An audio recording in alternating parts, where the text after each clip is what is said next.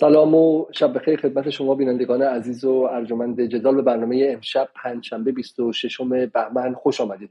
تا انتخابات مجلس دوازدهم کمتر از سه هفته وقت باقی نمونده و فضای کشور اگر بخوام سریح و بدون رو در های صدا سیمایی صحبت کنیم از فضای انتخاباتی و اون التهاب و داغی انتخابات فاصله بسیاری داره. یک از دلایل شاید این باشه که ما تصویر خیلی خیلی مشخص و روشنی از مجلس یازدهم و اینکه چه کارکردی در ساختار کلی حکمرانی کشور داره نداریم و همزمان هم باز اگر بخوایم سریح صحبت کنیم اتفاقات چهار و پنج سال گذشته از جمله داستان آبان 98 سقوط هواپیمای اوکراینی فشارهای اقتصادی در دوره تحریم ها در دوره حسن روحانی و همینطور هم عدم ترمیم بخش اقتصاد در دوره ابراهیم رئیسی انتخابات پر اما با اگر 1400 که حتی علی لاریجانی هم نتونست درش به عنوان یک نامزد شرکت کنه و اتفاقات پاییز 1401 و همینطور هم شک اقتصادی که حداقل طبقات پایین از ابراهیم رئیسی توقع نداشتن و وضعیت گرانی که بسیاری اعلام می‌کنن که ما هفته ها و ماه هاست گوش نخوردیم وضعیت رو به جایی رسونده که به نظر میاد که بخشی از جامعه با فرایند سیاسی در شکل حاضرش قهر کرده یا خودش رو در اون اون تعریف نمی‌کنه. امشب برای اینکه بتونیم مثلا ببینیم که آیا اون اصطلاحی که اصلاح طلبان هم به کار بردن یعنی روزنه گشایی و استفاده از روزنه های موجود برای سیاست های آلترناتیو و از جمله سیاست عدالت خواهی سیاست توسعه آلترناتیو غیر امپریالیستی و سیاست غیر غربگرایی در توسعه و غیره آیا راهی داره؟ امشب با یکی از نمایندگان خاص دوره 11 صحبت می‌کنیم. یکی از معدود نمایندگان عدالت خواه در مجلس 11 هم که سالها هم هست که در فضای سیاسی و فضای عدالت خواهی ایران حضور داره و او نامزد انتخابات بعدی هم هست که در روز 13 اسفند برگزار خواهد شد و از او خواهیم پرسید که اصلا مجلس قبلی چه کرد چه فایده ای داشت که مردم بخوان به سراغ مجلس بعدی برن و از چند و چون دعواها و دستبندی ها و گروه بندی های مجلس قبلی و تاثیراتش در لوایح اساسی که بر زندگی شما شهروندان ایران تاثیر داشته می‌پرسیم. اگر هم شما سوالی داشته باشید مستقیم از آقای در کامنت ها با کلمه سوال بنویسید تا من اون رو مقابل آقای خواه بگذارم و ازشون بپرسم. اما این شما برنامه امشب. سلام آقای خواه شبتون بخیر و خیلی خیلی ممنون که دعوت من رو پذیرفتید. ما ما هاست که دنبال شما بودیم و من گمان می‌کنم برای سر شما خیلی شلوغ باشه و نخواسته بودم مزاحمتون شم ولی به نظرم موقع بسیار خوبی است که به شکلی بسیار از مسائلی که این یکی دو سال واقعا جا داشت که درش پرسش بشه و در فضای سیاسی بهش نپرداخت و امشب از شما بپرسید بسم الله الرحمن الرحیم. منم سلام عرض می‌کنم. خدمت شما علی زاده و بینندگان عزیز برنامه خوب جدال. در خدمت شما هستم. خب قبل از این من می‌خوام اولا که مخاطب با شما کمی آشنا شه آیه عزتخواه و از خودتون بپرسم. یک بیوگرافی اندکی از روح الله عزتخواه که حالا به عنوان نماینده مجلس یازدهم و عضو کمیسیون صنایع شناخته میشه. من فقط از شما می‌دونم که متولد سال 57 هستید و چه ماهی اگه میشه یه دو دقیقه در مورد اصلا از کجا میاد و عقبه یک نفری که به مجلس راه پیدا می‌کنه کجاست؟ چه درسی خونده و چون الان تصویری که در جامعه هست اینه که بالاخره مجلس رو کسانی دارن اداره می‌کنن و درش وارد میشن که ما شناخت چندانی ازشون شاید نداریم و شاید آقازادن شاید با رانت بالا رفتن و غیره. روح الله عزتخواه کجا به دنیا آمده چه سالی به دنیا آمده من خدمتتون که سال 57 همین حوالی انقلاب بود. دی ماه 57 به دنیا آمدم و در مشهد. خونه ما اون سال در حاشیه مشهد بود. یعنی آخرین دیوار شهری بود و بعد از خونه ما دیگه محدوده غیر شهری شروع می شد و روستاها و مزاره و اینها. منتها خب الان دیگه شهر خیلی پیشرفت کرده و خونه ما تقریبا حالا یه خورده وسط بود. بعد پدرم روحانی بودن. از بچه بیرجند پدر مادرم بیرجندی هستن و بعد ازدواج اومدن مشهد و ما برادران خواهران من در مشهد داره شدن دو. اونجا هستم من فقط یکی هستم که بعد از دبیرستان و از شروع تحصیل آمدم تهران. لیسانس و ارشد رو در دانشگاه شریف بودم از سال 76 تا 83 تقریبا معادل همون دوره دولت آقای خاتمی. و دکترا هم در دانشگاه علامه طباطبایی که 87 فارغ شد. یه سوابق کاری عمدتا در حوزه سیاست پژوهی بود. یعنی مطالعه روی سیاست های توسعه اقتصادی و به ویژه حالا صنعتی بیشتر با گرایش صنعتی.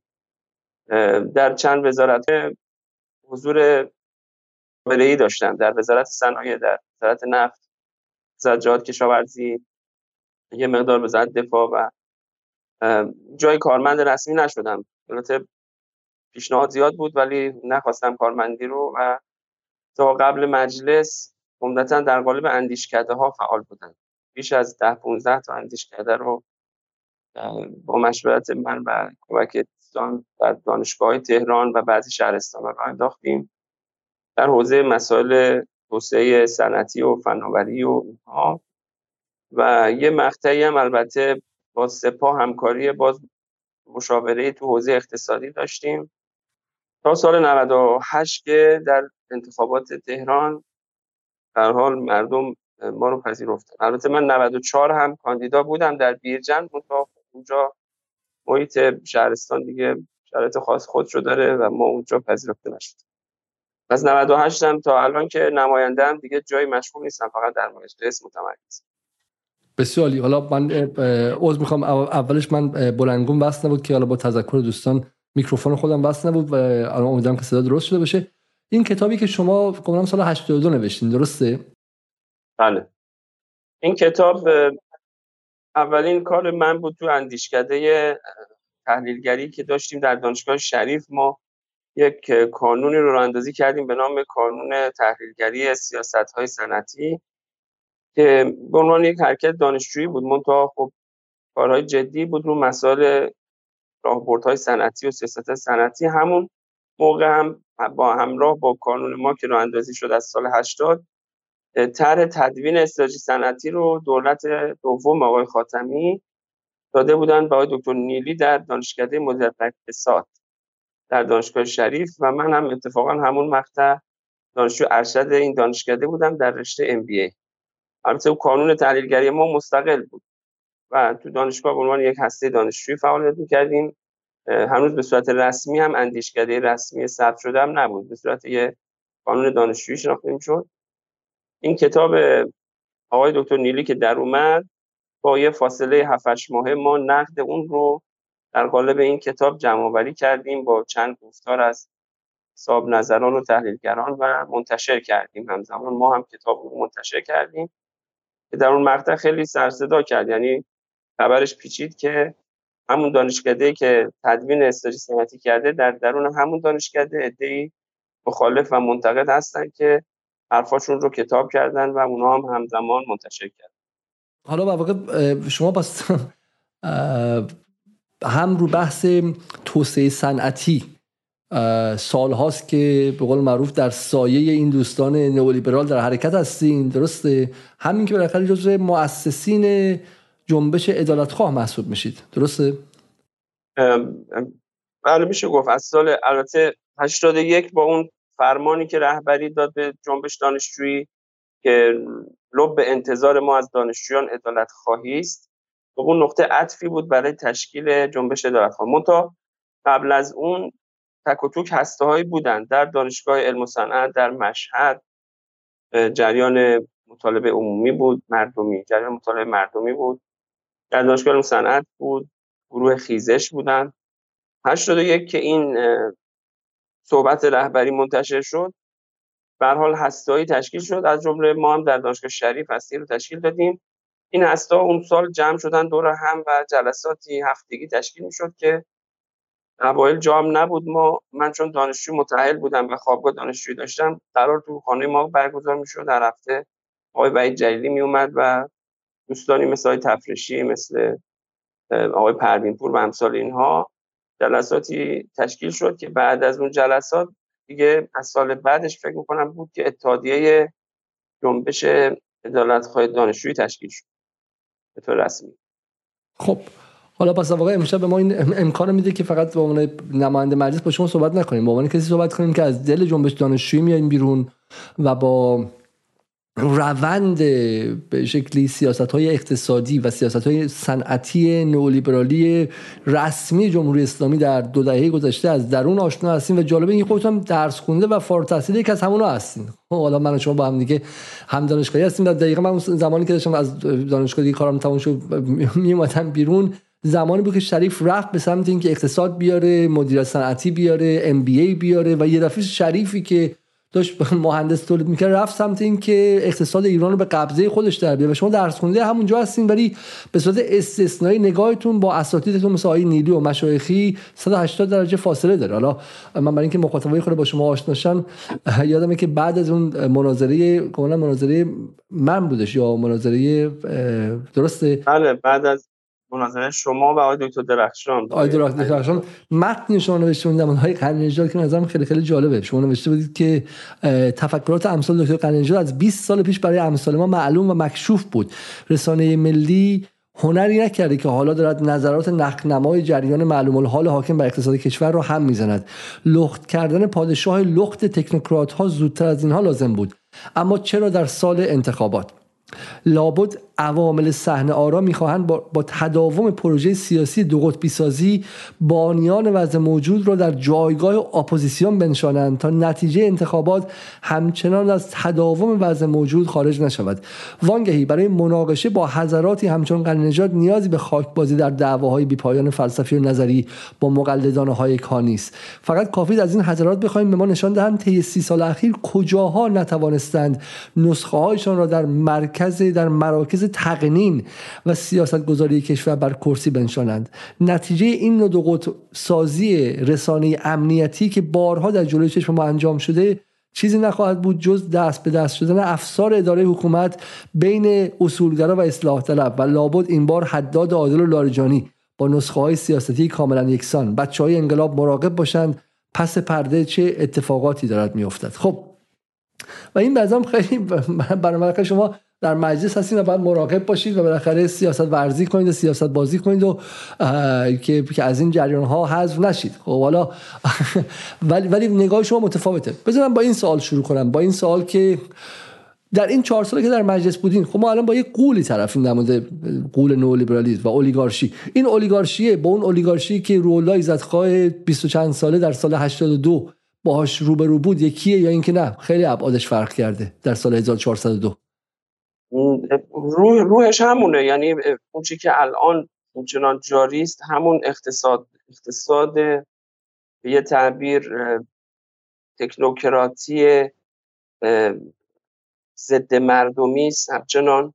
حالا به یه تعبیر میشه گفت اقتصاد نو کلاسیک و نو لیبرال فرق نکرده. البته چرا؟ ممکنه ما در این دوره بگیم یه سری حواشی جدید بهش اضافه شده یا بالاخره مثلا ما در مالیات در همین مجلس یه حرکت خوبی شد که سیاست های مالیاتی که تکون جدی خورد و مالیات هایی که داشت فرار می‌شد ازش اینها بحث مالیات بر آیدی سرمایه بحث مالیات بر خانه های خالی بحث مالیات بر خونه های لوکس و ماشین های لوکس اینا بالاخره تو دستور آمد. اینا خوبه. اینا اتفاقاتی افتاد.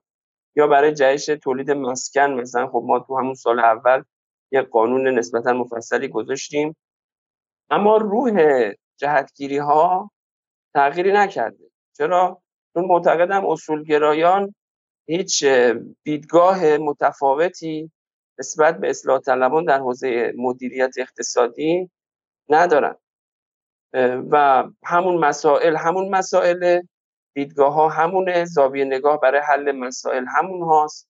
شما مثلا برید مسئله ناترازی انرژی در دولت های اصلاح طلب هم مطرح در دولت اصولگرا هم مسئله یکه. یا کسری بودجه همینطور و امثال اینها. یا بحث حذف ارز ترجیح و امثال اینها. می‌بینید همش داره تکرار میشه.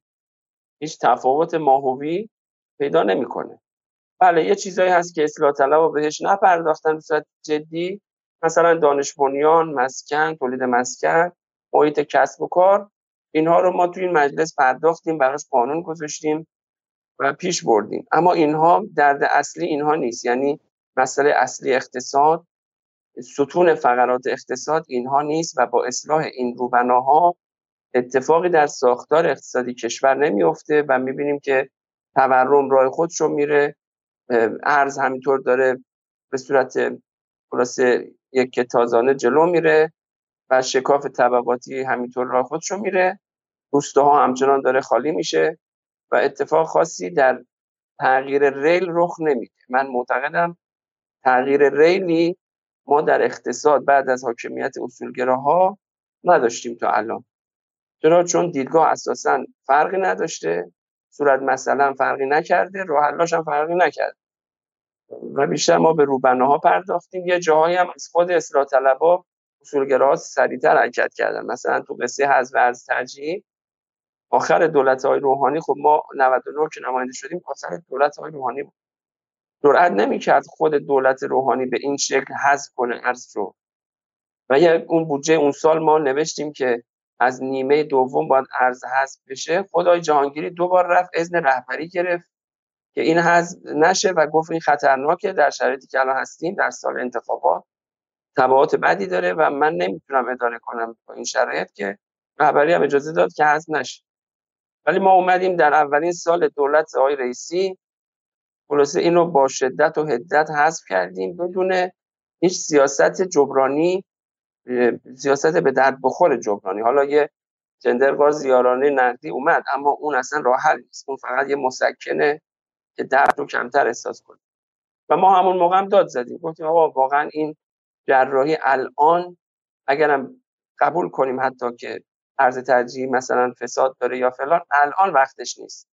دولت تازه اومده هنوز اعتماد عمومی و سرمایه اجتماعی بالایی برای خودش ایجاد نکرده. بخواد دست به این جراحی بزنه تبعات بزرگی داره و دولت غیر منسجم نمی‌تونه حلش و شد. و الان ما همه اون اهدافی که ذکر می‌شد و ترجیح می‌خواد رخ بده هیچ کدوم اینا رو گفتیم. اما روی کرده دوستان اصولگرا بر نتابید و کار خودشون رو کردن همون مسیر گذشته رو ادامه دادن. مرزم اینه بنابراین می‌خوام بگم ها تو این سی سال اقتصادی که حاکم بوده یکی بوده نه دوتا. اینی که من تو همون یاد داشتم در مورد غنی نجات نوشتم همینه. میگم آقا کجا ما از اصول پذیرفته شده شما و نسخه شده شما در پنج شش برنامه توسعه کجا عدول شده؟ گفتی خصوصی سازی گفتی آزادسازی آزادسازی قیمت ها گفتی نمی‌دونم عدم دخالت دولت در بازارها آزادسازی مرزها تجارت آزاد تعرف زدایی چه چه همش که ما همین مسیر رو رفتیم. اصلا غیر از این آقای غنی بیاد بگه چه سالی مثلا روی کرده کاملا متفاوتی با این در حاکمیت حاکم بوده که بگه مثلا من در فلان سال نتونستم اهدافم پیش ببرم. همش همین بوده. دو دوستان اصولگرا هم همین رو ادامه دادن. آقای احمدی نژاد هم در بخشی از حوزه ها یارانه نقدی همین مسیر رو رفت و خلاصه اقتصاد همچنان به قول معروف درش انقلاب اسلامی رخ نداد. امروز ما هنوز شاهد انقلاب اقتصاد انقلاب اقتصادی نیست خب همینجا وایسیم. مثلا نکات بسیار بسیار بسیار بسیار به مهم میاد. میگه که یک دوستان نوشته که شما دارین رپورتاج آگهی میرید. نه رپورتاج آگهی نمیرید. اتفاقا در آستانه انتخابات ما داریم سوالات اساسی مطرح می‌کنیم. برای اینکه بالاخره انتخابات و همه حرفا در نهایت برای جمهور مردم برای انقلاب برای اینه که مردم بتونن در امر حکمرانی دخالت کنن. و و همه اینها برای اینکه بالاخره مردم می‌تونن دخالت کنن. ما سوال ما اینه که کجا می‌خوان دخالت کنن؟ و واقعا این سوال سوال کلیدی است که بالاخره اگر قرار باشه که بین دولت روحانی و دولت رئیسی در اصول کلی تفاوتی نباشه و در سیاست خارجی تفاوت هست حتما و غیره و در اقتصاد تفاوت نباشه خب مردم باید کجا بتونن دخالت کنن؟ و این تزی که آیه ایزد خواه داره شبیه تز بسیار دوستان ادارت خواه اینه که اقتصاد سیاست اقتصادی کلانه به چه دولت ها با هم فرق نداره. بالاخره هدفمندی یاران ها در دوره آیه احمدی نژاد انجام میشه بعد در دوره روحانی تکمیل میشه. خصوصی سازی و خاتمی پیشنهاد می‌کنه احمدی نژاد تکمیل می‌کنه. درسته؟ و غیره و غیره اینها. برای من این بحث خیلی بحث های کلیدیه. ولی بزن از همینجا شروع کنیم. آیه ایزد خواه بزنیم از همینجا شروع کنیم. خواهی که وارد مجلس 11 هم شد در سال 98 و گمانم شما تنها فردی بودین که از لیست ادارتخواهای تهران وارد مجلس شدین. درسته؟ آقای خاندوزی هم ابتدا بود تو لیست ادالت خواه منتها دیگه در نزدیکی های انتخابات ایشون از لیست عدالتخواه انصراف داد و در همون لیست شورای ائتلاف چون اونها شرط کرده بودن که کسی که میاد تو این ائتلاف دیگه هیچ لیست دیگه نباید باشه. من توی اون لیست شورای ائتلاف نبودم آقای خاندوزی بود و لذا از لیست عدالتخواه انصراف OK. حالا شما بعد در مجلس که فراکسیون یا به شکلی فراکسیون یا فراکسیون عدالت که نداشتین که داشتین؟ نه. آدمایی مثل شما آدمایی مثل شما که من می‌خوام الان روی این خط خیلی خاص وایسم. آدمایی مثل شما که معتقدن که تضاد اصلی اینه که ما انقلاب اقتصادی می‌خوایم جمله خود آقای خامنه ایه میگه آقا ما در ما به استقلال سیاسی دست پیدا کردیم اما استقلال فرهنگی و استقلال اقتصادی بهش دست پیدا نکردیم دیگه. همین که اقتصاد زیربناش به شدت همچنان وابسته است نفت فروش خام فروش به غرب واسه برای همینه که تحریم می‌تونه این کارو با ما بکنه دلار زدایی از توش اتفاق نیافتاده. همین که در داخل هم بالاخره این سیاست ها نسبتی با مردم و با منافع عموم نداره برای همین که فاصل طبقاتی هم داره مرتب بیشتر میشه. آدم های مثل شما چند نفر بودن در مجلس 11 هم وقتی شما وارد شدین در فروردین 99 البته خب ما به مرور کشف کردیم دوستان رو در طرحها هر طرحی که می در نطقها اعلام مواضع اینها. ولی واقعا اگه بخوام با این زاویه نگاه عرض بکنم کمتر از ده نفر بودن که می‌شد روشون حساب باز کرد در کل چهار سال. بعضی ها بعضی از طرحها همکاری می‌کردن ولی در طرحهای دیگه نه. اما اونایی که ما به هر حال می‌تونستیم روشون تکیه کنیم و این نگاه رو با هم پیش ببریم کمتر از ده نفر می‌شدم در مجلس 270 نفری کسانی که نگاه عدالت روی کرد عدالت خواهانه به امر اقتصاد داشتن کمتر از نفر بودن. درسته؟ بله البته میگم باز تو طرح تر به تر فرق می‌کرد. تو بحث مثلا بیمه کارگران ساختمانی نمی‌دونم طرحهای دیگه هر کسی پیدا می‌شد. اما اونی که ما می‌تونیم جامعه و کامل روش حساب باز کنیم و با هم طراحی مشترک بکنیم برنامه‌ریزی بکنیم دو سه ماه دنبال یه طرح بدویم. و که خالی نکنه بمونه اینها تو این مسیر من کمتر از ده نفر پیدا می‌کردم که با ما همراهی کنن یا ما با اونها تو این مسیر همراهی کنیم.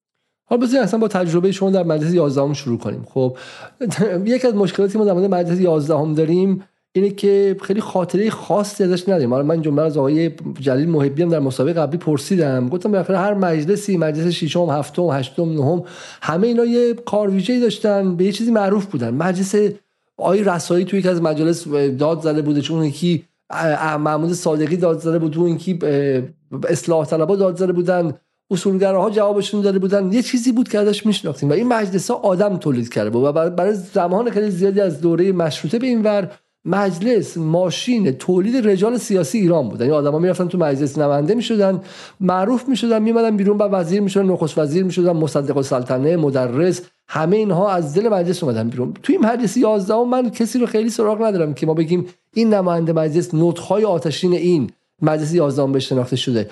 این مجلس 11 در این 4 سال اصلا بخواید در چند جمله بگید چجوری توصیفش می‌کنید؟ چرا این, مجلس این کارکردش در کلیت حکمرانی ما چی بود؟ حالا ما یه چیزشو می‌دونیم هم میگن انقلابیه و اونم که در دوره‌ای که حسن روحانی بود بالاخره طرح به شکلی طرح آغاز دوباره غنیسازی رو به اجرا در آورد درسته؟ ولی خارج از اون چه کار دیگه ای کرده این مجلس که ما بش بشناسیمش؟ کدوم فراکسیونش؟ کدوم شخصیت هاش و کارکردش در کلیت ساختار حکمرانی ایران چی بود؟ سوال بسیار مهمیه و من معتقدم اصلا از همین زاویه باید این بار به مجلس نگاه کنیم. یعنی من معتقدم یه آواربرداری باید بکنیم از ساختار و ماهیت مجلس. مجلس رو واقعا اونطوری که هست معرفی نمیشه. اونطوری اون واقعیاتی که مثلا رفتار نماینده چیه واقعا؟ رفتار نمایندگی یعنی چی؟ اینا جا نیفتاده. حالا من چند تا دلیلش که به نظر میاد که بر این مجلس یک مجلس میشه گفت تقریبا بی هویت بود. یعنی هویت متمایزی در بین نمایندگان دیده نمی‌شد. یه جوری یک دست بود یه جوری همسان بود یا اینطور به نظر می‌رسید از بیرون. فکر می‌کردن که مجلس یه مجلس یک دستیه و چرا؟ یک دلیل عمدهش این است که از همون ابتدای تشکیل مجلس ببینید وقتی لیست حاکم میشه نه نماینده لیست محوری. آقا این لیست مثلا لیست ائتلاف یا لیست نمی‌دونم پایداری یا لیست فلان. خب آقا این لیست متشکل از چند نماینده است دیگه. اون نماینده باید رجل باشه ابتدا به ساکن تا بعد بیاد عضو لیست بشه. این مطرح نمیشه. من الان یه نکته به شما بگم آقای علیزاده. من الان خب چهار سال نماینده نماینده تهران بودم. موازم و گفتم حرفام منتشر شده تو صدا سیما. سال اول یکی از بیشترین مصاحبه های رسانه ای رو داشتم. خب الان دوباره بعد چهار سال که کاندیدا شدم دوباره میان از من می‌پرسن خب تو تو کدوم لیست هستی؟ یعنی هنوز من انگار خودم به ماهوه هیچ هویتی ندارم. میگن خب حالا از این به بعد تو کدوم لیست هستی برای دوره بعد؟ دوستان ها بعضی وقتا دوستان میان میگن حالا تو کدوم لیست رفتی؟ آقا الان من کارنامه نمایندگی دارم. می‌تونی بگی آقا ایزد من شما رو قبول ندارم کارنامه خیلی منفیه. دیگه اصلا چرا اومدی کاندیدا شدی؟ به رأی نمیدم میگم باش. ولی وقتی به من میگه تو کدوم لیست هستی یعنی هنوز نماینده ملاک نیست و لیست ملاکه. این خطاست. مجلس لیستی دیگه مجلس نمایندگان نیست. دیگه میشن نمایندهایی که سر و رو زدن و همه رو تو این لیست جا کردن مثل آجرهای یک دیوار و آوردنشون تو مجلس. من اون اوایل مجلس که گاهی دوستان مطالبهگر از شفافیت میپرسیدن اونا جوابایی می‌دادم یه جوابم این بود. گفتم آقا اول از همه برید از لیست بندها بپرسید. اونایی که این مجلس رو تشکیل دادن و خودشون پشت پشت این لیست ها بودن از اونا بپرسید چرا مجلسی که آوردید دو کار مثلا با شفافیت راحت نیست و همچنان تو دست اندازی یه نکته اینه که حاکمیت ایده ممکنه بگن که آیا نشونه تعذب بالاخره لیست مگه سلبریتیه که مثلا ما بگیم آقا الان ایزد خواه مثلا چه می‌دونم نوک نوک حمله است من می‌خوام به ایزد خواه رای بدم. بالاخره سیاست امر جمعیه و تعذب داره شکل می‌گیره و این لیست خب نشونه خوبیه. اتفاقا آدما به لیست دارن رای میدن. این این نقد شما چی بهش جواب میدی؟ اصلا اصلا اینطور نیست. ببینید مثلا لیست بندهای این ائتلاف های هیچ کدوم حزب نیستن. حزب پادسازی داره. که جوریه که وقتی آقایون میان لیست رو میبندن اول خودشون نامزد میشن. با سن مثلا بالای هفتاد سال. یعنی شما هیچ کسی رو تو این سی چل پنجاه سال پرورش ندادی که جوونی بیاد مثلا تو همون چارچوب اصلا اعتقادات خود شما. پسر داماد حتی. اینا رو بیاری بذاری. هنوز دوباره خودت باید بیای. نماینده که پنج دوره است از یه حس داره همچنان معرفی میشه میاد و هیچ خاصیتی هم تو مجلس نداره و هیچ جدگیری مشخصی هم ما ازش نمی‌بینیم. باز دوباره دوره بعد به عنوان نماینده اون حزب میاد تو لیست. این چه حزبیه که؟ یه کادسازی نداره. دو مثلا مگه وقتی یه نماینده خطا می‌کنه اول از همه حزبش باید عذرخواهی کنه. حزبش باید جواب بده. حزبش باید توضیح بده. کجا ما همچین پاسخگویی رو از لیست بندها می‌بینیم که در طول چهار سال هر اتفاقی در این مجلس میفته اونا هم بیان و قبول مسئولیت کنن بگن آقا ما عذرخواهیم که نامزدی که ما معرفی کردیم رفت تو این مجلس این خطا رو کرد. اینم که نداریم. بدتر از اون مثلا شورای ائتلاف همین دوره ما یک ماه دو ماه چقدر بعد از تشکیل مجلس اومد اعلام کرد شورای ائتلاف منحل شد. شورای ائتلاف فقط به مخاطبات توضیح بدین. شورای ائتلاف یعنی اصولگراها و پایداری و گروه های جمنا و کیا بودن شورای ائتلاف؟ نیروهای انقلاب که اون موقع اسمش جمنا بود اما شاناس این دقیقا شروع مجلس یازدهم آقای دکتر حدادادل اومد اعلام کرد ما دیگه این شورا منحل شد دیگه مسئولیتی نداریم ما میریم برای دور بعد. شما این شما و این مجلس یازدهم و خدمت شما ما دیگه نیست یعنی ما دیگه هر اتفاق افتاد دیگه برید نمایندهاتون این چه حزبیه؟ تو حالا استان ها بعضی وقتا شهرستان ها میریم بگیم بدتر من شهرستانی می‌شناسم که نمایندهش رو مردم تو کل چهار سال ندیدن. اصلا ندیدنش. و من خودم یکی دو سال بعد شروع نمایندگی رفتم اون شهرستان برای سخنرانی. دوستان به من اسمش رو گفتن گفتن آقای فلانی چطوره؟ گفتم کیو میگی؟ گفت نماینده ماست. گفتم عکسشو عکسشو نشون دادم. گفتم مثلا من اینو ندیدم.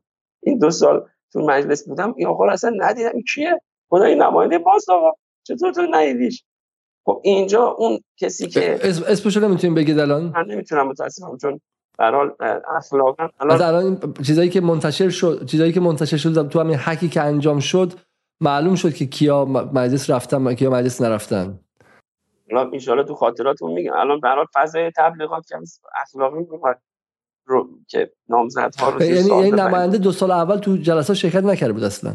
من من من خیلی کم دیدمش یعنی اون خود بونشهر هم معروف بود که ایشون مفقود جسده و اصلا نیست. البته فکر کنم این دوره هم ازش حمایتی دیگه نشد. یا کنید اگه حزبید شما آقا مثل حزب بیاید بگید برنامه ما اینه نسخه ما اینه این نماینده حزب ماست بره تو مجلس هر اتفاق بیفته ما پاسخگوییم قبل از اون. و اگر واقعا اون خطا کرد تخلف کرد خودمون اول به قول معروف از روش رد میشیم و لهش می‌کنیم. بعد میسپاریمش دست رسانه ها و مطالبه گرها نه اینکه بگن آقا ما حزب این مجلس رو گرفتیم ما رفتیم. این شما و این مجلس. این اینجوری اعتماد میسرد. آیا من معتقدم این این سردی و کم اعتمادی الان که متاسفانه تو فاز انتخابات هست اول از همه مسئول لیست بند هاست. یعنی لیست بند هایی که حداقل از دوره پنجم مجلس من یادم دارم رأی میدم تا الان. این مجالس رو به این شکل به صورت لیستی آوردن بالا اول از همه اونا باید جواب بدن. ما چه بلایی سر مجلس آوردید؟ که دیگه هیچ کس مردم اینا دیگه حاضر نیستن به این صورت بیان پای کار و یا میان فقط تکلیفی. آقا ما بریم فقط تکلیفی یه چیزی تو صندوق بندازیم.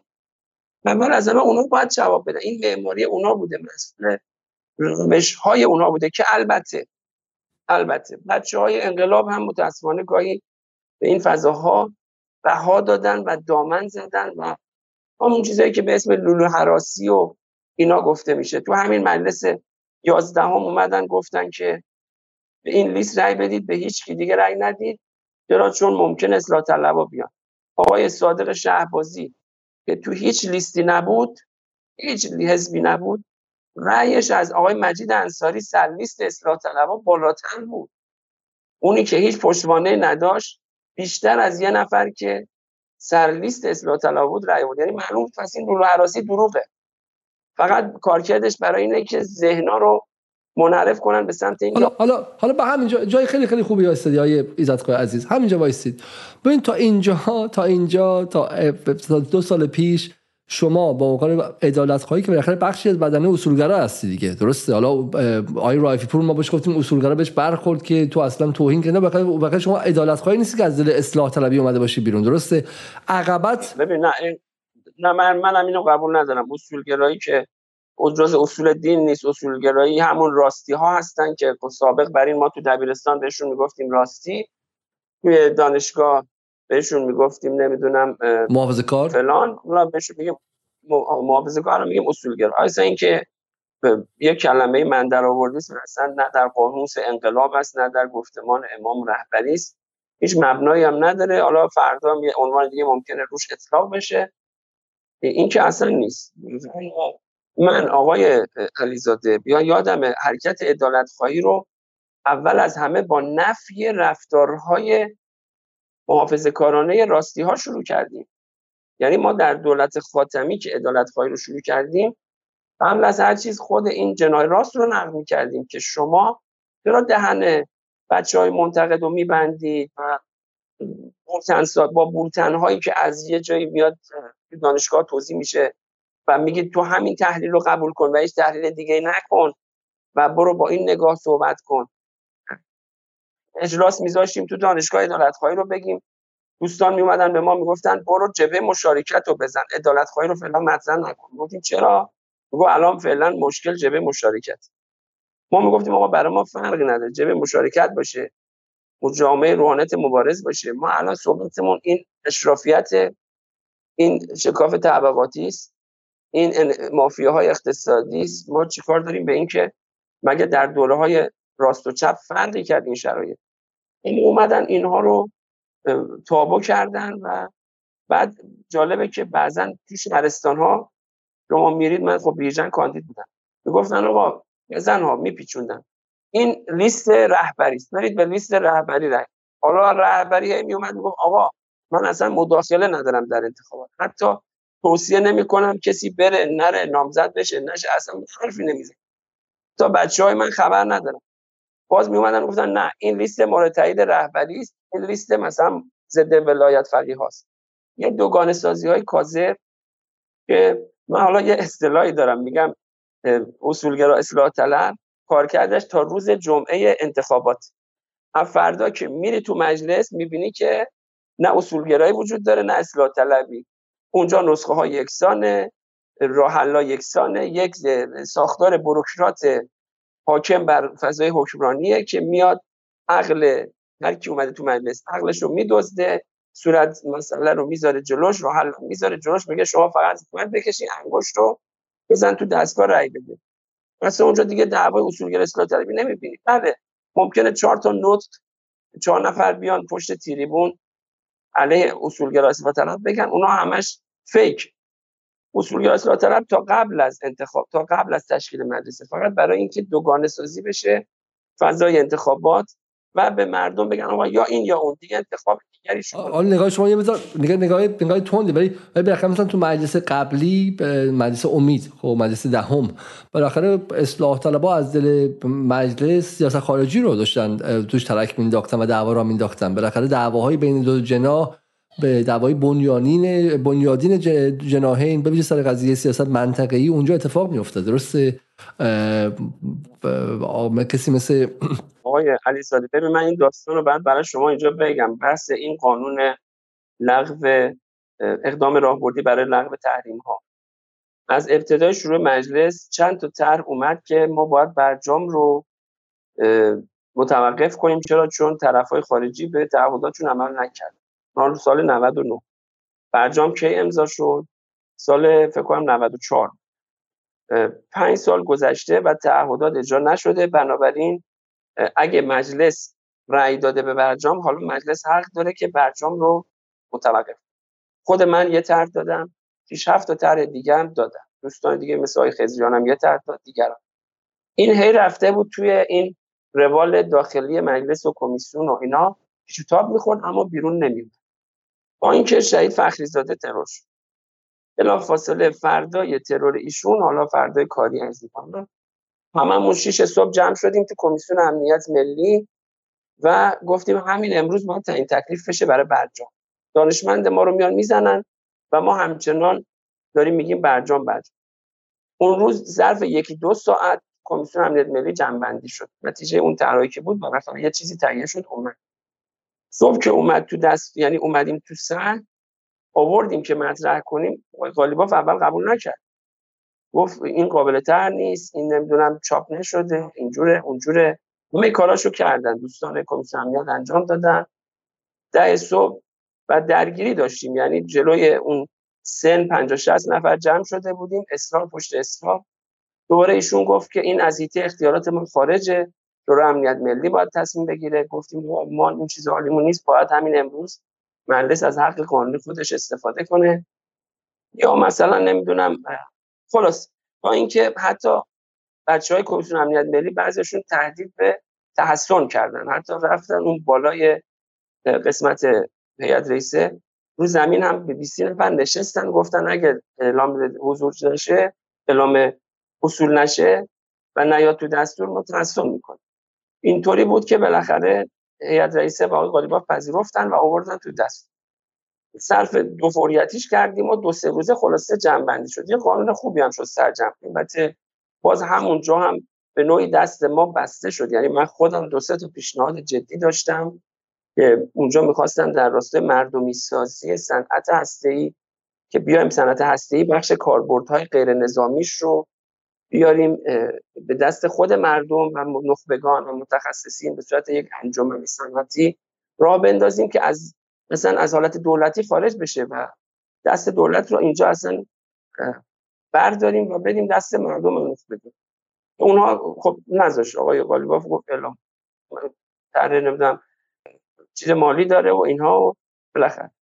بگم ولی فرضم اینه که اونجا دعوایی که داشتیم بحثی که داشتیم این بود که آقا الان همین الان متوقف کنیم تعهدات برجام.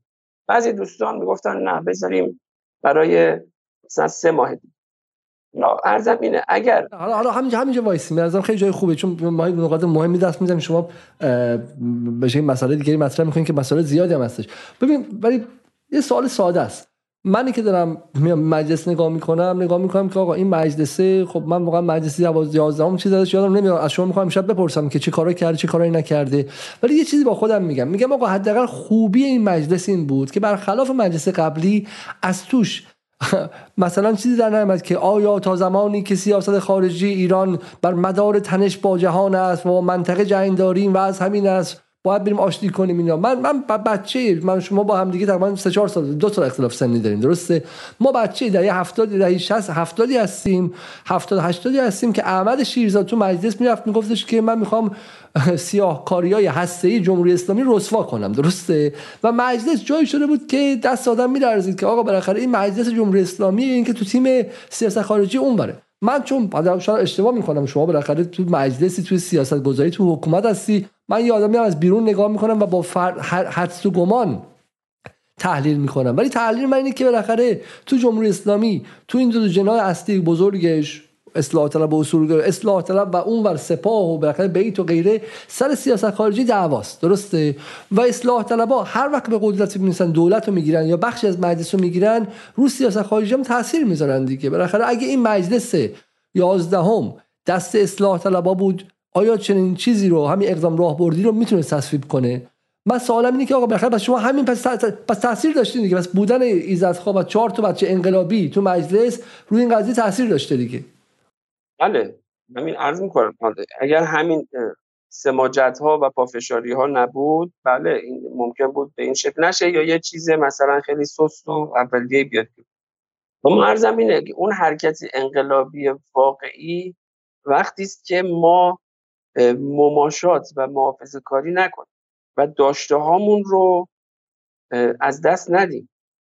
اون روز باور کنید سر مذاکرات کمیسیون حتی بعضی ها می‌گفتن خروج از آژانس. بعضی ها می‌گفتن خروج از امپیتی اینقدر یعنی بعضی ها حالا من دفاع نمی‌کنم از این من ولی می‌خوام بگم فضا فضای مستعدی بود. یا در خود حالا مثال دیگه میشه زد. مثل ارز ترجیح اینا میگم بده ارز ترجیح وارد شما تیکه تیکه. من, من مثلا سوال من اینه. می‌خوام بگم من چون ای میگن دوستان میگن دوستان مشترکی هم مثلا من اسمشون نمیارم. خب میگن آقا مجلس تو سیاست خارجی نقشی نداره. سیاست خارجی جای دیگه تعیین می‌کنه. خب توی بله. اقتصادم بله. که نقشی نداره. اقتصادم که به قول شما دو, دو جناب با هم دیگه یکی هن و نقشی نداره. میمونه این که آقا بالاخره سر حجاب چقدر جریمه نقدی بذاریم همین طرح سیانت همین آزادی های فکری و اینها. پس واقعا انتخاب اینه دیگه. خب اونجوری هم اصلاح طلب اگه در باز باشه می‌برن احتمالا چون بالاخره به بخش عمده از جامعه می‌خواد فیلتر نباشه اینستاگرام و غیره اینها.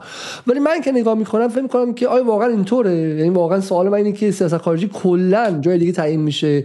اقدام راهبردی هم پس شما نبودیم بالاخره از جای دیگه تعیین می‌شد و مجلس فرمالیته است.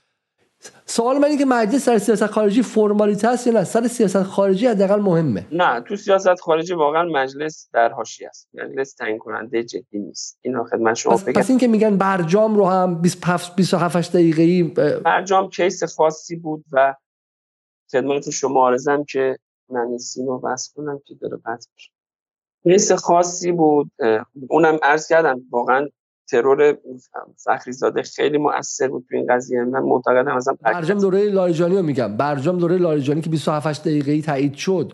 اونجا میگن آقا مجلس فرمالیته بود. اما موقع هم دیدید دیگه. اما موقع هم فرمالیته بود دیگه. آره. من اون زمان از خیلی از نماینده اصولگرا میپرسیدم ما چرا 20 دقیقه رای دادین؟ گفتن اعتماد کرد با لاریجانی نمی‌دونم به کی کجا اینا اعتماد کردیم و برود با آقای حجازی و با آقای شمخانی سه نفری که وارد شدن. آره. مردم یه نکته من می‌خوام بگم در اون سوال قبلیتون که مردم حسی از این مجلس دارن یا نه. مردم وقتی حس پیدا می‌کنن که شاهد یه تغییر ریل باشه ببین ما هرچی هم هر روز اصلا شما بگو یه قانون جامع ببریم چهار ساعت تصویب کنیم ابلاغ کنیم. برای مردم هیچ فرقی نداره. 10 تا قانون گذاشته مجلس یا 300 تا قانون گذاشته. مردم میگن کجا تغییر ریل شد؟ آیا یه تغییر ریل شد؟ آیا ما امیدوار باشیم که سال بعد خونه دیگه بیشتر از این گرون نمیشه. نمی‌دونم خودرو دیگه در دسترسمون قرار می‌گیره. یه تغییر ریل محسوسی مردم می‌خوان. اونجاست که عمل انقلابی اونجا معنی پیدا می‌کنه. من مثالی که می‌زنم مسکن مهر. اون مسکن مهر این اتفاق افتاد تو دولت احمدی نژاد. البته اینجا حالا عرض کنیم که این ایده مسکن مهر رو ما سال 82 تو اندیشکدمون بستیم. اون زمان در ایتان. و مطالعه اولش هم من انجام دادم تو تابستون 82 که آیا دولت در مسکن بالاخره مسئولیتی داره یا نداره؟ همون زمان رسیدیم به این ایده که تا زمانی که دولت وارد نشه و پروژه های انبوه مسکن سازی رو راه نندازه مسکن از این فلاکت در نمیاد.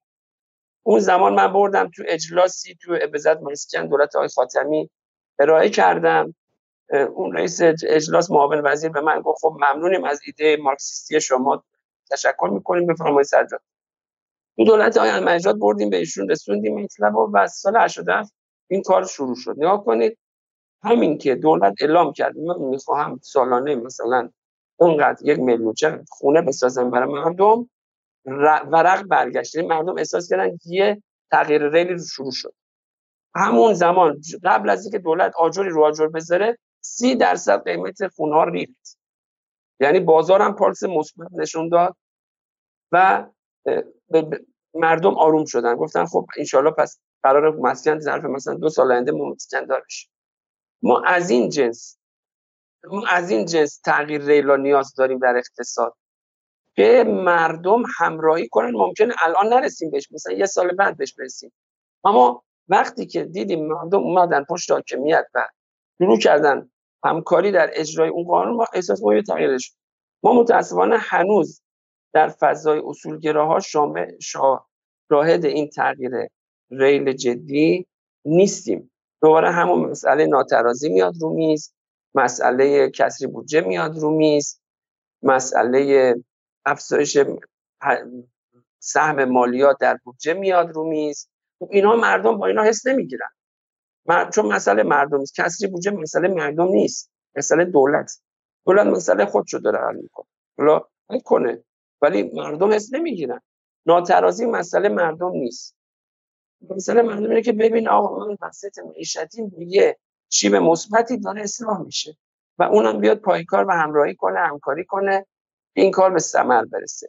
ما وقتی روی کرده انقلابی داریم که از این جنس تصمیمات بتونیم توی حوزه اقتصادی بگیریم.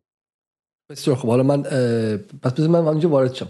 ببین برگردیم به بحث قبلی. من میگم سوالا متعدده. من تک تکشو بگم. یکیش اینه که می‌خوام در مجلس حرف بزنیم. می‌خوام مثلا مجلس فایده داره نداره. تا برجام قبلی رو آقای لاریجانی به عنوان رئیس مجلس 20 دقیقه‌ای حل و فصل می‌کنه.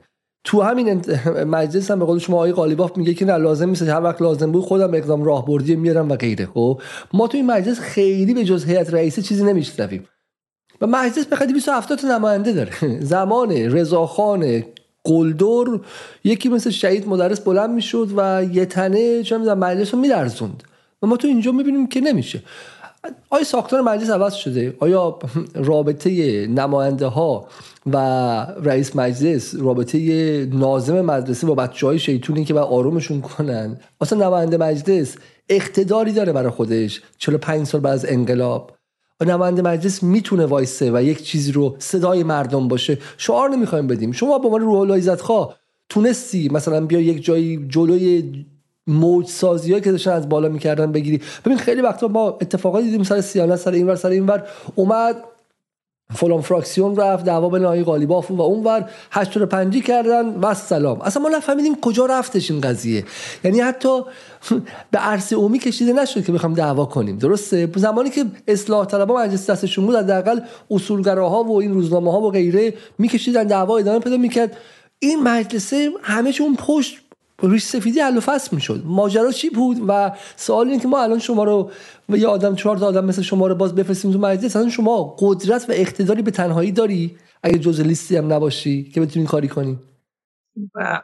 بحث مهمی است که مجلس قائم به نماینده است. و نماینده هم قائم به فرد. اصل شده پنج قانون اساس. بقیهش دیگه میشه میز و صندلی و در و پنجره و رستوران و اینا. مجلس یعنی نماینده. اگر نماینده محور نباشه مجلس میشه چی؟ مثلا میشه ریاستی میشه هیئت رئیس محور. یا نهایتا میشه حزب محور یا فراکسیون محور. یعنی به قول شما پخت و پزا پشت پرده انجام میشه فقط رأیشون میان از نماینده ها زحمت میدن میگن نماینده شما لطفا انگوش بزنید رأیشو برید هم قبلا فکر شده کار شده و همه چی شما است. این قطعا اشتباهه این ضد جمهوریت.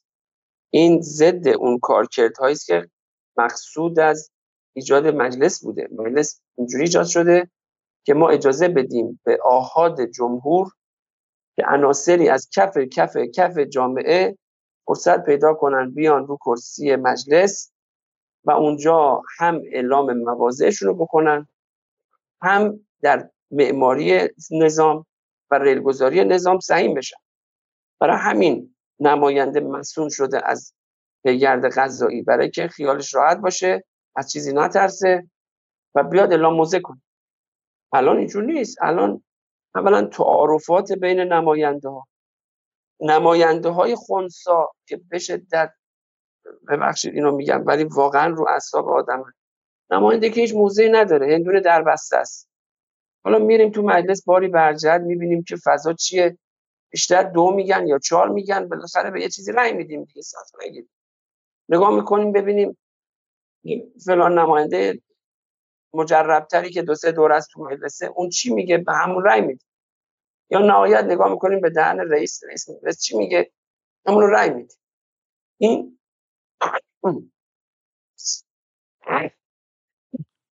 این هویت زدایی از نماینده است. دیگه ما اینجا شاهد مجلس نمایندگان نیست یه مجلس یه دست تعارفی. دو سه نفرم اگر فرصت پیدا کنند و اعتراض بکنن بقیه با یه حالت خلاصه پرولندی بهشون میگن بابا ساکت دیگه بذار بریم جلو. و مخالفت نکنید. یا نهایتا خیلی اصرار کردن اینا رو می‌برن تو بایکوت و تو بلک لیست و خلاصه اگه پیشنهادی دارن رأی نمیدن اگه نطقی دارن خلاصه تحویل نمی‌گیرن. و نماینده هایی که می‌خوان مستقل عمل کنن خود به خود سرخورده میشن. و منصبی میشن و هیئت رئیسه و شخص رئیس میشه همه کاره دیگه هر طرحی می‌خواد از این مجلس در بیاد اول باید به رویت رئیس برسه رئیس تاییدش بکنه سبک سنگینش می‌کنه. اگر با رویکردهای رئیس نمی‌خونه و هر شکلی شده اینو از دستور خارج کنه بندازش تو سیکل زمان بری و بفرسته به کمیسیون و حالا برو تو صف وایستا. حالا بذار ببینیم چی میشه. خلاصه حرفی نیاد رو کرد چون به اصل مجلس یعنی تقنین به نظارت. بقیهش دیگه نطق و اعتراض و سرصدا و اینا که هنری نیست. هر کسی می‌تونه سرصدا این نماینده محوری از دست میره یک علتش هم فرایندهای غلطی است که طی چند دوره حاکم شده در مجلس. شما آینامه داخلی رو حق بزن. هر جا می‌رسه به هیئت رئیسه میگه به تشخیص. هیچ ملاک و معیاری نمیده. به تشخیص. به تشخیص رئیس. به تشخیص هیئت رئیسه اما هر جا به نماینده ها می‌رسه دقیق میگه. سه دقیقه وقت داره پنج دقیقه وقت داره. ده روز وقت میدیم نماینده پیشنهادش رو سیت کنه. دو روز بره اینجوری دو روز بره اونجوری. به نماینده ها که می‌رسه خیلی دقیق و شق و رقه به هیئت رئیسه که می‌رسه خیلی ملو و خلاصه کلی و به تشخیص رئیس و به تشخیص رئیس است. پس ما در واقع دو تا مجلس داریم. دو تا مجلس داریم. یکی مجلس نماینده ها هستن که شما میگی خرده به شکلی سیاهی لشکرن و هیئت رئیس است که مثل رئیس جمهور و اینا در واقع برای خودشون یک واقع قدرت زیادی دارن. درسته؟ آره ما, ما, ما اصلا رئیس مجلس اصلا کلمه غلطیه. تو دنیا بعضا میگن اسپیکر میگن اصلا رئیس مجلس اسپیکره. فقط یه time و می‌گیره و هماهنگ می‌کنه و صف رعایت کنید و در یه ناظم مدرسه میست نهایت. اما رئیس مجلس رئیس قوه این حرفا نداریم. حالا معترضم. جلسه سران قوا حالا رئیس جمهور که خودشه رئیس قوه قضاییه هم که منصوبه. یعنی رئیس جمهور رأیش رو مستقیم مردم گرفته. رئیس قوه هم که از طرف رهبری انتخاب شده. اما رئیس مجلس از طرف نمایندگان انتخاب شده. بنابراین اگر می‌خواد بره تو جلسه سران قوا یه چیزی رو اونجا امضا کنه که در سطح قانونه و یه تغییر جدی می‌تونه ایجاد کنه باید بیاد اجازه بگیره از نمایندگان. بگه من به عنوان نماینده شما دارم میرم تو این جلسه سران. شما می‌تونی سال بعد به من رأی ندی یکی دیگه رئیس بشه. می‌تونی منو استیزا کنی بندازی یکی دیگر رو رئیس کنی. پس رئیس مجلس اصلا قائم به خودش نیست. ریاستش رو آریت گرفته از نمایندگان. حالا میره تو جلسه سران قوا. رأی میده به مولد سازی. این از کجا رأی گرفته؟ کی بهش اجازه دادیم تو برو اختیار تام بده به دولت به قوه مجریه و اینا و بگو توی یه هیئت هفت نفره برید. هر جور دلتون خواست مسئول از قضا مسئول از پیگیری مسئول از قوه قضاییه و نظارت مجلس برید. در کار دلتون می‌خواد بخون. که اما اجازه گرفتید مجلس به شما چه اجازه داد؟ اونجا هم چون سران قوا سه نفر باید اجماع کنن روی یک موضوع تا قانون بشه. و الا اگه یکیشون مخالف باشه رهبری تایید نمی‌کنه و قانون نمیشه. خب آقای رئیس مجلس شما باید اول از مجلس اجازه بگیرید. آیا مجازم برم؟ به یه طرح خیلی کلی و خطرناک و مبهم و بیقاعده مثل مولد سازی رأی بدم؟ اصلا همچی چیزی نیست. اصلا ما اجازه گرفته نشد. یا تو موضع فلسطین غزه آقا شاید نمایندگان می‌خوان یه طرحی پیاده کنن مثلا برای مقابله با کالاهای صهیونیستی یا چی؟ چرا مجلس اجازه ورود پیدا نمی‌کنه؟ چون رئیس مجلس ممکنه بگه من خب عضو شورای عالی امنیت ملی هستم عضو شورای سران هستم عضو نمی‌دونم شورای عالی انقلاب فرنگی هستم عضو مجمع هستم. خب من هر چیزی لازم باشه میرم تو این محافل مصوب می‌کنم نیازی به ورود مجلس نداره اینها قطعا ضد اون اینه که مجلس در رأس امور بشه. مجلس وقتی در رأس اموره که یک نماینده هم بتواند اون اختیارات و الزامات اون امتیازاتی که قانون اساسی بهش داده رو بتونه محقق کنه. اگر دست و بالش بسته باشه و نتونه چه رئیس چه نماینده؟ آی عزت خواب بذارم شما به عنوان که بعد سالها یک نفر از داخل سیستم تصمیم گیری ایران پیدا کردیم. بذارید گرچه سوال داریم بکنیم. امیدوارم که خط قرمزی هم رد نکنیم. شما بودی خودت بگو دیگه. حالا کردیم دیگه شما انقلابی هستین جواب بده. به نظر یه اتفاقی تو ایران افتاده که از من شهروندم سوال نکردن. و حالا در قالب یک دست سازی ازش اسپرده میشه. شما همین مجلسی که توش هستین توی خورداد 1400 اگه اشتباه نکنم اومدن از شما گفتن که بیا امضا کن که به آقای رئیسی می‌خوایم رأی بدیم. آقای رئیسی چون آقای رئیسی که از نامزدای انتخابات 1400 بود. ما 200 و خورده از نمایندگان مجلس شما هنوز انتخاب نشده می‌خوام با شما بیعت کنیم. همینطورم با آقای جلیلی نامه بنویسیم که آقای جلیلی برو خود برو برو دیگه برو اصلا تو تو انتخابات چی کار می‌خوای بکنی؟ برو برو خونت با اسب بازی کن و غیره. یعنی مجلسه از قبل از اینکه اصلا انتخابات برگزار شه مردم بگن ما هستیم یا نیستیم اومده داره بیعت می‌کنه. خب رئیس جمهورش برمی‌داره میاره رئیس جمهور میاد مجلس واقع میشه وکیل دوله به جای وکیل مله شدن. رئیس مجلس هم که شما نماینده رو ساکت می‌کنه و در خدمت دولت خودش قرار میده و در خدمت سیاست دولت. و اینو در قالب یک دست سازی به شکلی میفروشن به ما. قبول دارین که تو این چهار سال یه اتفاق تو این دو سه سال حداقل تو دو سال گذشته برای من شهروند. حق دارم اینجوری فکر کنم که آقا جمهوریت و قانون اساسی تا حد زیادی کنار رفته و یه اتفاق جدید اومده. چون مثلا هیئت سران قوا چه نقشی تو قوه قضاییه تو قانون اساسی داره؟ آیا ما در قانون اساسی تصمیم گیری به واسطه سران سه قوا داریم هان؟ که بشینن توی جای جدید. اگه هستش خب بیا تصویب شه. اونم مثل مجمع تشخیص مسئلات و اینا یک جای دیگه انجام شه. آیا اتفاقی در نظام افتاده که من شهروند خبر ازش ندارم؟ این یه فرهنگی است که متاسفانه تو احزاب و بانده های سیاسی ماست و تو اصولگرا هم مراتب قویتر جا افتاده که این کلمه واقعا مزخرف یک دست سازی بعد جالبه حالا بعضی از بچه های انقلابی هم میان آره خب الحمدلله که مملکت یه دست شد دیگه سه قوه یه دست شدن و اینا. جزء اینو مثلا به عنوان یک متقوت می خیلی اشتباهه ما نه توی قانون اساسی نه توی صحبت های حضرت امام نه هیچ جا نداریم که آقا خوب است مجلس مثلا و دولت و قوه یک دست شد مثلا اینجا هم چیزی نداریم. اصل تفکیک قوا رو داریم اصل استقلال قوا رو داریم اصل آزاداندیشی رو داریم. اون اقدام که واقعا اقدام غلطی بود. منم امضا نکردم. خیلی هم به من دوستان اصولگرا فشار آوردن که بیا امضا کن و گفتن که فقط اصلاح طلبای مجلس امضا نکردن. گفتم من امضا نمی‌کنم. من ممکنه برم به آقای رئیسی رأیم بدم ولی اینکه به عنوان یک نماینده یا رسما بیانیه مجلس در دعوت از آقای رئیسی بیا رئیس جمهور اصلا این خرق عادته این خلاف جمهوریت خلاف اینه که مجلس در رأس امور. بعد فردا چجور می‌خوای این دولت رو نقد کنی استیزا کنی سوال کنی عوضی کجا دیگه؟ اون این میشه یک حکمرانی محفلی حکمرانی رفاقتی دور همی. از خودمونه. دولت از خودمونه رئیس جمهور از خودمونه وزیر فلان از خودمونه. مثلا این حرفا نداریم. مستر همین حزب ارز ترجیحی محکم من به دوستان رفتم اتمام مجد کنم. گفتم آقا وایسید سر این حزب نذارید حزب بشه. گفتن بابا ببین اگه حرف تو هم راست باشه درست باشه دولت از خودمونه دیگه. رئیس جمهور از خودمونه ای گناه داره. اولین طرح جدی که آورده به ما داده از ورز ترجیحیه. نکنیم کار. گفتم آقا این که طرح آقای رئیسی نیست که. طرح آقای پور محمدی و نمی‌دونم آقا محمدی و مسعود میرکاظمی و ایناست. خب بریم با رئیسی بگیم ما داری اشتباه می‌کنی طرح اینا رو.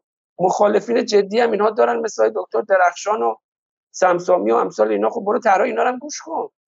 و ببین چی میگن. مسکن مهر و آقای دولت آقای احمدی نژاد زیر بار نمی‌رفت. آقای علیزاده شخص احمدی نژاد به حرف بچه ها اعتماد کرد و رفت تو شورای عالی مسکن جنگید باشون. گفت شما که تا حالا نتونستید این سه سال دولت من کاری برای مسکن بکنید. این بچه ها یه طرحی دارن ظاهرش هم نشون میده طرح پخته است و محکمه. فکر همه جاشو کردن. باید این کار اجرا بشه. تو تو از بچه های پاپتی اندیشکده ها رو برداشت برد تو دولت گذاشت یکی و مشاور خودش در امور مسکن یکی هم مشاور وزیر مسکن. و همون بچه‌ای که تا دیروز تو حکمرانی اصلا نبودن. ما گفتیم آقا ما برای همین ارز رفتیم برای ارز 60 تومن رو که زد. من محسن زنگنه مهدی اسکری آقای حسن شجاعی اینا رفتیم تر بردیم پیش اجرای رئیسی. اون ساعت باش صحبت کردیم گفتیم آقا ما یه بسته پیشنهادی داریم. این تر رو شما شروع کن گام به گام اجرا کن. اگه گام و نتیجه گرفت نگرفتی بذار نتیجه گرفتی برو گام دو برو گام سه. اعتماد کن به ما. دوستان دیگه هم که جز اینکه بگن آقا رهاش کن بذار نرخ هرچی میره اسمش هم می‌ذاریم بازار آزاد. یه دروغ مزخرف اصلا بازار آزادی وجود نداره در ایران. هیچ بازار آزادی وجود نداره در ایران. با اون تئوری آدام اسمیتیش. تو دنیاش هم وجود نداره. جوزف استیگلیس اومد. یعنی, یعنی چی بازار آزادی وجود نداره؟ ببین آقای جوزف استیگلیس مشاور بانک جهانی بود. تو در این 90 اومد گفت این چیزی که ما اسمشو می‌ذاریم بازار آزاد و دست نامرئی بازار. ولش کن خودش خودش رو تنظیم می‌کنه. ایشون به تنز گفت. آقا می‌دونید چرا اسمش دست نامریه چون اصلا همچی دستی وجود نداره. من 250 سال ما علافیم میریم فکر می‌کنیم الان تو دنیا انحصارات وجود داره یا رقابت؟ چند تا مارک خود رو شما می‌شناسید تو دنیا؟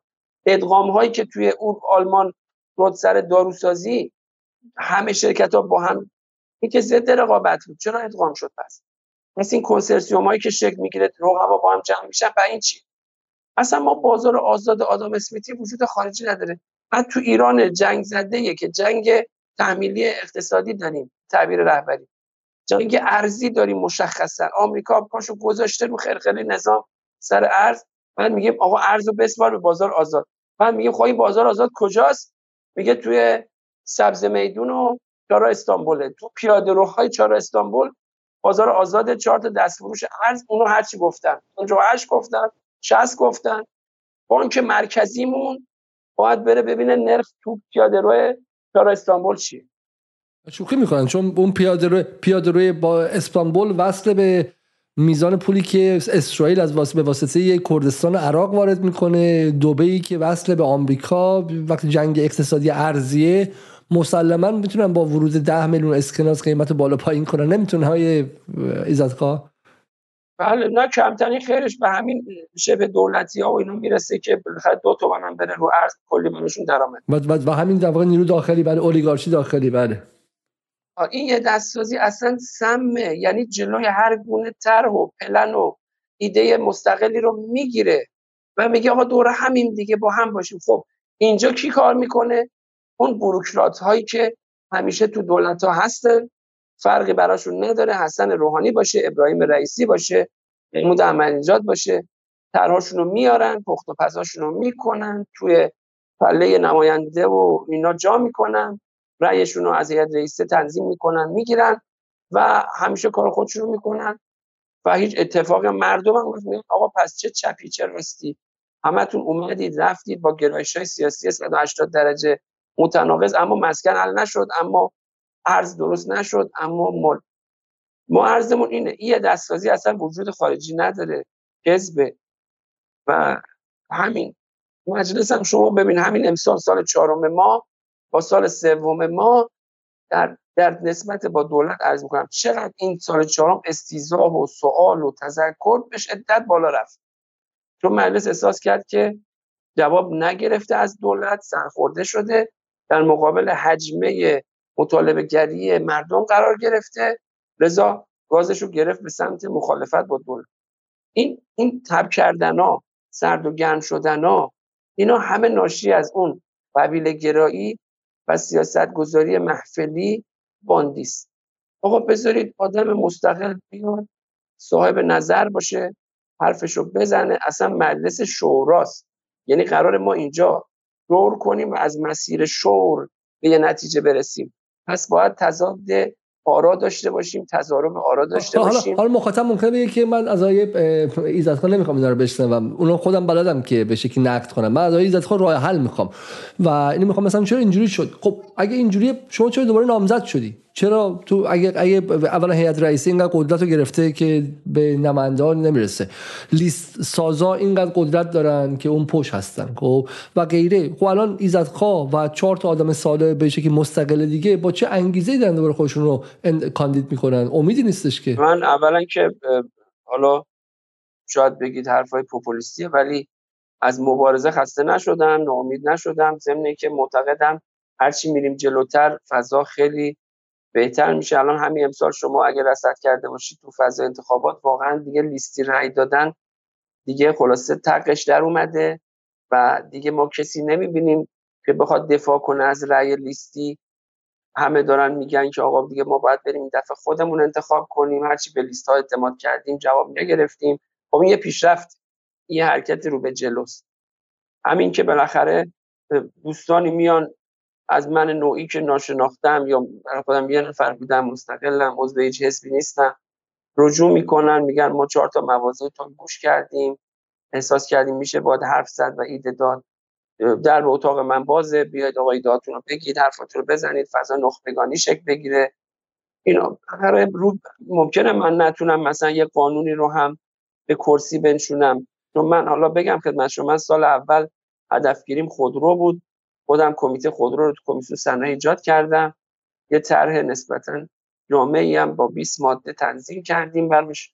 اما خب نذاشتن. رو خودرو شما چی می‌خواستین؟ رو خودرو شما چی می‌خواستین؟ چه خ... ما رو خودرو اولا این انحصار خودروسازی های شبه دولتی رو می‌خواستیم کم کنیم. به قولی مردمی سازی کنیم اجازه بدیم خودروسازی های سوم و چهارم و پنجم متشکل از همین قطع سازا و مهندسین و دانش ها و اینها شکل بگیره به اونها اختیارات بدیم. حتی ما آورده بودیم صنایع نظامی اجازه ورود به خودروسازی داشته باشن. بالاخره ما الان تو فضای نظامی سرریزهای تکنولوژیک خیلی خوبی داریم که ما رفتیم بازدید و دیدیم مثلا خودروی عرس سه خودروهای شاسی بلند ایرانی توانمند و به خوب اینا اجازه بدیم ورود کنن بیان به نفع مردم خودروهای ارزان قیمت تحویل بدن.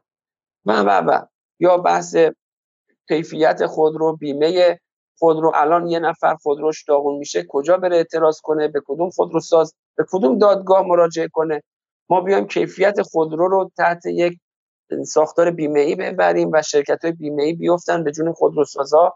سر کیفیت اونها برن مطالبه بکنن. نه مردم عادیه که دستشون به جایی نمی‌رسه و فقط یه اعتراض رسانه‌ای می‌تونن بکنن.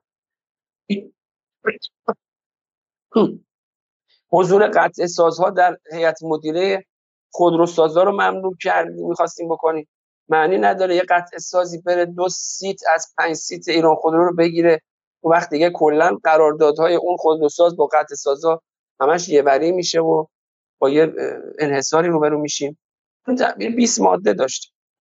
می‌خواستیم رانتو از بازار خودرو خارج کنیم. نه سمت خریدار سوداگر بره یعنی خریداری که برای مصرف خودرو نمی‌خره. خودرو می‌خره بیاره گوشه پارکینگ قیمتش بکشه بالا 100 میلیون 200 میلیون توش سود آنی کنه. ما به میگیم سوداگر نه مصرف کنه. نه بره سمت خودروساز. خودروسازی که خودروی مثلا 800 میلیونیش رو ببره تو بورس دو میلیارد و 200 میلیون تو مزایده بفروشه. بعد این شکاف یه میلیارد و 400 میلیونی اضافه هم بذاره تو جیبش. هیچ هم نگه از کجا آوردی؟ این سود برای چی باید به تو برسه؟ خب اینا تو دو دولت هم دولت روحانی هم دولت رئیسی ما بایکوت شدیم. طرح ما به انواع اقسام روش ها اجازه پیدا نکرد. هم توی کمیسیون مخالفت شد گاهی هم توی دولت وزرا می اومدن می‌گفتن آقا اجازه بدید ما خودمون حلش می‌کنیم شما ورود نکنید.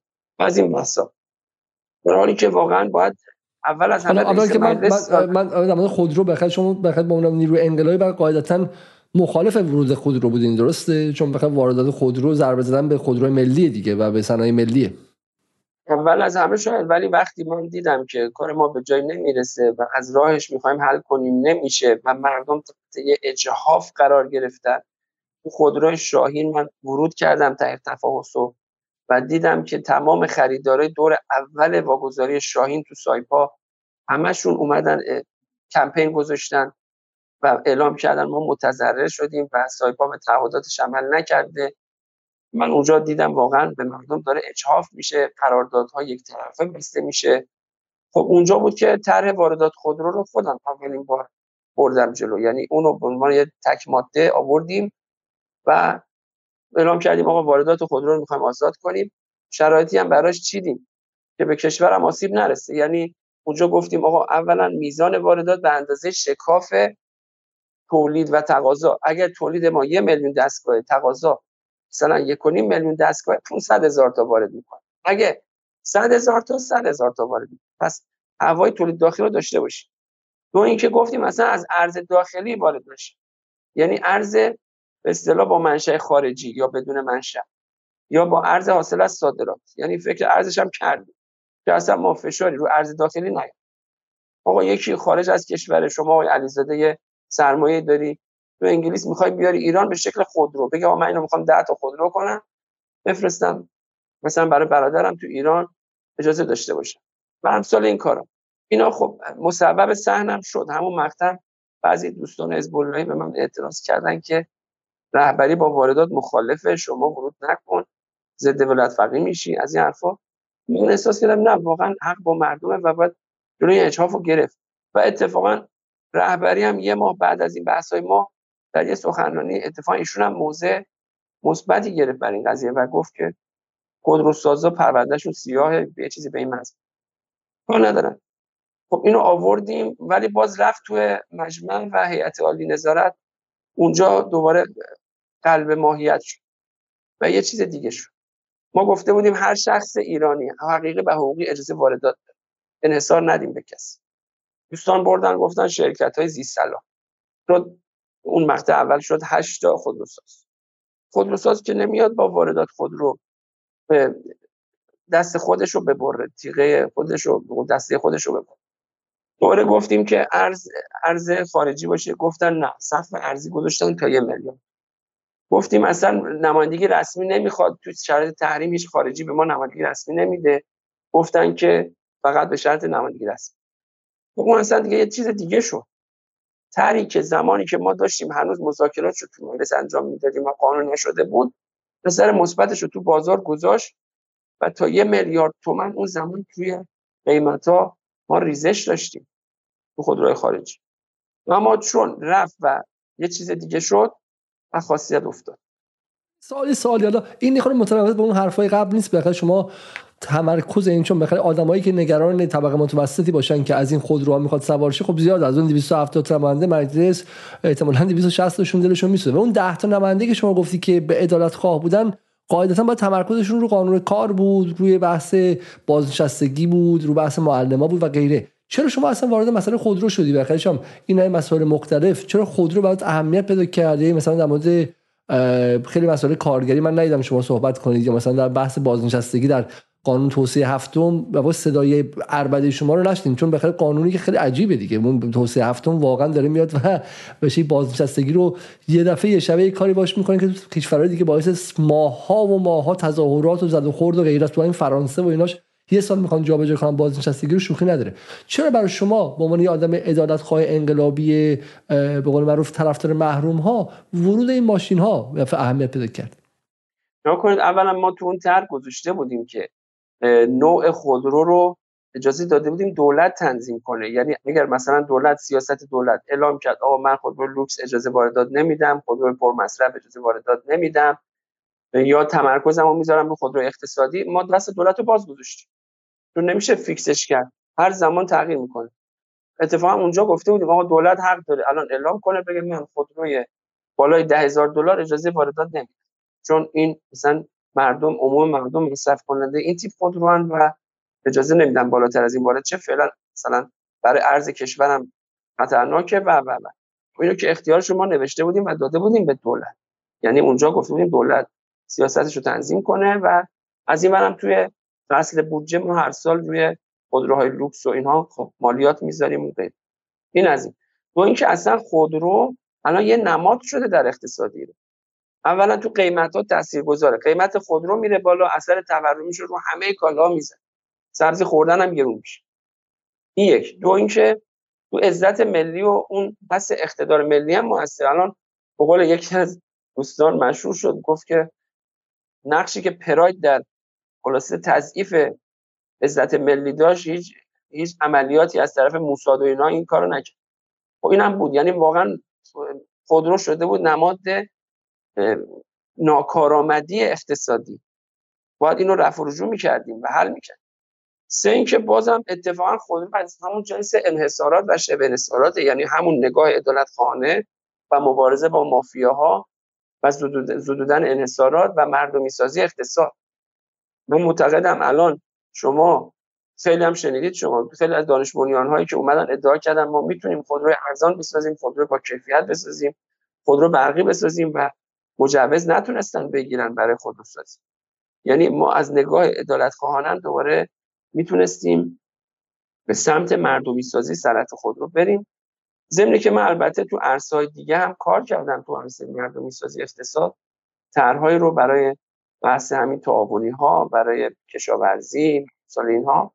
البته خب من کمیسیون صنایع بودم طبیعتا بیشتر اختیارات بودم تو حوزه صنایع بود.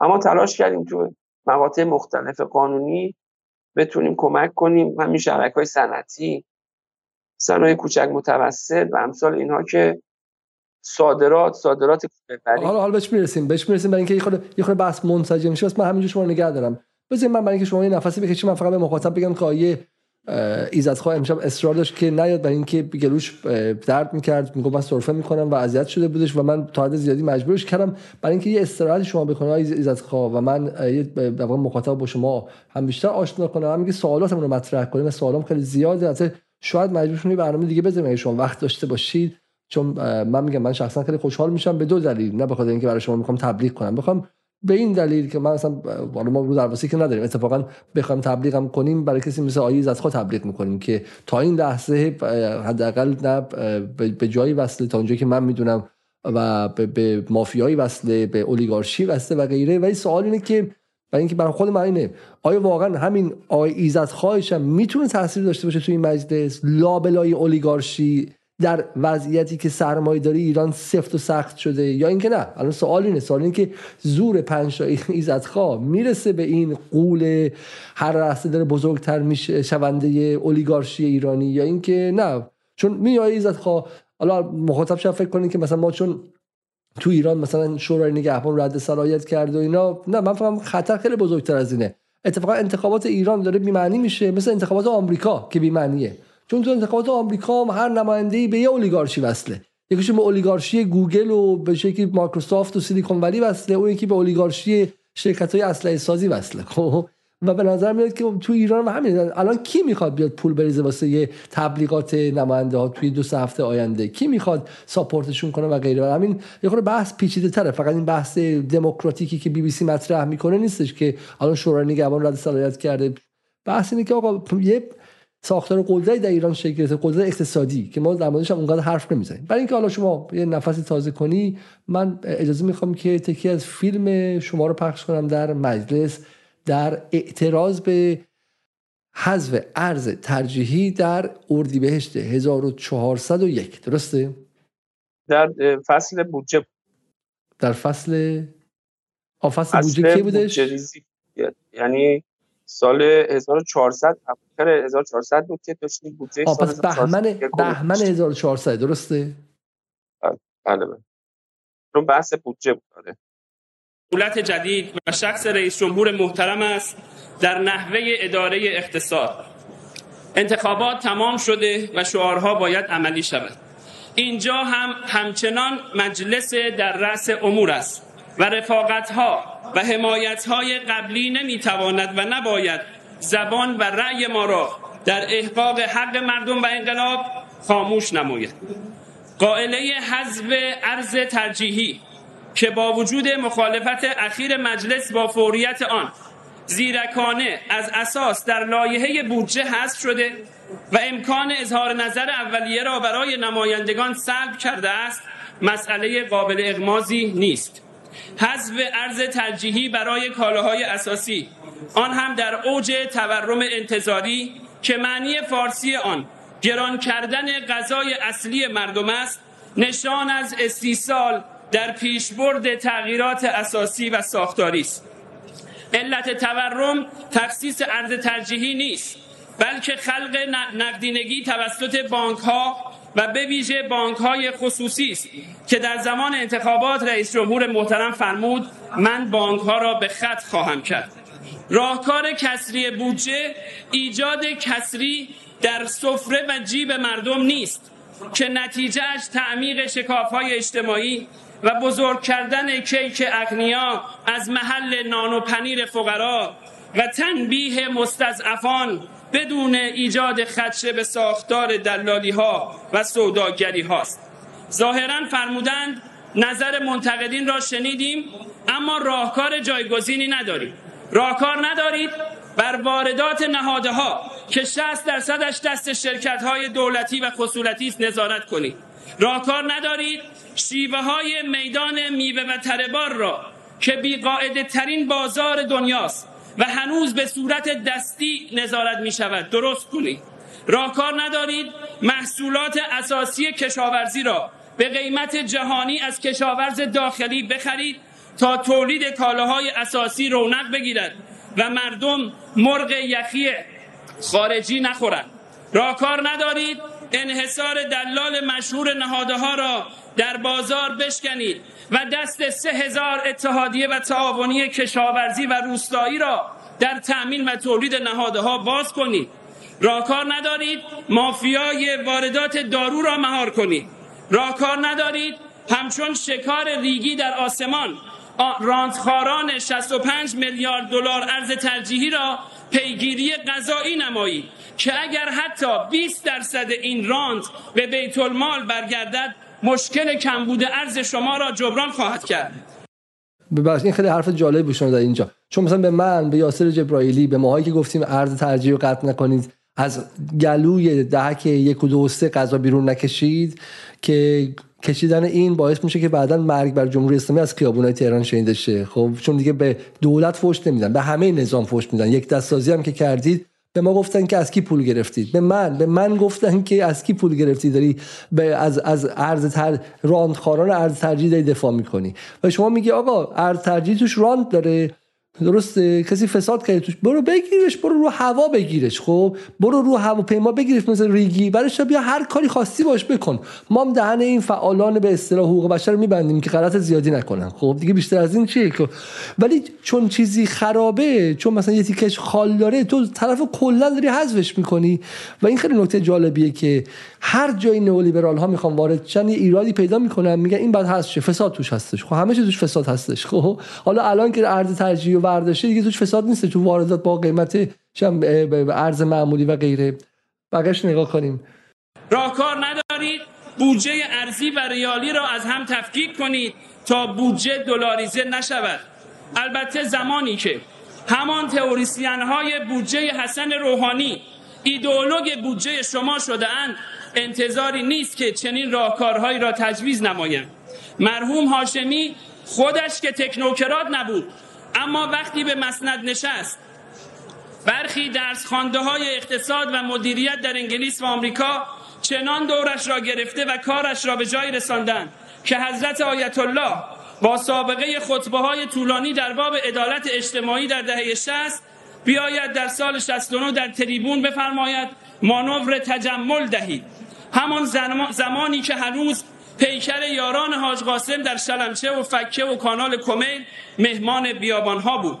امروز هم همچنان آموزه های نظریه منسوخ بازار آزاد و مکتب پولی دیده می شود یعنی ادامه همان راهی که اخوانی راهکار ندارید قیمت ها و پرداخت یارانه نقدی منحرف می نماید القرض حضرت آیت الله به شعارهای اصیل خود در ابتدای انتخابات توجه کنید. و به نیروهای اندیشمند محقق اقتصاد اسلامی در دانشگاه و حوزه دل ببندید. همانها که گاهی با نماز و روزه استیجاری هزینه تحقیقات بنیادی خود را در باب اقتصاد اسلامی و مردمی سازی اقتصاد تأمین می کنند نگذارید شما را مستحصل کنند و سوخت تداوم جریان تکنوکرات اقتصادی و مدیریتی را از سیاست های شما تأمین نمایند. بسیار خوب. حالا ما کلش شنیدیم.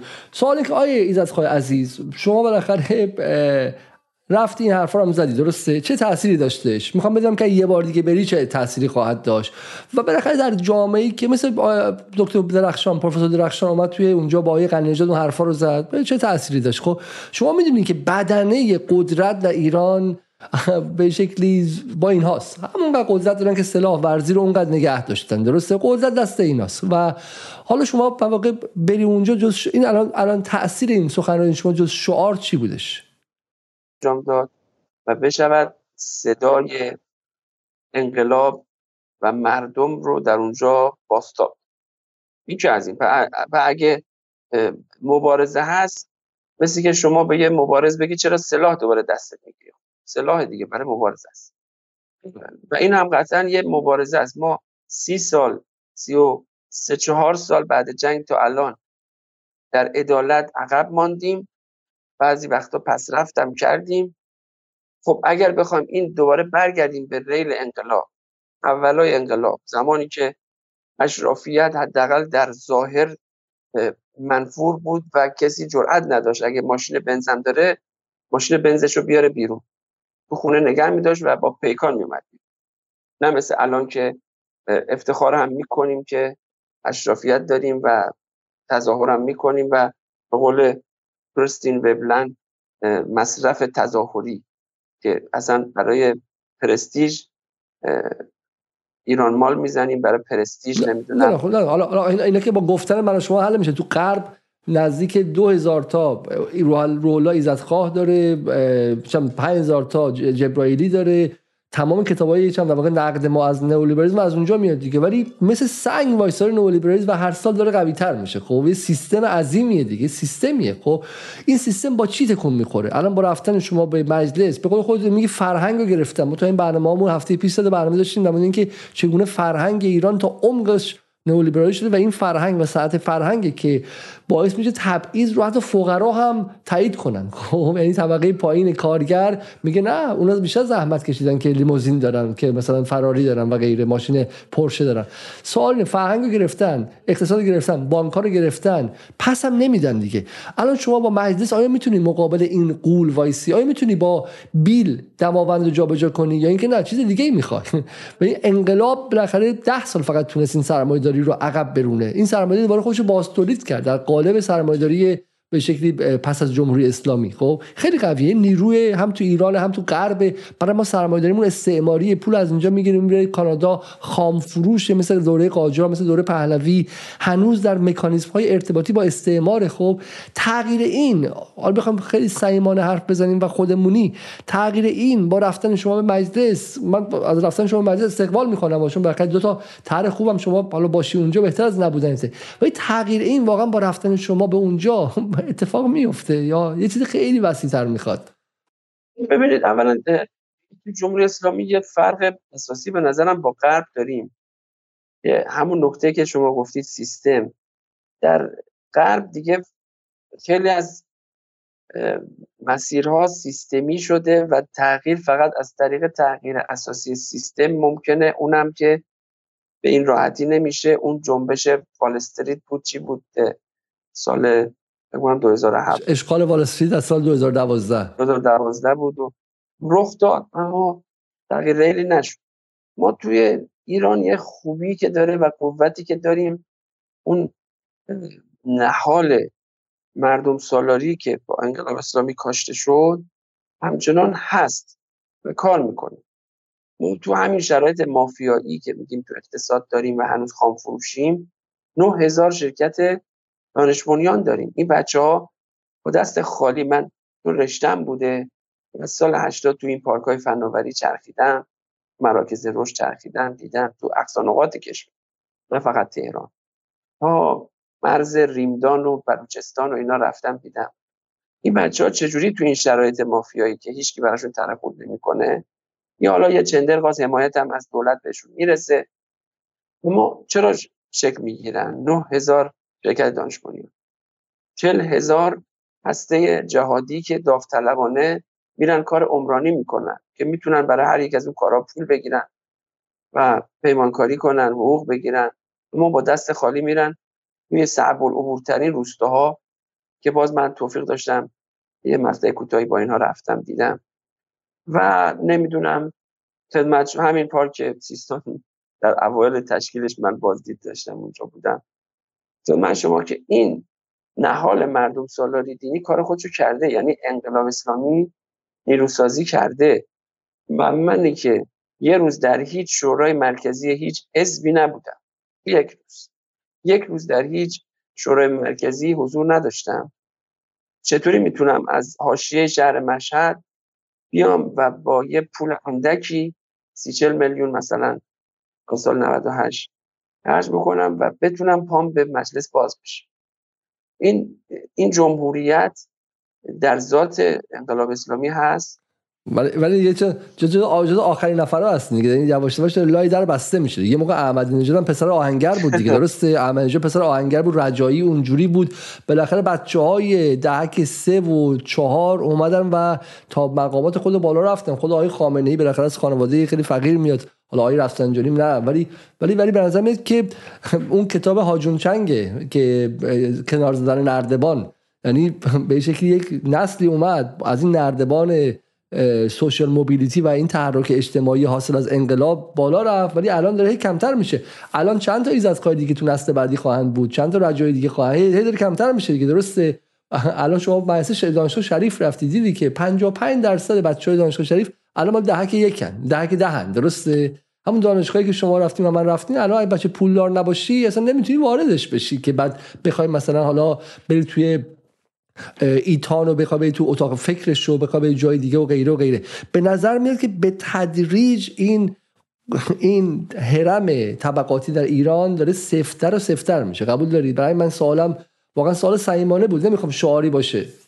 نه نه حرف شما درست. یعنی ما یه جایی واقعا پسرفت کردیم درست. همین نظام آموزش میسکیمه تلخیص واقعا. من آقای علیزاده تو مشهد درس خوندم دبیرستان و و یک ساعت کلاس کنکور نرفتم.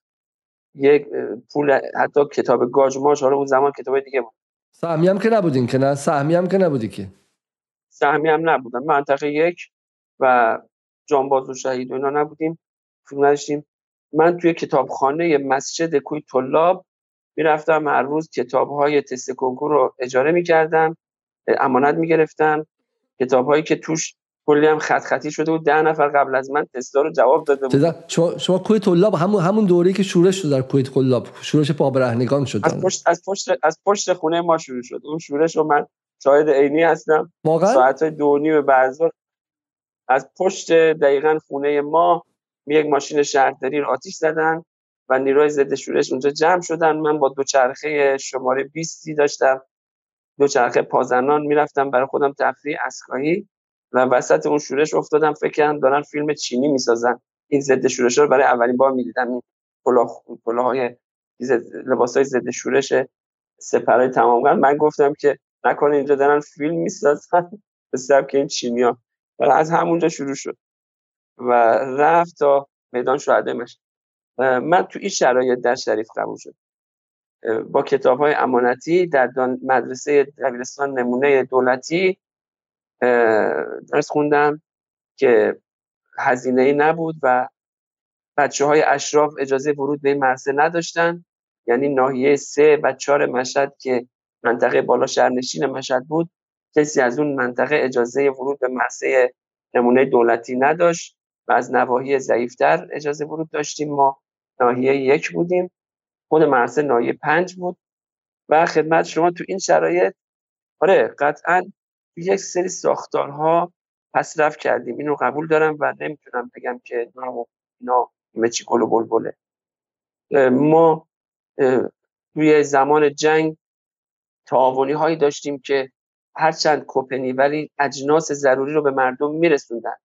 شاید نصف عمر من توی جوانی و نوجوانی تو صف کپن مصرف شد و من دائم می‌رفتم ساعت مثلا سه بعد از اون می‌رفتم هشت نه شب نوبت ما می‌شد و یه ذره روغنی پنیری نمی‌دونم برنجی چیزی می‌گرفتیم کپنی ما اون زمان بالاخره تعاونی هایی بود که مردم رو ترخوش کنه یا جهاد سازندگی بود که روستاها رو با توان خود مردم آباد می‌کرد. درسته به صورت ساختاری جهاد سازندگی منحل شد. تعاونی ها به حاشیه رانده شد. و الان چیزی جز اسم ازشون باقی نمونده تو و در مقابل ساختارهای شبه نساجی رانتی. حالا, حالا یه سوالی کنم. یه سوالی کنم که تمام بحثمون خورده از این حالت صدا سیمایی خارج شه. ما این نقدا رو می‌دونیم. یکی از جوابایی که به این نقدای شما هست اینه که بالاخره آقای ایزدقا سرمایه‌دارها صاحبان قدرت همین دوستان مجلسی شما انسان ها به سمت تشکل سازی میرن به سمت میرن گروه بشن. اگر من به شکلی واردات خودرو دارم میرم با چهار تا وارد کننده دیگه میام جمع میشم که بتونم سهم بیشتری بگیرم. خب برای همینه که سازمان می‌سازیم و غیره. خب و برام رسانه می‌سازیم. زورمون زیاده.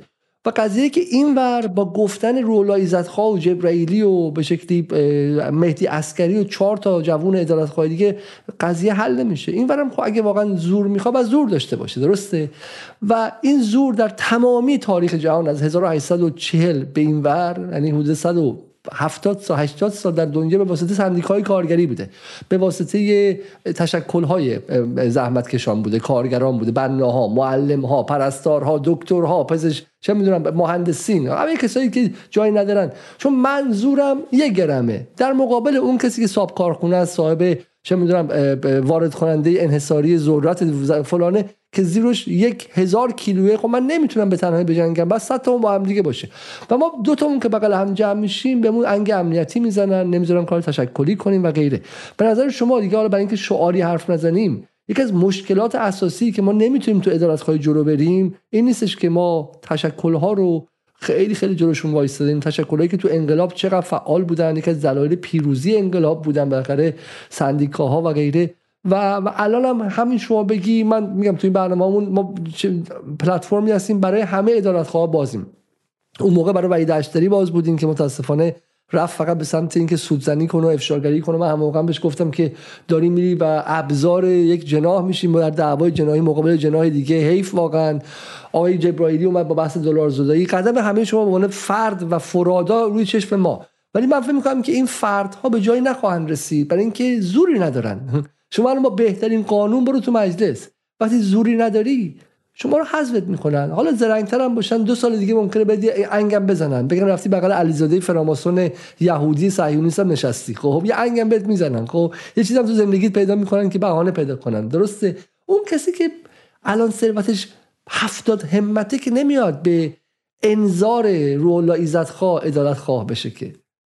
حالا من اینجا نکته بگم. من تو کمیسیون صنایع اتفاقا شروع که کردیم پیشنهادی رو مطرح کردم تصویبم شد. گفتم آقا ما بیایم میزه های صنعت تشکیل بدیم با کمک همین سندیکا و تشکلات در کنار کمیسیون صنایع. یعنی پای اینها رو به مجلس باز بکنیم. خودم شروع کردم تو حوزه مثلا سندیکای صنعت برق 600 شرکت مهندسی اونجا عضون تو صنایع لبنی و غذایی تو صنایع توی حوزه لوازم یدکی خودرو بیش از 100 اتحادیه داریم.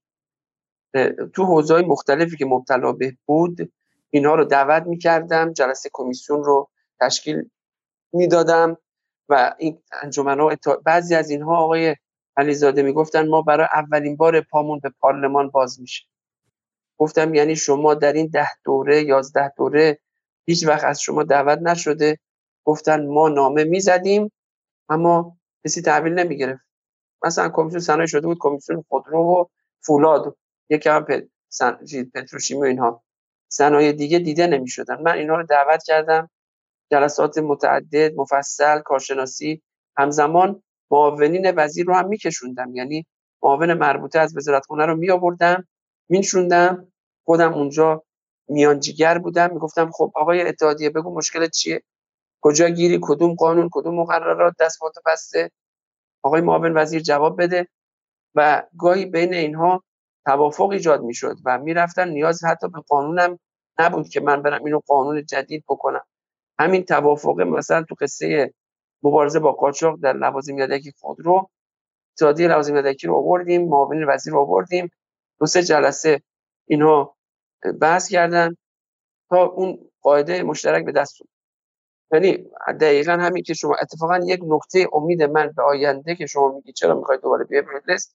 همینه که من اگه هیچ کاری نتونم بکنم هیچ زوری نزن نتونم یه قانونی رو مصوب کنم. اینها پای پای مردم و تشکل مردم به این قانونگذاری باز بکنم دست اینها رو باز بکنم اینها رو کمک بگیرم. حداقلش که با یه میانجیگری میشه.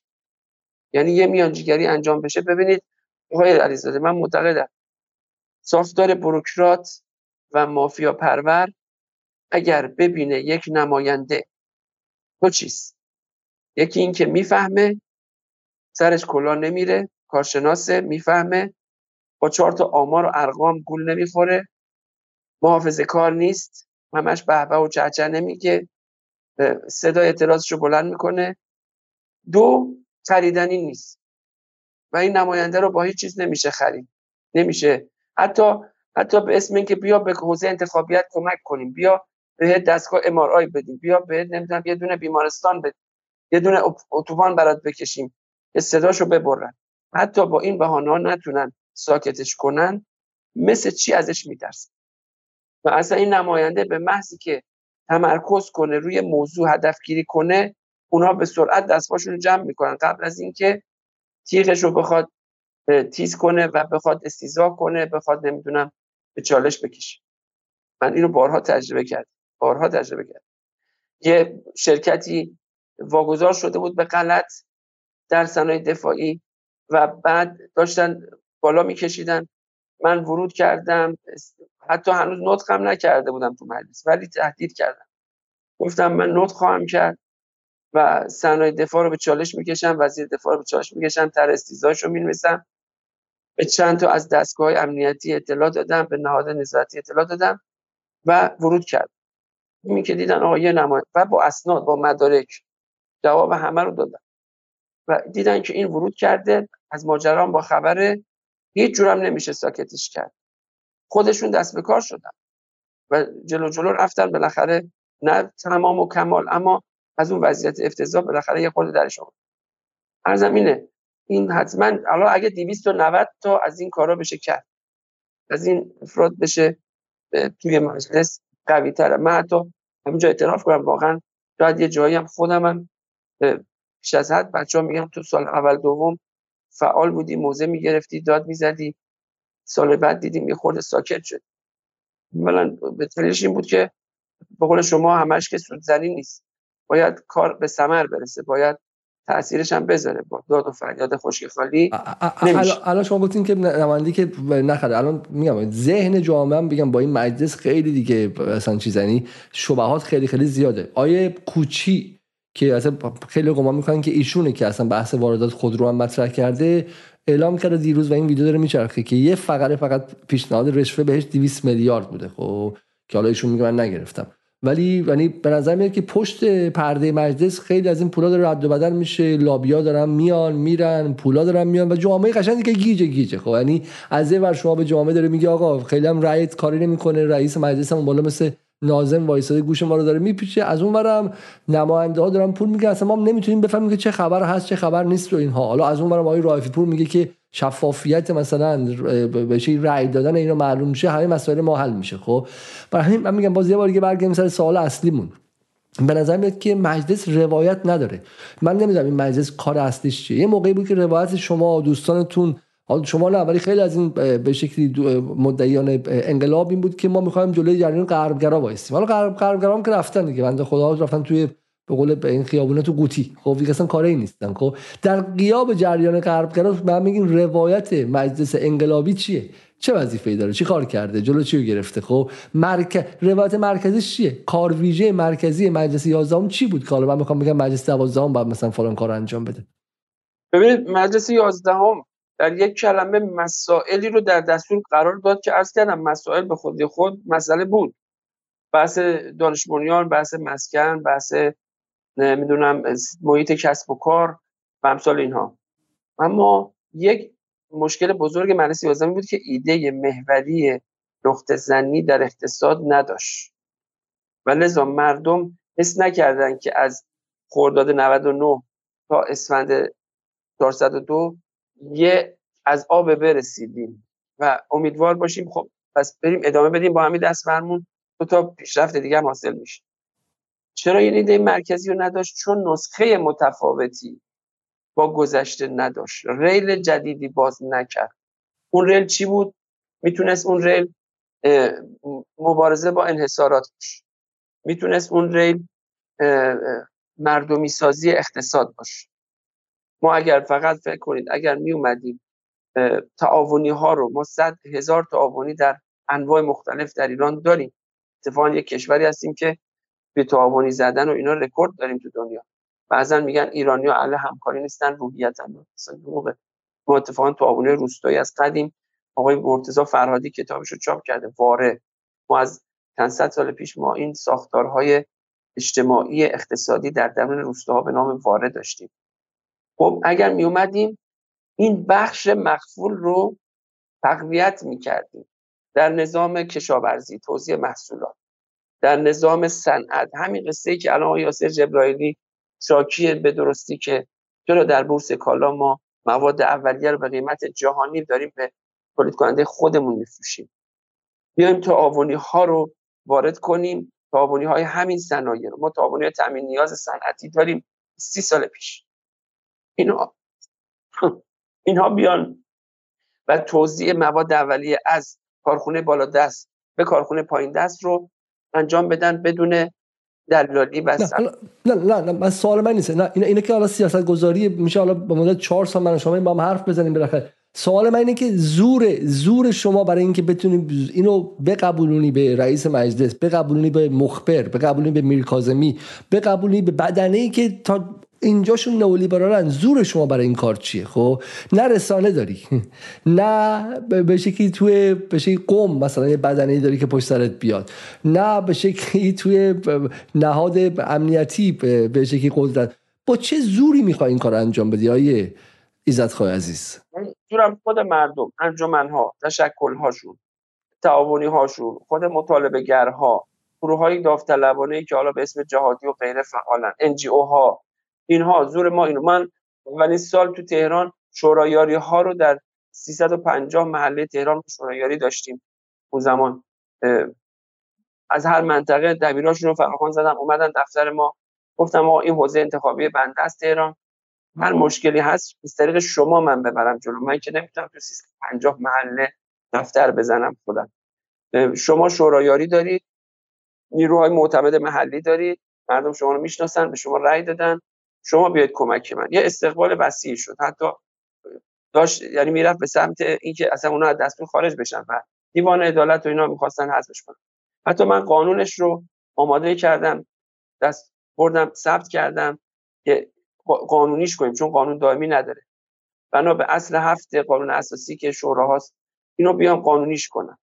البته باز رفت و خاک خورد و تو کمیسیون گیر کرد. چون به حال به قول شما یه نفر و یه دست.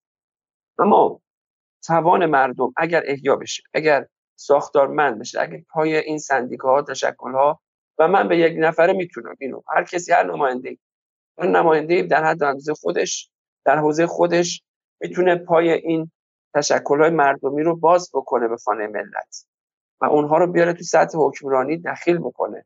من امسال برنامه هفتم بخش صنعتش دست من فصل صنعت برنامه هفتم فصل دهش ماده 47 48 اون چیزی که لایحه اومد به ما دادن سازمان برنامه داد. به شدت ضعیف فقیر. اونم فقط با نگاه حل مسئله دولت دولت دو سه جا گیره مثلا تا اختیار از ما می‌خواست. من اومدم فراخان زدم بیش از هفتاد گزارش کارشناسی برای من ارسال شد. از اتاقها از نمی‌دونم انجمنها تشکلها سندیکاها اندیشکده ها هفتاد گزارش کارشناسی آمد برای من. و من از همونها برنامه هفتم رو در بخش صنعت تدوین کردم که به اذعان مرکز پژوهش یکی از قوی ترین شد کار من نبود به شخصه کار اینها بود. من فقط پخت پزش و تدوینش و رسوندنش به تصویب رو دنبال کردم. یه فراخان تو محیط تازه فقط صنعت زدن نه خیلی عمومی نه خیلی ملی. اما شد و اتفاقات خوبی اونجا افتاد. قوانین خوبی برای اولین بار تصویب شد که به نفع صنعت و تولید باشه. چرا؟ چون اعتقاد داشتم قبل از من حتما یکی دیگه روی مسئله فکر کرده روال داره کرده ای سندیکایی تشکلی کار کرده. من فقط کافیه بگم پذیرای شما هستم بیاد پیشنهاد بده. اگه همین یه دونه کار برای چهار سال انجام شده باشه من احساس می‌کنم دینم رو ادا کردم و وجدانم آروم. حالا اگه از اول من خب ما نماینده اولی بودیم دیگه یکی دو سال معمولا نماینده اولی تا بیاد و جا بیفته و خودش رو پیدا کنه و این لایه های زخیم داخل مجلس رو کشف کنه طول می‌کشه. حالا اگه بتونم با دست آماده تری از روز اول این کارو بکنم. در همه حوزه ها تشکل مردمی رو و ایده مرکزی شما چی؟ ایده مرکزی شما چی؟ ایده مرکزی شما اونجوری که فهمیدم حداقل تو ایده مرکزی من مردمی سازی حکمرانی است بسیار همینجا وایسین. این جمله شبیه جمله احمدی نژاده. شبیه جمله احمدی نژاده. و از دل مردمی سازی احمدی نژاد بانک های خصوصی اومد بیرون. از دل مردمی سازی احمدی نژاد خصوصی سازی هفت تپه اومد بیرون. در دوره بعدش شد. ولی خب ریل گذاری خصوصی سازی و بیشترین تعداد خصوصی سازی تاریخ ایران رو احمدی نژاد کرد. خب به اسم مردم به کام گروه های خاص. خب چه تضمینی هست؟ وقتی که توازن قوا اینقدر به ضرر مردمه وقتی که یه اولیگارشی شکل گرفته وقتی رسانه فردا اقتصاد دنیای اقتصاد تجارت فردا شرق هم میهن کارگزاران همشون دست اتاق بازرگانی و غیره است. خب چه تضمینی هست که این مردم می‌سازی؟ همین الان پیروز آقای خامنه‌ای اومده میگه که خودروسازی رو دست مردم خصوصی بدید. و اون طرف که اصلا خودش به اون رازره میگه که صدا فرمان اجرایی. آقا میگه که آقا صدا فرمان اجرایی که مردم نیستن که. اینو شنیدیم ما. فردا کی بیاد میگه که نه مردم یعنی کی؟ یعنی ما رئیس اتاق بازرگانی تهران میاد میگه. خب؟ برای همین اونم به عباس و پیشم بشه که ابوالفضل نمیدن که. میدن به کسایی که وصلن درسته. این مردمی سازی شما چه تضمینی هست؟ توی این لحظه از توازن قوا به نفع اغنیا و به ضرر مستضعفان که باز هم یه جور شبیه همون خصوصی سازی در 80 نشه کنید ما ظرفیتمون بالاست تو این قصه اولا نهادهای مردمی کم نداره ما انجمن ها اتحادی های سنفیمون که از فکر کنم قاجاریه از کی ما اتحادیه سنفی داریم. قبل از تشکیل وزارت اقتصاد اتحادیه سنفی داشتیم. قبل از تشکیل وزارت بازرگانی ما سنف داشتیم. و یا انجمن سازیمون خیلی خوب بوده. توی مثلا همین لوازم که صد اتحادیه تو کشور داریم. اولا پس به لحاظ بنیه مردمی فقیر نیست. تو تعاونی زدن تو هم تو من رفتم من آقای علیزاده 400 روستا عموما تو مناطق اصطلاح محروم. پای خودم قبل از این قبل از نمایندگی رفتم. تو دور افتاده ترین روستای بلوچستان که جاده آسفالت نداره تعاونی داره. از قدیم داشته. حالا الان فعال نیست ولی بوده. خب ما پس بنیه بنیه مردمی سازی رو داریم. این الان صفر نیستیم و می‌تونیم. دو اینکه نیروهای آزاد به قول معروف اوربیتال های آزاد. حالا ما بهش میگیم جهادی حلقه میانی فلان از اینها هم داریم که اینها بچه‌ای که کنجه مسجدی کنجه هیئتی دانشگاهی فعالن و دارن با مردم مستقیم تعامل می‌کنن. یعنی دستشون به مردم می‌رسه. من روستاهایی رفتم که بخشدار منطقه پاشو نذاشته بود تو اون روستا. اما این بچه های جهادی ده سال بود داشتن هر سال به اون روستا می‌رفتن و گاهی تو اون مسیر کشتن می‌دادن. خب پس ما نیروهای جوانان آزاد آتش به اختیاری داریم که دستشون به مردم در لایه های مختلف می‌رسه. کرونا دیدیم که وزارت بهداشت کم آورد اما همین بچه ها پا شدن رفتن پشت های کرونا رو قسل دادن تف کردن و ضد و فلان این نیروهای آزاد هم بسیار ظرفیت بالایی است برای ما که من تو کشورهای مشابه ما نمی‌بینم نیست بود سه اینکه به هر حال نهاد حاکمیت از هستش که رهبری است آرش و گاردش و پرستیژش اینه که ما می‌خوایم بدیم به مردم مردم سالاری. این خیلی خوبه. این یعنی اینکه اینکه رهبری گفت فساد سیستماتیک نیست. من به این چیز تفسیر می‌کنم. نه حالا حالا گفتنش که یه چیزه ولی همین دیجی کالا رو دارن پس می‌گیرن و شایع شده که می‌خوان همه همین استارتاپ ها هم پس بگیرن. گفته شده که اینا مال خودیا نیستش و غیره. نه اینا اینا به معنی اینه که آره از اول این حرف تاریخ هم بگیم که عدالت هم سیستماتیک نیست. درسته که فساد سیستماتیک نیست اما عدالت هم سیستماتیک نشده. هنوز ما تو عدالت درجا زدیم و مسائل محوریش موندیم. اما می‌خوام عرض کنم بالاخره سیستم یه جاهایی یه پاس گلهایی میده به فضای مردمی سازی و اجازه میده اینا نفس بکشن و دیده بشن حالا ما تا اون موقع که بتونیم صورت ساختاری ما بهش میگیم عدالت ساختاری. مردمی سازی یعنی عدالت ساختاری. یعنی شما هیچ جایی در هیچ امری عدالت محقق نمیشه مگه مردم به صورت ساختاری بیان و کارو دست بگیرن یعنی نمیشه مردم رو گذاشت تو خونه مردم برید خونه هاتون بشینید تماشا کنید ببینید که من و 290 تا دیگه تو مجلس براتون عدالت رو محقق کنیم بیایم در خونه هاتون تحویل بدیم. اصلا امکان پذیر نیست. میگه می‌خوایم امروز تشکل‌های کارگری حوزه کارگری مثال کارگری اصلاح بشه باید متوسل بشیم به تشکل‌های کارگری.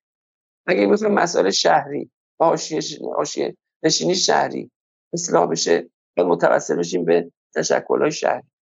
اگه می‌خوایم روستاها روستاهایی که مخروبه شده خالی شده ویرانه شده دوباره احیا بشه باید متوسل بشیم به تشکل‌های روستایی.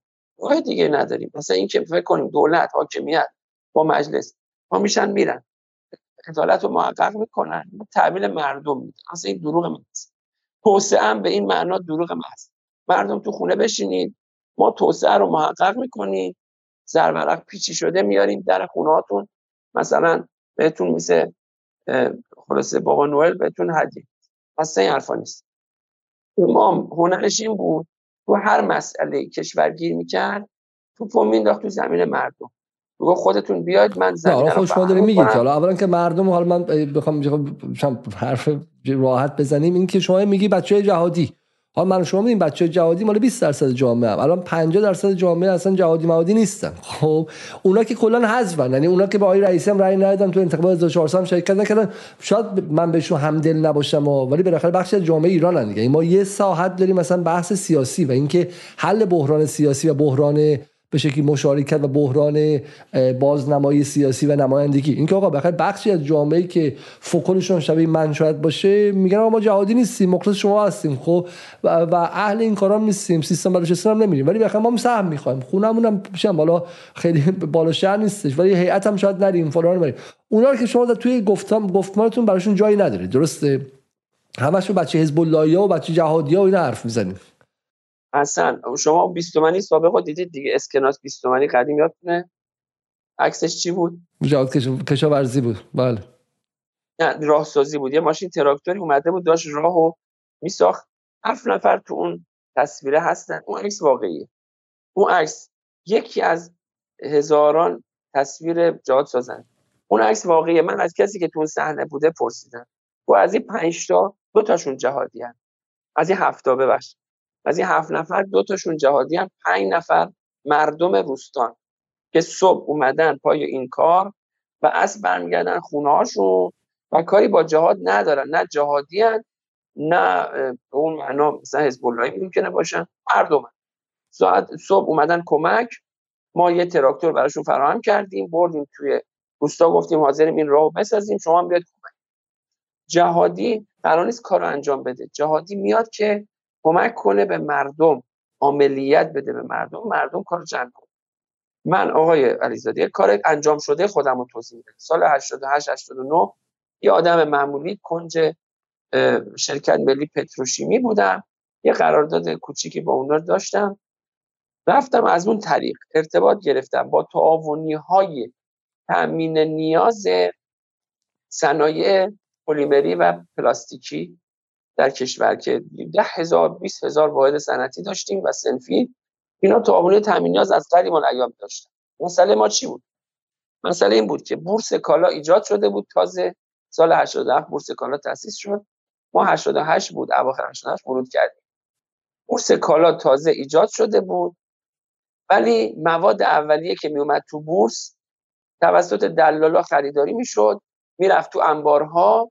و از انبارها این این شرکت های کوچک سن پلیمر پلاستیک باید می‌رفتن. همه در انبارها گدایی خورد خورد این مواد رو به دو برابر سه برابر قیمت میخریدن. چون چونشون به بورس باز نشده. من رفتم تعاونی های تامین نیاز اینها رو در پنج استان پیدا کردم. 15 تعاونی بودن. آوردمشون یه اتحادیه کشوری با اینا ساختیم. اتحادیه سراسری تعاونی های تامین نیاز. و رفتم اون زمان پیش آقای احمدی جاد گفتیم آقا این اتحادیه ایجاد شده بهش اجازه بده وارد بورس کالا بشه. ایشون فقط یه خط دستور داد به 5 6 وزارت خونش و آقا ببینید اینا چی میگن؟ به حرف اینا گوش کنید ببینید چی من خودم پا شدم. با اینکه یه روز کار تو کارخونه پلیمری نداشتم یه کارگاه پلیمری از خودم نداشتم. با این افراد پا شدیم رفتیم وزارت بازرگانی اون زمان وزارت صنایع وزارت اقتصاد وزارت نفت و و اثبات کردیم آقا این تعاونی اجازه بدید بیان تو بورس و اینا می‌تونن کارو جمع کنن. 5 درصد. روز اول گفتن 5 درصد مواد اولیه اجازه میدیم شما وارد چی یعنی اگه روزی مثلا 100 تن عرضه میشه 5 تنش رو اجازه میدیم شما بخرید. ما گفتیم باشه. با 5 تن 5 تن شروع کردیم. ظرف دو سال 20 درصد کل بورس کالا حدود 300 هزار تن در این بورس توسط این تعاونی ها خریداری می‌شد. و مستقیما به شرکت های کوچک عرضه می‌شد بدون که قیمتش افزایش پیدا کنه. فقط 3 4 درصد کارمزد به شدت این کار جواب داد در اون زمان. با اینکه من نه نماینده مجلس بودم نه تو وزارت خونه سمتی داشتم به اون معنا مدیر کلی بودم. فقط از جایگاه هم استفاده کردم با این تعاونی ارتباط گرفتم. پاشون رو به بورس کالا باز کرد دولت بعد اومد دولت های روحانی آقای نعمت زاده شد. وزیر صنایع زد زیر میز. آقا اصلا یعنی چی؟ بورس کالا چیه؟ تعاونی چیه؟ پتروشیمیا هر جا دلشون می‌خواد موادشون رو بفروشن. با هر قاعده دلشون می‌خواد بفروشن. و به هم زد این نظم و ترتیبی که ما داشتیم ایجاد می‌کردیم با کمک همین تعاونی. البته اون اتحادیه از بین نرفت. ادامه داد. لخ لخ می الان اون 12 تعاونی شده 40 تعاونی در کشور. تعاون جدید هم رفت تاسیس شد در بوس در استان ها. مختصر سر بگین چون دیگه پایان برنامه داریم می‌رسیم و من سوالای خیلی زیادی همچنان برام مونده. اگر من بتوانم با همین حضور اندکم یه دونه کرسی تو مجلس چهار پاس گل اینطوری به تشکلهای مردم نهاد بدم به اندازه کافی کارمو کردم و ناامید نیستم و می‌تونم. حالا اگر قاطبه نگاه مجلس این شد که بسیار خوب چون بالاخره بچم بالا یه نگاهی در بالاخره من از background چپ میام و شما بالاخره از عدالتخواه مذهبی میان یه فرقی داره. و اینکه همینجا با هم دیگه حرف زدیم شما بحث صنعت ملی بودش توش بحث به شکلی نهادهای کوچیک بود و اصنافی که از زمان قاجار بود. خب اینا بالاخره یه جایی و تضاد با هم قرار می‌گیرن و سیاست جدی اونجا اتفاق میفته خب جایی که سنف مثلا صاحبان نساجی مقابل کارگران نساجی قرار می‌گیرن. ما تو جدال چون معتقدیم ضعیفترین حلقه در حال حاضر یه حلقه است به اسم 20 میلیون کارفروش ایرانی. وقتی هم میگیم کارفروش کارگر از اون دست پینه بسته نیستش. الان مهندسی که فوق لیسانس شریف هم هستش داره تو اصلویه کار می‌کنه کارگره دیگه درسته؟ هر کسی که صاحب ابزار تولیدش نباشه کارگره. خب من می‌خوام شما برای این کارگرا توی این مجلس 11 چه کردی و چرا تمرکز بیشتری شما به عنوان شخصی یک از 10 تا به قول خودتون آدم ادارتخواه روی نداشتی؟ ببینید اینکه من می‌دونم مثلا برای جایی مثل هفت تپه شما سال 92 قبل از این نماینده مجلس شی خیلی نگاه انقلابی تر بودش. شما سال 92 چه کردی های ایزد خواه خودتون بگید برای هفت تپه. خب ببینید ما حالا این تو از توضیح سال 92 یه کارگروهی را انداختیم. تو بحث خودسازی خب ما از همون سال 84 که قانون خودسازی تصویب شد منتقد بودیم بحث می‌کردیم.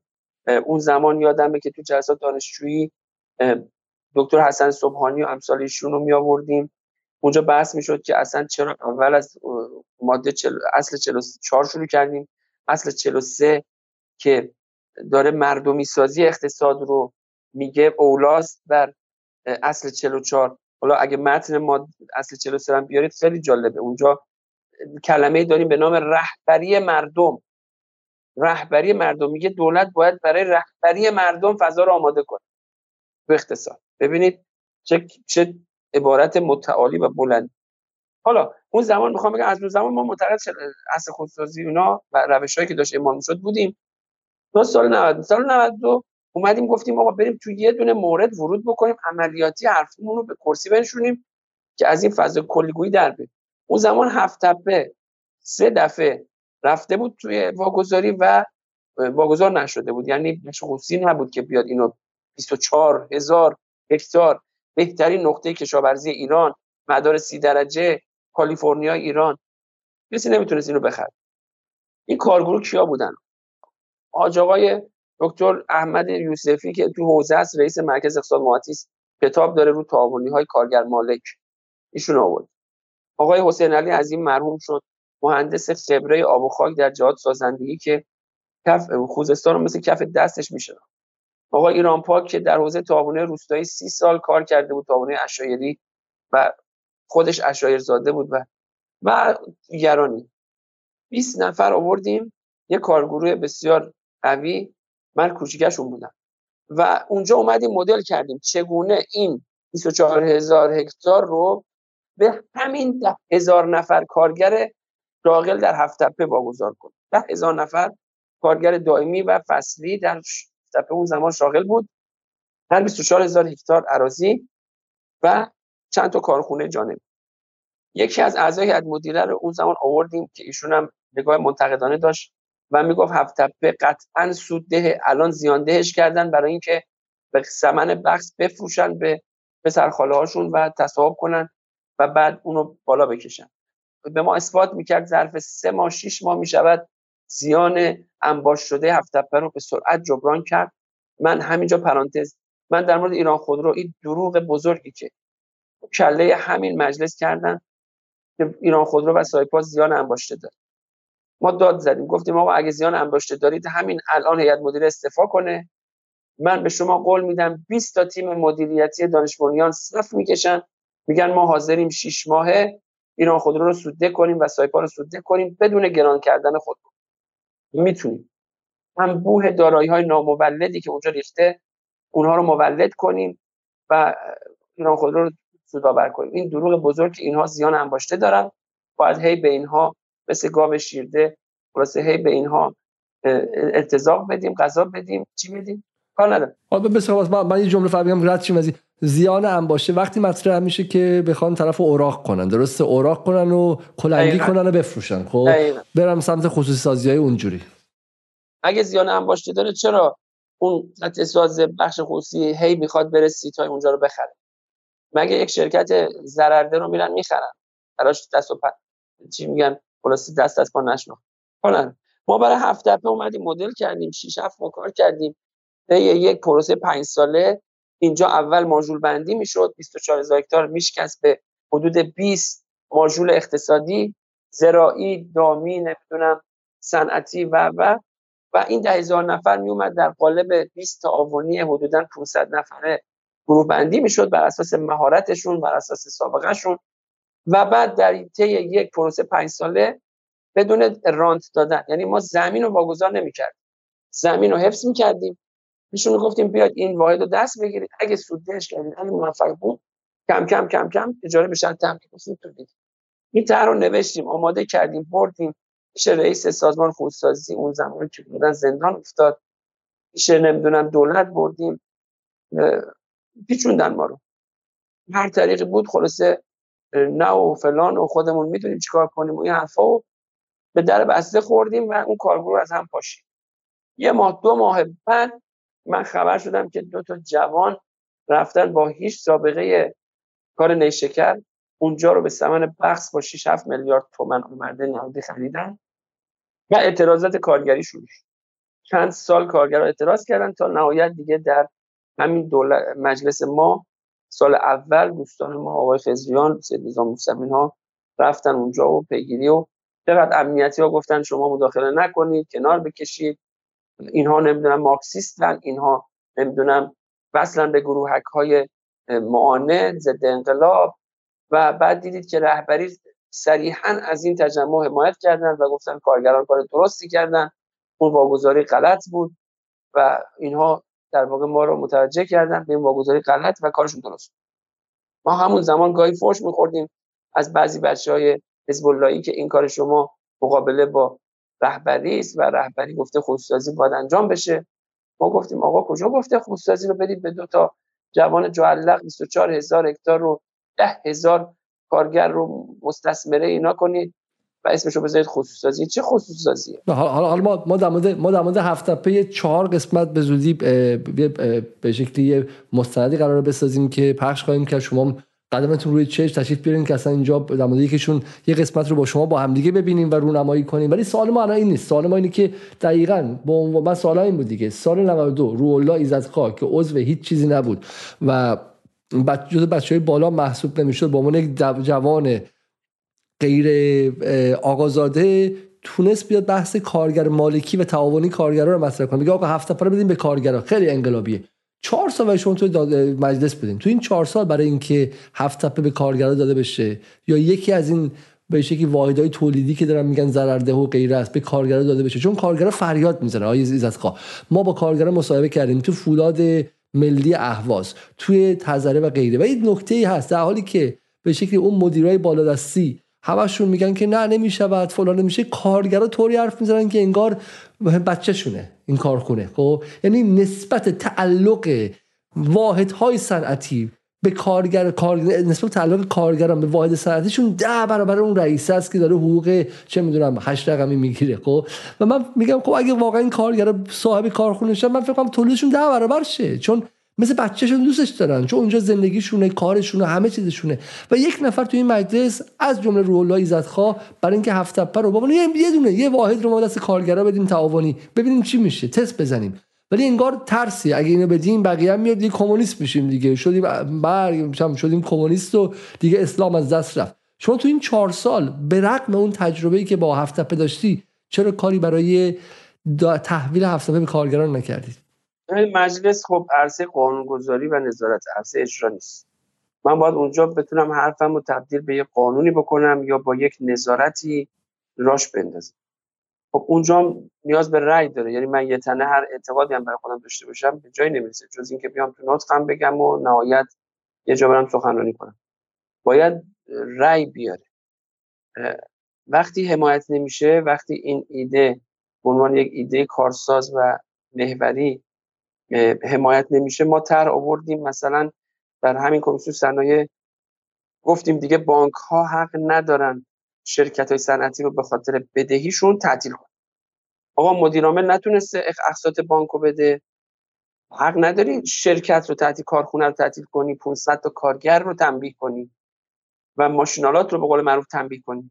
تو برو اون مدیرعامل رو خلق کن بانک برو اونجا خودت اصلا هیئت مدیره موقت بذار.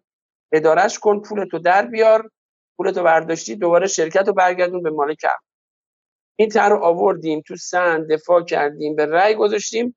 با 7 ده تا رأی کمتر افتاد و رأی نیاورد. چرا؟ چون بعضی دوستان حتی بعضی شیوخ مجلس راه افتادن توی راهروهای نمایندگان که رأی ندید. چرا؟ چون اگه رأی بیاره نظام بانکی متلاشی میشه. و دیگه بانک ها به کسی وام نمیدن و میترسن وام بدن. خب یه, یه حرفی که رو هوا یه حرف کفتیابونی. در حالی که ما اونجا دیده بودیم شرایطی گذاشته بودیم گفته بودیم که از اون برم اگر نظام بانک ها تخطی کنن از دادن وام و تسهیلات از اون جریمه میشن. کنید ما هنوز در اقتصادمون جرأت عاملیت بخشیدن به مردم رو پیدا نکردیم در سطح حاکمیت. و بعد دوستان اصولگرا هم به قول شما میگن اینا چیه؟ این حرفا شعادیه این حرفا کلیه فلانه نمیشه. چطوری میشه به مردم همه مردم رو عامل کنیم؟ مالک؟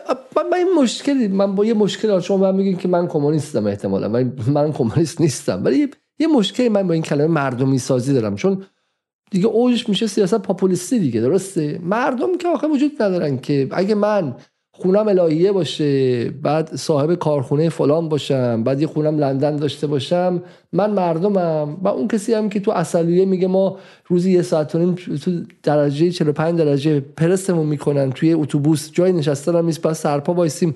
اتوبوس کولر هم نداره تا برسیم به سر کار که چه می‌دونم کار کنیم یا اون که تو فولاد اهواز میگه جلوی این دستگاه های زوب آهن. 300 ساعت در, در ماه کار می‌کنه اونم مردمه. و مردم این چی؟ خب کدوم مردم؟ مال کدوم دهک؟ بابا امام می‌گفت مستعفین و مستکبرین. می‌گفت اغنیا و فقرا کاخنشینا و کوخنشینا. باز در 60 تقسیم بود. مردمی سازی این چی؟ الان قنی هم میگه مردمی. خب مردمی سازی همینقدر. مبهمه که کلمه آزادی که نجات میگه. قنی نجات میگه آزادی منظورش آزادی داد و ستاد پولداراز. مردمی هم الان چیه؟ من سوالم در مورد مشخصا میگم مثلا تو ایران بخیر 20 میلیون نفر هستن که هیچ چیزی ندارن جز کارشون معلم پرستار. بچه های تازه فارغ تحصیل شده از دانشگاه مهندسین خب کارگران معدنچی ها که حتی کشاورزان صنعتی و اینا 20 میلیون نفرن. من می‌خوام بدم که مثلا شما آیه عزت خواه برای اینا چای کرده. توی این مجلس اخیر چیزی اومد به اسم قانون برنامه توسعه هفتم. من می‌خوام یواش برنامه رو تموم کنم شما خستید و ناخوشم بودین و واقعا اخلاقا درست نیستش. بعد یه موقعی یه برنامه رو بزنید ولی سوالی. شما برای مجلس برای برنامه توسعه هفتم جای کرد چون توی برنامه توسعه هفتم مثل چیزای خیلی خطرناک بود که با روح انقلاب با روح قانون کار با روح دهه 60 با چیزایی که براش بچهای مردم شهید شدن کشته شدن فاصله داشت. تو برنامه هفتم به استاد شاگردی رسمیت دادن. استاد شاگردی یعنی بردگی. یعنی من رو به نصف قیمت کار کنم. بگن داره کارآموزی می‌کنه. و من 25 سالمه. تا 28 سالگی داره کارآموزی می‌کنه. بعد روز آخر من اخراج می‌کنم باز برم اینجا دیگه کارآموزی کنم. حداقل دستمزد رو از اعتبار انداختن. حداقل دستمزدی که از سال 1850 توی غرب براش جنگیدن. تو ایران هم 50 سال حتی قبل از انقلاب براش آدما اعتصاب داشتن. شرایط بازنشستگی مشاغل سخت زیان آور رو عوض کردن. طبقه بندی مشاغل خود شما می‌دونید که چقدر توی برای برای کارگران مهمه. تو جدال ما با هر کی حرف زدیم گفتن طبقه بندی مشاغل. آقای خامنه ای جز سومین دو تا سه تا موضوع اصلی که تو روز کارگر امسال اشاره کرد طبقه بندی مشاغل بود. برای کارگرا مهمه چون یه افقی بهشون میده که آقا ما زحمت بکشیم دستمون زیر پرس بره فلان چی حداقل رشد می‌کنیم رتبهمون میره بالاتر. هیچ. مجلس قانونگذاری کرد اما هیچ انگیزه برای نظارت و فشار آوردن به دولت برای اجراش نداشته خب؟ و شما می‌دونید مثلا با کارگرا دیدارم کردید. و بحث طبق بندی مشاغل فقط تنها جایی که انجام شد حق و تدریس دانشگاه ها بود. درسته؟ اساتید دانشگاه بود چون زورشون زیاده. سرمایه اجتماعیشون زیاده و غیره. خب نماینده دارن. نماینده دارن تو من. اساتید پزشکان وکلا اینا بالاخره نماینده دارن تو مجلس همیشه. اما کارگران نماینده ندارن. عموما من البته من خب عضو کمیسیون اجتماعی که نبودم. بالاخره این چیز بحث کارگری اینا میره تو کمیسیون اجتماعی همیشه متاسفانه. ولی در, در حد خودم مثلا یه مورد ارز کنم سی تا پالایشگاه اصلویه آقای میر غفاری رو قطعا می‌شناسید بکنم باشون صحبتم داشتم بله بله من بارها مهمان ما بوده در جدال. چون اولین بار که اومد پیش من خب من نمیشناختم گفت من پیگیر ایجاد انجمنهای سنفی کارگری هستم اما اداره اطلاعات اون منطقه اجازه نمید من به شخصه از جایگاه نمایندگی ورود کردم تماس گرفتم با وزیر با استاندار اون منطقه و گفتم آقا شما حق ندارید قانون داریم انجام سنفی قانون نیست. چرا اینا رو استلاماتشون انجام شده؟ مشکلی ندارن. چرا مجوز نمید فشار بردم و سی انجمن سنفی تأسیس شد بالاخره در اصلیه در حوزه کارگری و این بچه ها بالاخره صاحب رأی شدن. قبلش تجمعات انفرادی میذاشتن دائما میگرفتنشون براشون پرونده می‌شد. و دیگه در رسما در قالب انجمن سنفی اومدن توی قانون عالی انجمن سنفی تهران حق رأی پیدا کردن و دو اینکه در مورد آزادی تجمعات و اعتراضات اصل 27 قانون اساسی دوباره پیگیری کردن. باز اونم به کمیسیون امنیت و اینا مربوطه ولی یا شوراها مربوطه کمیسیون شوراها. من دوباره در اون قصه در حد خودم یه تر اولی آماده کردم ثبت کردم توی سامانه. پیگیری کردم. حالا یه لایه دولت الان آورده لایه قابل دفاعی نیست. خب باید رد بشه کلیاتش. ولی خب در حد خودم پیگیری کردم این اصل 27 بتونه قانون پیدا کنه و اجرایی بشه. از حالتی که الان در انحصار دولت و استانداری و فرمانداری است در تو بحث های دیگه همینطور مثلا بحث مدارس بحث توسعه هفتم توسعه هفتم هم بفرمایید. از تو مدارس همین اخیرا ما یه بندی رو آوردیم تصویب کردیم مدارس مسجد مهمون یعنی تو اون قانونی که مال مدارس غیر دولتی است گفتیم آقا مساجدی که تو سابقه داره الان ده ساله توی کشور مساجد فور شدن خودشون مدرسه زدن با پول کم با نیروهای داوطلب معلمین داوطلب. اما آموزش پرورش زیر بار نمیره و به اینا مجوز نمیده. ما این آوردیم یه ماده کردیم تو اون قانون مدارس غیر گذاشتیم که مساجد حق دارن مدرسه بزنن البته تحت شرایطی. باز فنی و علمی و اینها شرایطش رعایت بشه خیلی مخالفت کردن. یکی از این وزرای اسبق مقاله زد که این قانون دست یاقی ها رو باز می‌کنه در آموزش ما واقعا آیا زده این مشکل رو داریم. همچنان تو لایه های از حاکمیت نگاه به مردم نگاه به یاقی ها و آنارشیسم و هرج و مرج و این حرفاست متاسفانه. و که اصلا انگار نه انگار که ما سابقه جهاد سازندگی داشتیم جهاد خودکفایی داشتیم. به دست مردم کارهای بزرگ در این کشور انجام شده و اثبات شده در عمل. سال 90 یه دانشجو دکترای از پرینستون آمریکا آقای اریک لاب اومد ایران. تحقیقاتش پایان نامش در مورد الگوی سازماندهی مردمی در جهاد سازندگی بود در دانشگاه پرینستون. سال 90 یعنی 12 13 سال بعد از اینکه ما جهاد سازندگی رو منحل کردیم تو کشور خودمون. من با ایشون دیدار کردم تو دانشکده علوم اجتماعی تهران. گفتم چی شد؟ انگیزه شد برای شما که دانش پایان نامه دکتراتو به روی موضوع. گفت ما سرچ کردیم تو دنیا هیچ الگویی مثل جهاد سازندگی ایران نتونسته شکاف عقب ماندگی در روستاها رو ظرف 10 15 سال با این سرعت جبران کنه. بعد رفتیم نصب کردیم دیدیم رمزش در این بوده که مردمی بوده نه دولتی نه حاکمیتی و ما هیچ داده ای نداشتیم که این ساختارش چه شکلی بوده. اومدیم شما که چهار تا مقاله علمی ندادید بیرون.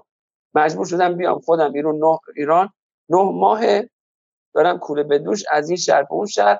با بچه های قدیمی جات زندگیتون مصاحبه عمیق می‌گیرم ببینم که این ساختار مردمی شکلی. کتابش البته بعدا دادیم. دانشگاه امام ترجمه هم کرد در ایران بعد چاپ شد حالا ارزم اینه اونجایی که دستم بود. اگه من عضو کمیسیون اجتماعی بودم قطعا می‌تونستم مستقیم به حوزه کارگری ورود کنم طرح بیارم پیگیری کنم. البته امیدوار نبودم در این مجلس این رو کردی که داشت لزوما تصویب بشه. اما بالاخره می‌تونستم به صورت تخصصی موضوعی ورود کنم. ولی در اونجایی که به صورت نظارتی توانستم کار کنم پیگیری کردم. برنامه هفتمم اون بخش البته اینایی که میگی تغییرات کرد ها تو اصلاحیاتی که بحث شاگر... استاد شاگردی و بحث بازنشستگی و غیره. استاد شاگردی بازنشستگی من حالا جزئیاتش الان خاطرم نیست. رفت از شونگهبان برگشت اصلاحاتی خورده رفته هنوز شونگهبان جواب نهایی رو نفرستاده که بالاخره اصلاحات قبول شد یا نه. باید وایسیم ببین اون نسخه نهایی چی در میاد. ولی مطمئنا اینا تغییراتی کرد به خصوص بازنشستگی. بر ترتیب این است که اگر تو حوزه خودم که صنعت بود تولید بود بیشتر با عرض کردم با وساطت و میدانداری انجمنها کارهای خوبی شروع شد که البته کمزور بود اما بالاخره نقطه اثر خوبی گذاشت. و می‌تونیم در مجلس آینده اگر مردم دوباره ما رو خواستن اینو تقویت کنیم و به یه ریلگذاری واقعی تبدیل اما نکته مهم این است که گارد مجلس برای این کارا باز باشه. گارد مجلس ایده محوری مجلس آماده باشه مجلس برای روی کرد. اگه آماده نباشه به انواع اقسام روش ها این کار ضربه می‌خوره. و نمی‌تونیم ما جواب نهایی رو تو مجلس بگیریم. مهم اینه. یعنی من حرفم اینه. اگر بچه های مطالبه گر بخوان از من بپرسن آقا الان مجلس آینده چه روی کردی؟ من میگم مردمی سازی حکمرانی. حالا چه اقتصادی چه فرهنگی چه علمی. علمی. علمی اما نیاز به شکست انحصارات دانشگاهی و اینها داریم در حوزه علمی. در همه عرصه باید به سمت مردم سازی حکمرانی بریم. اما لازمش اینه. مجلسی بیاد که گاردش برای این کار باز باشه و به طلب اون وقت خواهید دید. از اقصانوات کشور طرحها و راه میاد. در مورد همین کارگر مالکی من سراغ دارم. تو کشور تو شهرستان ها کار شده. آدم داریم اندیشکده داریم. نمونه داریم. مطمئنم. یعنی اگر گارد مجلس باز بشه تا الان باز نشده ما تا الان متاسفانه در مجلس و دولت در این مجلس و دولت اصولگرا صرفا مسئله دولت رو حل کردیم. اگه حل کرده باشیم. اخذ مالیات حذف ارز ترجیحی کسری بودجه ناترازی انرژی. فقط. اینها مسئله دولت اینا مسئله جیب دولت. نمیگم نباید حل بشه. اما اولویت اینا نیست. روی کرده ما اینا نیست. ما میگیم اگه بریم به سمت مردمی سازی اقتصاد هم که اقتصاد بزرگ میشه اون وقت منابع دولت افزایش پیدا می‌کنه. اون وقت برای 300 همت دست تو سفره مردم نمی‌کنه. مرغ و تخم مرغ مردم رو گرون نمی‌کنه. اون وقت می‌تونه با مافیا در بیفته با مردمی سازی اقتصاد. اون زمانی که آقای علیزاده من همون دوازده تعاونی رو وارد بورس کالا کردم پیشنهاد رشوه پنج هزار تونی اومد آقا پنج هزار تن مواد بگیرید پاتون رو از بورس کالا بکشید. و این تعاونی رو رها کنید و اینا رو نیارید بورس. رئیس اتحادیه که ما ایجاد کرده بودیم پیشنهاد دادیم 5000 تن دید مواد میدیم. برو به تو بازار سیاه بفروش سودش بخور. ولی دست بردار از این کار. ایشون صفر وایستاد بعد رفتن کارخونهش رو آسیب زدن. رفتن براش پرونده امنیتی درست کرد.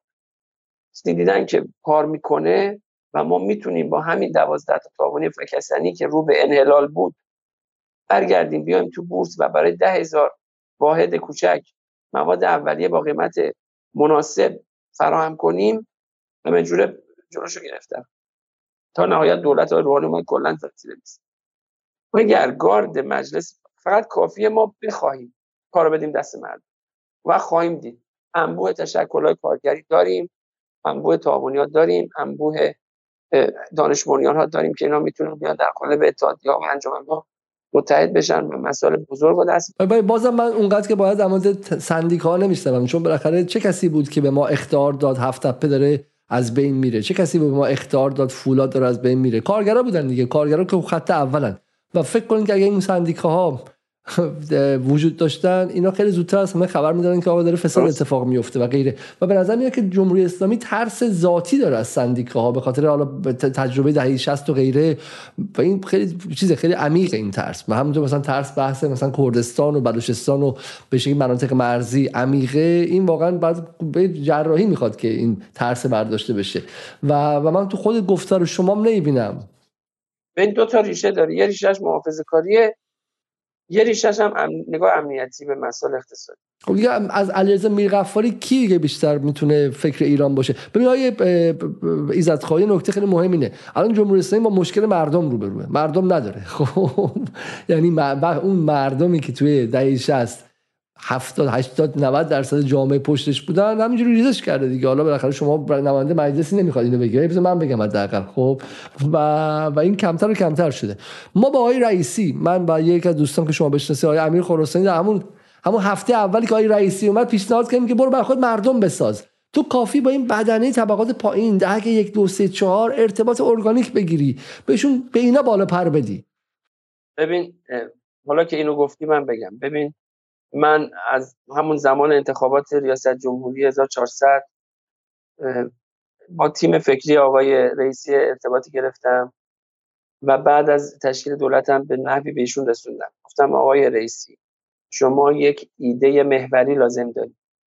خاتمی گفت گفتگوی تمدن ها احمدی گفت نمی‌دونم عدالت ورزی شهرستان ها رو می‌خوام تقویت کنم و فلان. آقای روحانی گفت برجام.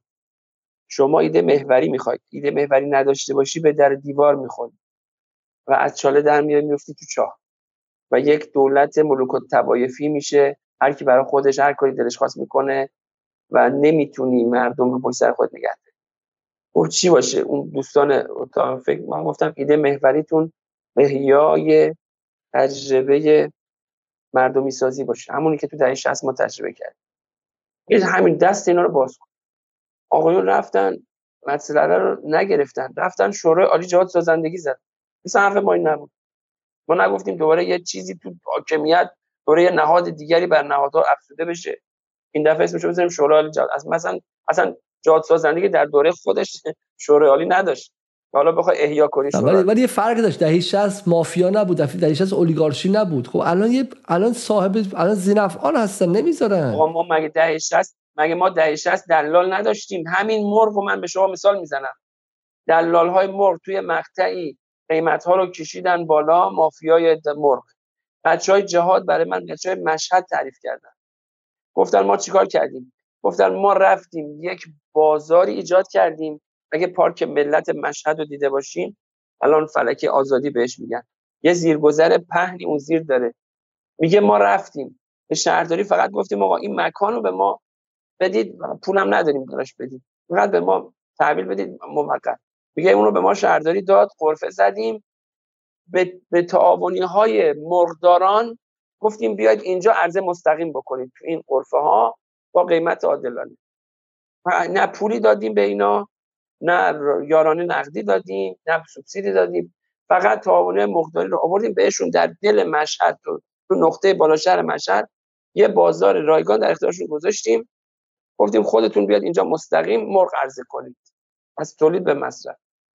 قیمتی که اونجا تعیین شد شد قیمت بازار. یعنی تو کل شهر میگه قیمت شکست و شد قیمت زیرگذر. اسمشو گذاشتن که گفتم بازار زیرگذر چنده؟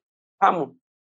به وفورم ارزش این میشه مردمی سازی یعنی همون اصناف تولید کننده رو آوردن بهشون بازار مستقیم دادن بدون رانت زمین اونجا رو واگذار نکردن که یارو بره مقداریشو تعطیل کنه زمینش رو بفروشه بذاره جیبش. گفتن این غرفه تو حق داری به اینجا مرغ تو عرضه کنی. مثلا روش نکش همون عادلانه. ما میگه ما مافیا رو شکست دادیم. الان پس حالا من الان پس من همینجا همینجا وایسم دیگه. در چون ایده مرکزی رو خواه امشب مردمی سازیه سوالی که من از در ذهنم همیشه هست اینه که من میام به مردم بدم من دولتم حکومتم میام به مردم بدم. اینم مردمه. میام به مردم بدم تو راه مافیا راندخورا بچه زرنگا آقازاده ها پسرخاله هاشون یا اون کرواتی که با آقازاده کار می‌کنه اونا رو هوا میقاپن.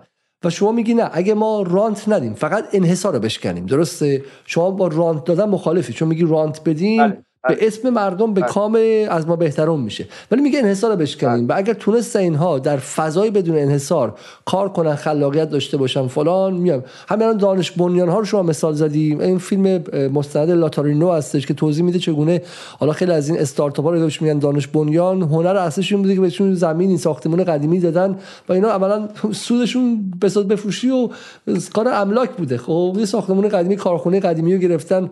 کافه کردن دارن پول در ایران؟ بله تو هم ایران. خب فیلم لاتارینو سفیر فیلم ساخته. خب این دانش بنیان هم یه رانتی تبدیل شده در دوره روحانی مثلا. خب حالا بالا و پایینش از خودشون بپرسید ولی شما با رانت دادن دانش بنیان نبوده اون هم دانش بنیان های پسرخاله و و شما با رانت دادن مخالفید. ولی میگی باید انحصار بشکنه. ما با این مخالف اصلا ما نیاز نیست به مردم رانت بدیم. ما به مردم اختیار و عملیات بدیم. الان اگه ما سه هزار ببین ما آیه آیه عزیز سه هزار تعاونی روستایی داریم که اینا اعضاشون کشاورز و دام دارن. شما بیا در دل تهران. همین زیر پلای شهرداری که فضا مرده است. بهشون بگو بیاید اینجا عرضه کنید مستقیم همون دامدار همون مرغدار همون باغدار. کشاورز در دل تهران بهش امکان عرضه مستقیم بده. هم قیمت ها در بازار میشکنه با شهروند چی کار می‌خوای بکنی؟ با هایپر مارکت چی کار می‌خوای بکنی؟ با بخیر سرمایه‌داری شکل گرفته اینجا. مسیر برعکس رو برعکس به سمت دهقانی می‌خوای بری. در فقدان در فقدان مردمی سازی اقتصاد قطعا شبه انصارات رشد این این بلا شک. اون راهش چیه؟ راهش اینه که شما اول نذاری بعدم هزینه هزینه اینها رو زیاد کنی. اگر دیدی داره سفته بازی میشه دلالی میشه سودا. من آقای علیزاده برای حذف ارز پیشنهاد دادم. گفتم در اون سال پرسید من دولت آقا شما چقدر ارز کم داری؟ گفت ده میلیارد تومان. ارز چند بود؟ حدود سی تومن یعنی 300 همت کم داری. گفتم آقا 300 همت در بودجه آینده کم خواهیم داشت و اگر اینو تامین نکنیم مجبوریم بریم پول چاپ کنیم و نمی‌خوایم پول چاپ من اون سال محاسبه کردم آقای علیزاده. حدود 20 شرکت جبه دولتی یا همون خصولتی سابق. ما گفتیم خصولتی؟ به دولتی. 20 تا از اینا مبارکه ملی مس گلگوهر نمی‌دونم پتروشیمیا پالایشگاه ها که خصوصی شدن. که البته خصولتی شدن در واقع. مجموع سود اینها بالغ بر 400 همت در اون سال. سود خالص ها. یعنی حقوق در رفته هزینه در رفته. سودی که میره تو حسابشون بایگانی میشه. گفتم آقا شما بیاید یک سال نصف این حقوق سود رو بردارید به نفع دولت. بریزید تو فسانده هنگم می‌زنن. میگن دولت مارکسیست. میگن نمی‌دونم فلان. اشکال نداره. این سود از کجا اومده؟ منطق داره. این سود ناشی از عمل کرده این شرکت های بزرگ نبوده. این سود ناشی از گران شدن ارز بوده. ارزی که ده تومن بوده 15 تومن بوده شده سی تومن. سود این شرکت ده برابر شده. تو بالا زده. این ناشی از این نبوده که مثلا مبارکه خیلی بهتر کار کرده محصول به شدت های تکی تولید کرده. نه یا بازارهای جدیدی در دنیا گشوده ما همون محصولات سابق رو داشته میفروخته این دفعه با دلار گرانتر. و این سود ناشی از عمل کرده این شرکت ها نبوده پس متعلق به بیت المال. مال عموم مردم. تو این از محل گران شدن ارز حاصل شده خب گران شدن ارز به هزینهش به کی تامین میشه؟ به مردم. تورمش رو مردم تحمل می‌کنه حالا که اینطور ما میایم حساب این شرکت ها رو یه سال پیش دست می‌کنیم سوداشون رو برمیداریم به نفع هستن و می‌بریم خرج مایحتاج عمومی. برای اینکه کسی بودجه رخ نده پولم چاپ نکنیم ادعاشون ادعاشون اینه که حالا ادعاشون تایید اینه که ما که به خود خودمون نیستیم ما هممون خصولتی هستیم از خودتونیم. ما رو بگیری صندوق های بازنشستگی ورشکست میشن. خب؟ ما رو بگیری چه می‌دونی بخش دیگه از حکومت ورشکست میشه. چون در تو تو در تو دیگه شرکت تو در تو ولی حالا از این بگذریم. اینا خیلی نکات خوبیه. ولی خب نیازمند بیشتر از یه ایزد خواهی نیازمند یه لشکری از ایزد خواه در مجلس. حداقل 50 تا آدم می‌خوای بتونی جلوی اینا وایسی. من دو سوال دارم. می‌خوام بگم سوال مخاطبا می‌خوام دو سوالش بپرسم از شما که خود برنامه جذاب شه و شما من فکر که به زودی صداتو برای یه هفته از دست خواهید داد. کل انتخابات مجلس رو بعد با زبون ایما و اشاره انجام بده یا ایزت خواه خب؟ ولی یکی شو بیا یکی شو این رفیقتون این آقای جبرائیلی این پرسشنامه رو پر کرده. بذار شما بپرسم. درباره تعیین نرخ ارز چه دیدگاهی دارید؟ معتقدم نرخ ارز باید توسط بازار آزاد تعیین شه. بازار آزاد ارز وجود خارجی نداره دروغ محضه. در اون چیزی که کف خیابون داره خرید و فروش میشه سه درصد معاملات ارزی کلا به اذعان خود بانک مرکزی میگه کلا آنچه بازار آزاد ارز داره معامله میشه حجمش سه درصده. یعنی ما داریم نرخ ارز رو با حجم سه درصدی تعیین می‌کنیم. این اصلا در هیچ اقتصادی پذیرفته نیست. 97 درصد ارز ارز کنترل شده است یا تقاضاش یا ارزش کنترل شده. و وقتی اینطوره آقا اون بازار آزاد سه درصدی رو حذف کن. مثلا چیکار برای همه مردم تو بانک حساب ارزی باز کن. مردم حق دارن ارز داشته باشن. منتها تو بانک. نه تو خونه هاشون نه کف خیابون نه تو پیاده رو. بیارن تو بانک بذارن. دولت هم موظف ارز بهشون بده. یه سال این کار شد زمان احمدی بانک مرکزی گفت ارز ندارم بیا معادل ریالیشو بگیر. مردم مارگزیده شدن گفتن دیگه ما ارز نمی‌ذاریم تو بانک. ما به آقای رئیسی گفتیم همینو گفتیم. گفتیم شما حساب ارزی باز کن برای مردم. سه ماه هم مهلت بده. بگو هر کی اسکناس ارز داره بیاره بذاره تو حساب ارزیش. تو این سه ماه هم کلا نمی‌پرسیم از کجا آوردین ارز. خودت بذار تو حسابت. بعد از این سه ماه دست هر کی اسکناس دیدیم در حکم قاچاق مواد مخدر. این همون دو طرحهای یزدی هم هستی که ما دو تا برنامه روی این قضیه داشتیم. پس با شما شماره دو. خب من دو رو می‌زنم. یه سریعتر بریم. نظر شما در مورد ارز حاصل از صادرات چیه؟ ارزی که صادر کننده به دست میاره مطلب به خودشه و می‌تونه در محلی که می‌خواد هزینه کنه به هر قیمتی می‌خواد بفروشه. ارز حاصل از صادرات جز منابع عمومی کشور بانک مرکزی باید تمام ارز حاصل از صادرات رو از صادر کننده ها به قیمت عادلانه خریداری کنه و نیازهای اولویت دار کشور تخصیص بده. دیدگاهی ندارم. من با دو موافقم. منتها این سره که ویژه بزرگ ها کوچیک های خورده پا نیازی نیست دفع تعهد ارزی کنم. مثلا ما صنایع دستیمون صادرات چمدانی میشه. اون نمی‌تونه اصلا در توانش نیست بره رفع تعهد ارزی کنه متضرر میشه. یا مثلا این کسایی که دارن مثلا به افغانستان ریالی میفروشن دلاری نمیفروشن اصلا. به پاکستان داریم ریالی بعضی وقتا میفروشیم. اونا نیاز به رفع تعهد ندارن چون ارز نگرفتن از دولت. اینا رو باید مستثنا کنیم اما خب بقیه‌اش موافق درباره حذف ارز 4200 چه موضعی گرفتید؟ مخالف بود. مخالف بودم دیگه. درباره یارانه پنهان چه دیدگاهی دارید؟ یک معتقدم در اقتصاد ایران یارانه پنهان پرداخت میشه لذا باید حذف و عادلانه توضیح شه. دو معتقدم یارانه پنهان یک مفهوم جعلی است که ریشه در کاهش ارزش ریال داره. سه دیدگاهی ندارم. بله. ما داریم فرار می‌کنیم از مسئله اصلی که کاهش ارزش پول. و بعد اینو تئوریزه می‌کنیم تطهیرش می‌کنیم با یک کلمه جعلی به نام یارانه پنهان. که توی هیچ اقتصادی توی هیچ تکست علمی وجود ندارم چیز ما من در اینجا جالبه. اینجا که این کلمه رو وضع می‌کنیم هیچ نمی‌پرسه آقا چند تا مقاله علمی رو این چاپ شده؟ دوستانی که مدعی درس خوندن تو امریکا و انگلیسن بیان بگن آقا کدوم مثلا پروفسوری گفته یاران پنهان وجود داره که شما از خودتون جلب کنید مفهومی که فقط فقط در ایران وجود داره. فقط در ایران وجود داره. بعد ما میگیم مردمی سازی اقتصاد میگن این کلمش تو تکستا نیومده حرف شما علمی نیست. نظر شما در جهانی سازی قیمت ها و دلاری فروشی مواد اولیه ایرانی مثل فولاد پتروشیمی به داخل کشور چی خالفیم برای بورس کالا هم ما یه طرحی همون سال 99 دادیم. اما چهار ماه در صحن مجلس خاک خورد تو دستور بود اما اجازه تر نداد. چهار ماه. طرحی بود خود بنده با آقای طاهری زنجان و دوستان که نمیشته ویژه ساماندهی وضعیت بورس کالا.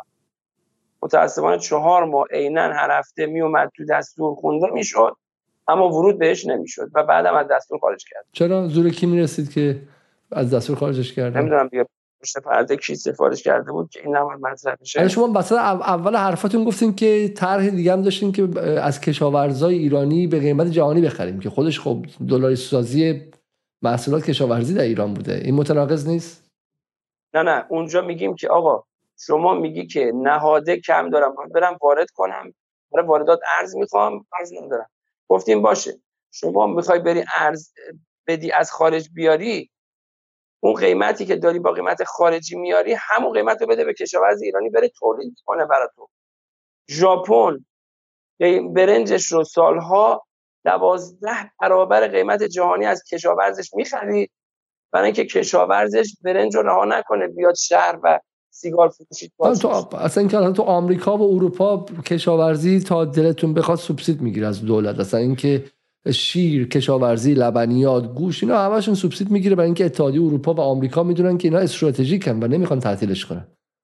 یه نکته جالب به شما بگم. در اسپانیا هر کشاورز به طور متوسط عضو 120 تعاونی است یعنی بیلش رو از یه تعاونی می‌گیره کلنگش رو از یه تعاونی می‌گیره تراکتورش رو از یه تعاونی بذرش از ما اینجا همون چندر خاص تعاونی روستایی هم که داریم نمی‌تونیم لاش بندازیم و میگیم اینا دورش گذشته و تعاونی در ایران جواب نمیده. تعاونی که اصلا واقعا باور نکردنی که چگونه از در قانون اساسی ایران هم هست و کلا نابود شد. یعنی تعاونی مثل جهاد سازندگی از اون چیزایی بود که می‌تونست واقعا در ایران یک سیستم اقتصادی به وجود بیاره که جلوی نئولیبرالیسم رو بگیره. جلوی این خطر رو بگیره. حالا تازه نئولیبرالیسم ما شانس آورده به خاطر تحریم ها وصل نشد به اقتصاد جهانی. وگرنه از ایران و ایرانی و انقلاب و نظامش چیز باقی نمونده بود. خب اینکه یه قدرت خیلی عظیمه. مثل این شما یه در صد رو باز کنی توی جای یه رودخونه خیلی کوچولو و و تعاونی واقعا می‌تونست بخشی از این خطر رو بگیره. خب اینا ما ازش عبور کنیم. درباره افزایش قیمت بنزین چه دیدگاهی داریم؟ چون دوستای شما تو مجلس در به در اینن که قیمت بنزین رو زیاد کنن و خیلی ها بو بردن که مجلس جدید به اردیبهشت نرسیده. شاید این کار انجام بده. طرح وان رو شما شنیدید؟ بله. بالای جلیلی. بله سال 99 از تیم آقای جلیلی گرفتیم. یه اصلاحات کوچکی تو شد. آوردیم اعلام وصول هم تو سهم شد. رفت تو کمیسیون انرژی. دیگه در نیومد و موند و دوستان مخالف بودن البته. خب به حال میگم وقتی که مخالفن دیگه نمی‌ذارن در در. ما اونجا گفتیم اتفاقا از مصادیق بارز مردمی سازی اقتصاد اینه. اونجا گفتیم بازار مردمی انرژی ایجاد بشه. ما به مردم سهمیه ها رو عادلانه توضیح کنیم. بعد کسی ماشین نداره بفروشه به اونی که سه تا ماشین داره. و از رو خودش ببره. و اجازه بدیم توی بازار مردمی البته براش هم یه مکانیزم منطقی چیده بودیم. یعنی پس, اون... شما به یک معتقد دیگه پس شما معتقدی که افزایش قیمت بنزین ولی پرداخت یارانه نقدی به شکلی. وان هم بالاخره پرداخت یارانه نقدی دیگه. نه نه یه نقدی نیست. نه ببینید ما توزیع رو مردمی می‌کنیم توزیع انرژی حالا بنزین هر همه چیزای حامل های انرژی. توزیع رو مردمی عادلانه توزیع می‌کنیم. بعد اونجا اجازه میدیم مردم بین خودشون اینو داد و ستد کنن. کسی که ماشین نداره بنزین نمی‌خواد سهمیه بنزینش رو بفروشه به اونی که سه تا ماشین داره و بیشتر سهمیه می‌خواد. اینجا دیگه قیمت افزایش پیدا نکرده. مردم اومدن توی این داد و ستد انرژی شریک شد. این پایا پای بود. اصلا قیمت بنزین بسیار خوب. ما از این متوجه شدم. بریم سر بعدی. درباره علت تورم چه دیدگاهی دارید نقدینگی. تو سخنرانی گفتین که علت نقدینگیه. یا اینکه افزایش نرخ ارز و جهانسازی قیمت ها دیدگاهی نداره این کانتروورشیاله و یه خود دعوا برانگیز یه نکتهش اینه نقدینگی ناشی از عملیات بانکی بانک های خصوصی که اونا هم عمدتا تسهیلات رو به محل تولید نمیدن. اگه تسهیلات به تولید اصابت کنه اگه نقدینگی به تولید اصابت کنه تورمزا نیست. اما چون بانک های خصوصی به شدت انحراف دارن از کارکردشون و تسهیلاتشون تو مسیر دلالی و واسطگری میره خود به خود تورمزا میشه. ارز هم قطعا توی افزایش نهادهای تولید موثر یعنی هر دو تا هم یک هم دو با این توضیح. اون نقدینگی که میره توی دلالی و واسطگری و اون تغییرات نرخ ارزی که هزینه تولید رو در کشور می‌بره بالا و محصول رو گران نظرشون در استقلال بانک مرکزی چیه؟ باید از دولت مستقل باشه و به عنوان یک ابزار حکمرانی دولت تابع سیاست دولت باشه یا دیدگاهی نداره؟ الان استقلالش برای ما حد... اگه درستن باشه الان برای ما زوده. چون ما هنوز ساختارهای اقتصادیمون رو محکم نکردیم رانت زدایی نکردیم فساد زدایی نکردیم. تو این شرایط استقلال بخشیدن به بانک مرکزی یعنی چی؟ من نمیفهم یعنی یه دبیر کل مستقلی که همه کاره بشه خب بانک ها می‌تونن اونو بخرن. یعنی یکی از خودشون رو بیارن به زور دبیر کل کنن و بعد اون بشه اسما دبیر کل بانک مرکزیه ولی از باشگاه بانک خصوصی اومده. یا بعدا قراره بره تو بانک خصوصی نظر شما به خلق پول توسط بانک خصوصی چیه؟ بانک خصوصی نباید خلق پول کنه. قطعا غلط. اصلا اصلا بانک خصوصی از 1380 ایجاد شد و یه پدیده از خصوصی سازی بدتر از خصوصی سازی شرکت های دولتی به مراتب بدتر نظر شما انفال چیه؟ انفال با خصوصی سازی بشه سودی که بچه خصوصی به دست میاره خود به خود میاره مردم توضیح میشه. انفال باید در اختیار حاکم اسلامی باشه و صرفا منافع صرف منافع عمومی بشه از ظرفیت بخش خصوصی برای بهره برداری استفاده شه و بابت بهره برداری سعی بهش تعلق همون که عرض کردم ما هیچ رانت زمین ندیم به کسی تملک یعنی رانت مالکیتی ندیم اما اجازه بهره برداری به مردم بدیم تو معادن توی دریاها توی نمی‌دونم انرژی انرژی خورشیدی و و و. ما الان یه شاخصی به خدمت شما بگم. مراتع ما با همین کم آبی با همین وضعیت آب امکان ظرفیت پرورش سه میلیون نفر شطور داریم در کشور. ما یک کشور بیابانی و نیمه بیابانی هستیم و می توانیم سه میلیون نفر شطور در این مراتب با همین وضع با همین میزان پوشش انجام بدیم. اما الان 300 هزار تا شطور یعنی 10 درصد فقط ظرفیت استفاده کردیم. چون حبس شده. اگه این مراتب رو آزاد کنیم در اختیار مردم بهره برداریشون مالکیت ندیم. تو مسکن مهرم ایده مرکزی مونی بود. زمین به کسی واگذار نمیشه. کسی به قصد عجب عجب. شما مسکن مهر نمی‌خواستین آدم رو صاحب خونه کنید پس نه؟ چرا؟ صاحب خونه نه صاحب زمین. یعنی در واقع مثل انگلیس یعنی بین بین زمین و زمین مخفی 99 ساله مثلا. درست؟ آقا زمین 99 ساله مال دولت. مثل لیست اینجا دیگه. الان شما اینجا خونه ای که ما می‌خریم خونه خونه مال ما باشه زمینش مال یکی دیگه است. بله بله. در تمام فرق تشیع اینو با تحقیق عرض می‌کنم. همون زمان که ایده مسکن مهر سال 82 داشتیم می‌نوشتیم دادیم بچهای قم تحقیق کردن. گفتن در تمام فرق تشیع اومده زمین قابل تصرف است از سمت حاکم حاکم شهر یا حاکم فقط زمین اینطوره. ببین چون زمین نان تریدبل قابل واردات نیست. اگه زمین گرون شد اگه زمین خالی شد اگه زمین انحصار شد من نمی‌تونم برم از خارج زمین وارد کنم مافیا رو بشکنم. تنها راه اینه که زمین رو تصرف کنم. زمینی که در راه خودش استفاده نشه دولت حق داره تصرف. اینجا مالکیت خصوصی معنی نداره. چون زمین یک کالای غیر قابل تجاری است. ما بدیم به مردم. مردم بهره خیلی نگاه انقلابیه. چون مثلا چون در واقع اصل قضیه رنتیر کپیتالیسم یا در واقع سرمایه‌داری رانتی که به فارسی بهش میگن سرمایه‌داری استیجاری دیگه. از کرایه دادن میاد دیگه. درسته؟ از اینکه شما زمین رو اجاره بدی. اجاره نیست. ببینید ما امکان بهره برداری رو اجازه میدیم بکنه با شرایطی. یعنی میگیم شما بیا از اینجا استفاده کن. اسمن هم شاید بگیم زمین مال توه. اما تحت شرایط. اگر اون خونه که باید ساخته بشه نسازی یا بری باهاش واسطگری و دلالی کنی معذرت می‌گیرم یا قرار اینجا کشاورزی کنی نکنی معذرت می‌گیرم قرار اینجا صنعت بسازی تو شرک صنعتی. نزنی من ازت پس می‌گیرم. و میدم به یکی دیگه. این تو دنیای لیبرالش هم داره اتفاق میفته ولی ما کاتولیک تر از پاپ شدیم و بعد میگیم مالکیت خصوصیه فلان ما حق نداریم دخالت آقای علیزاده اون سال که من این ایده رو بردم تو اون اجلاس وزارت مسکن سال 82 عرضه کردم براتون جالبه بگم. رئیسش که معاون وزیر بود به من گفت مارکسیست. از جلسه که در آمدم یه پیمانکار انبوساز بود از عراق اومد پیش من می‌خواست دست منو ببوسه. گفت آقا من پنج ساله دارم به استانداری استان مرکزی اون سال. میگم آقا من انبوسازم یعنی تخصصم ساخت انبوه مسکر من زمین خار نیستم. به من زمین ندید. زمین مال خود به من اجازه بدید پنج هزار واحد اینجا بسازم تحویل مردم بدم برم پروژه بعدی و سود ناشی از ساخت سازم رو بردارم. و به شما قول میدم که ظرف پنج سال یه دونه بیمسکن توی منطقه بوده نمونه اما دولت قبول نمی‌کرد. این مردمی سازی این هم هست جالبه. شرکت بزرگ فی نفسه بد نیست. اگه شرکت بزرگ بیاد و با مردم یه شبکه ایجاد بکنه بهش میگن ساختارهای چشم مگسی. که بوهی از انبیه و اینا داره. این خیلی هم خوبه.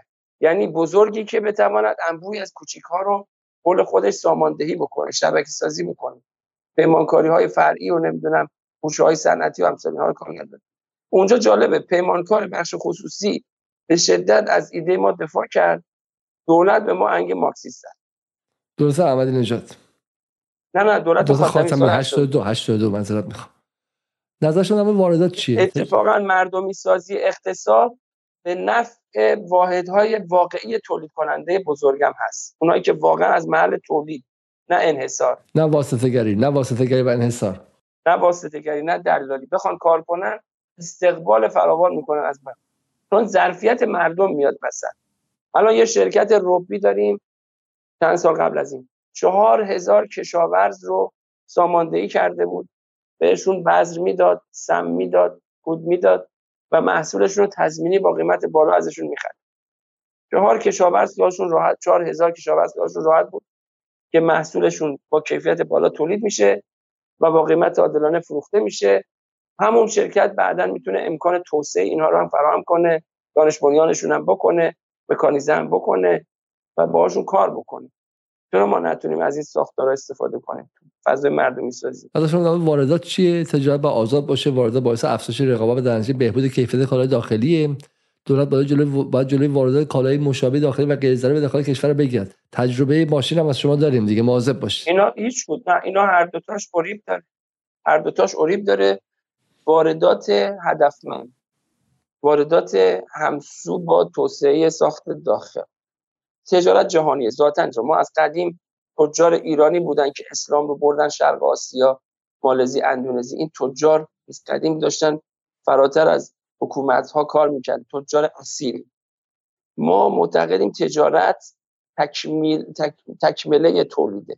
شما جالبه بدونید تو یزد اگه برید در کارخونه کالا رو گرانتر به شما میده. میرید از بازار می‌خرید. چون این تجارت و تولید با هم زنجیره شده و دارن همدیگه رو تکمیل می‌کنن. به نفع هم کار می‌کنن. مافیا نشده تجارت. دلالی نشده. ما واردات و قطعا به عنوان یک رکنی از تجارت لازم داریم. دنیا الان کشور دنیا به ما میگه. همین افغانستانش. من جلسه داشتم باش میگه آقا تجارت دو طرف است. نمیشه که همیشه از ایران جنس بیاد افغانستان. همین برم شما سنگ آهن داریم سنگ قیمتی داریم دام داریم کشاورزی داریم بیان دارویی داریم بیاد از ما به تجارت باید دو طرفه باشه. نه میشه درش رو بست نه میشم آزاد. اصلا این آزاد سازی تجارت آزاد که دیگه خودتون بهتر می‌دونید. بارها و بارها از بحران 2007 به این بر نقص شده و اصلا اون GM رو یادتونه در 2008 انقدر دولت امریکا بهش پول داد که شوخی تو روزنامه‌شون نوشتن Government Motors GM رو می‌نوشتن Government Motors پس دولت اینو سرپا نگه داشت که تو اون بحران سقوط نکنه و حفظ بشه. خب من مثلا دیدگاهی ندارم. پس تقصیر جبرائیلی مثلا اون حالت این که پیچیده تر است خب با اصلاش حالا من نمی‌ذارم کنار. بعدی میشه چی؟ نظرشون قاچاق چیه؟ دلیل قاچاق ارزانی کالا در ایرانه. بعد قیمت کالا در ایران و همسایگان یکیشه. دلیل قاچاق ارزانی نامعقول کالا در ایران نیست. گرانی نامعقول ارز در ایران است. اولا باید نرخ ارز پایین آورد. پایین بعد با نظارت جلوی بله. قاچاق رو یه دلیلش اینه یه دلیلش هم قاچاق سازمانی و باندهای سازمانی یافته شبه حاکمیتی قاچاقن. اینم باید جمع بشه. واقعا داریم. اون چیزی که احمد نژاد میگه برادران قاچاقچی درست می‌گفت؟ اسکله های غیر رسمی داریم که همین الان دارن سازمان یافته قاچاق می‌کنن و مماشات میشه در برخورد. واقعا کی هستن؟ مثلا کدوم نهاد می‌تونه قاچاق کنه؟ خب شهر هرته. دیگه هستن دیگه. من آمار نگرفتم دقیق ولی مطمئنم بعد از 20 سال پرسه زدن تو کشور. به شما میگم قطعا قاچاق ساز یعنی حاکمیت حاکمیتی که یه, یه بخشش قاچاق قاچاق می‌کنه؟ همون هایی که بالاخره دستی در حاکمیت دارن رانتی در یه نهادی دستگاهی دارن و مجوزها رو میرن می‌گیرن. یا اینکه به هر حال میان توی مناطق حفاظت شده کارشون رو انجام میدن و شسته رفته می‌کنن.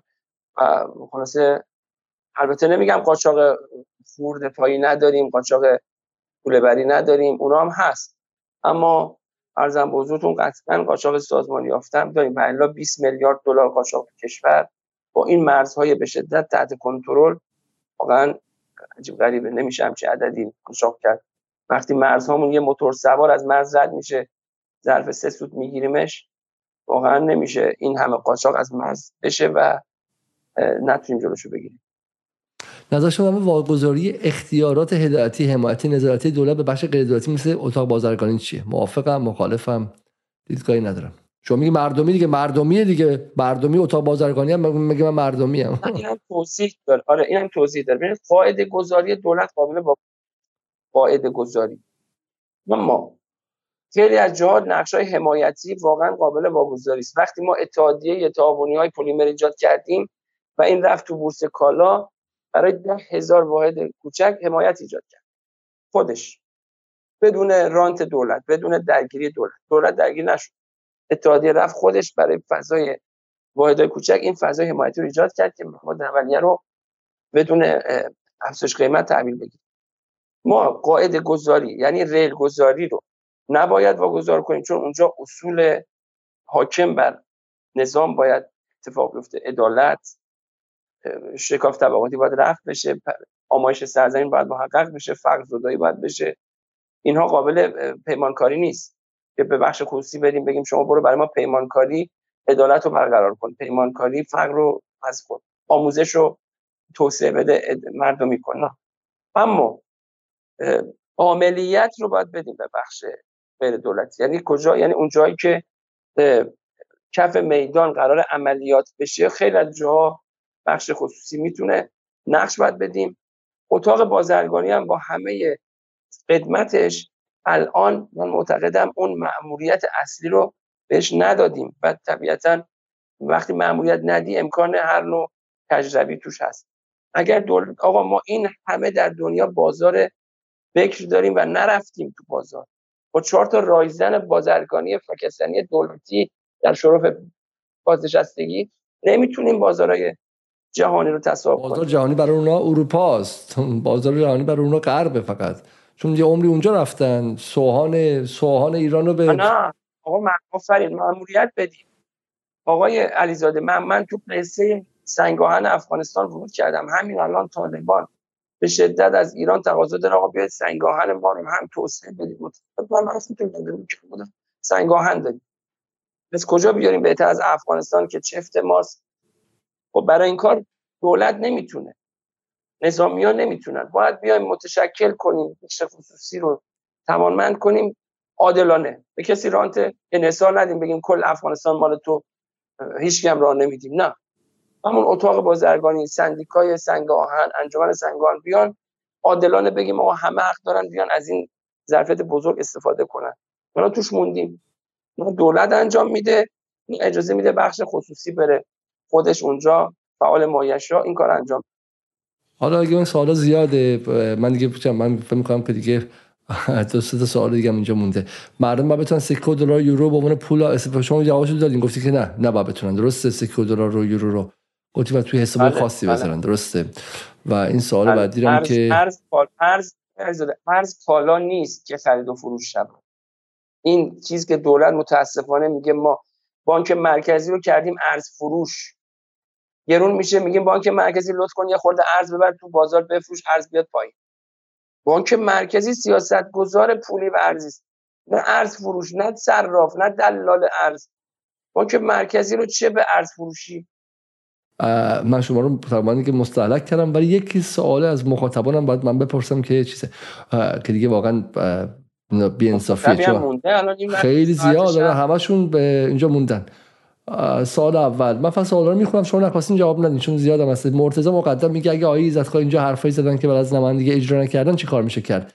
تجربه شفافیت هنوز جاش درد می‌کنه آقای علیزاده. این شفافیت چون خیلی پرسیدن. ببینید آقای رایفی پور اومده پشتش. آقای زافر هم پرسیده. بذار بپرسم مستقیم. نظر در مورد پروژه شفاف سازی آقای رائفی پور چیه؟ آیا واقعا تاثیر به عملکرد نمایندگان داره؟ و بعدم این شفاف سازی اون موقع فقط در مورد این بود که رأی ها شفاف باشه. آقای رائفی برنامه میگه نه من دنبال transparency به عنوان یک سیاست کلی در مورد همه چی بودم که اصلا دیگه مجلس شیشه ای بشه و غیره و غیره. نظر شما چیه؟ اولا که حرفشون درسته این واقعا سه سال پیش هم همینو می‌گفتن چهار سال پیش هم. راه قوی شدن مجلس قوی شدن نماینده است. راه قوی شدن نماینده شفاف سازی است. ما اینقدر باید اینجا رو شفاف کنیم که نماینده ضعیف از 100 کیلومتری به مجلس نزدیک نشه. بترسه. بگه برم اونجا همون ماه اول رسوا شد. در حالی که الان می‌دونی که من بیام اونجا پیشنهاد رشوه 100 میلیارد تومانی 200 میلیارد تومانی کاسبی 4 سال میام اونجا کاسبی می‌کنم درسته؟ آره دیگه باید شفاف اگه شفاف نکنیم مجلس به شدت رانتخیزه به شدت چون قدرت بزرگی داری به نماینده میدی. به نماینده میگی می‌تونی از بالا تا پایین مملکت رو زیر رو کنی مسئولیت قضایی هم داری بودجه دستگاه هم زیر دست توه. می‌تونی با شیر بودجه خلاصه اینا رو تنظیم کنی. قدرت استیزاه داری قدرت عزل وزیر داری قدرت عزل رئیس جمهور داری. این قدرت خیلی عجیب غریبه توی جمهوری اسلامی. خب این قدرت عجیب غریب به هر کسی باید بدیم. باید شفاف کنیم. ببینیم این طرف داره چگونه از این قدرت در زندگی شخصیش در پولش در لباسش در ماشینش چجوری داره استفاده می‌کنه. حق مردمه. خود شما بحث بحث ماشین با شما مطرح شد دیگه. اولین بار بحث دنا پلاس رو درباره شما مطرح شد درسته؟ من هم من گفتم آقا من طبق قاعده که مجلس به ما داد گفت سه جور ماشین یا ماشین از مجلس یا از یا بهتون امانت بدیم یا خودتون بخرید قسطی. من گفتم ماشین ندارم بدید ما قسطی. بعد اون زمانی که تحویل شد اون اول مجلس یعنی اول انتخاب بعد انتخاب موقعی که ماشین تحویل شد ماشین دناپلاس دادن 300 میلیون قیمت کارخونه از دم قسط. همون زمان قیمت بازارش 6 میلیون بود. مردم باید یه سال تو صف وای میستادن. خب من آمدم اعلام ما ماشین رو اعلام کردم تو صفم زدم طبق قراری که با مردم دارم اعلام کردم. آ ماشین رو من با این شرط گرفتم. تا 24 ساعت آیا عزیزاده فوش خورد. کامنتاج رو می‌تونید ببینید تو اون پستی که اعلام کردم. یکی گفت الهی با همون ماشین بری زیر تریلی. الهی نمی‌دونم ما توی سال باید بمونیم. 300 میلیونی تو بازار آزاد بخریم تو باید بری دمقس بگیری. و و. من یک هفته این ماشین گوشه پارکینگ خونه بود. سوارش نشد.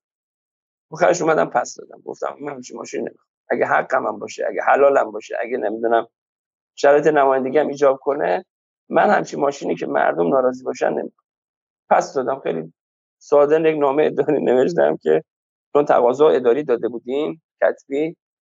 بقیه هم پس دادن؟ بقیه هم پس دادن؟ بقیه نمایندگان پس دادن؟ یه شنیدم پس دادن آره شنیدم. یه ده از اول نگرفتن.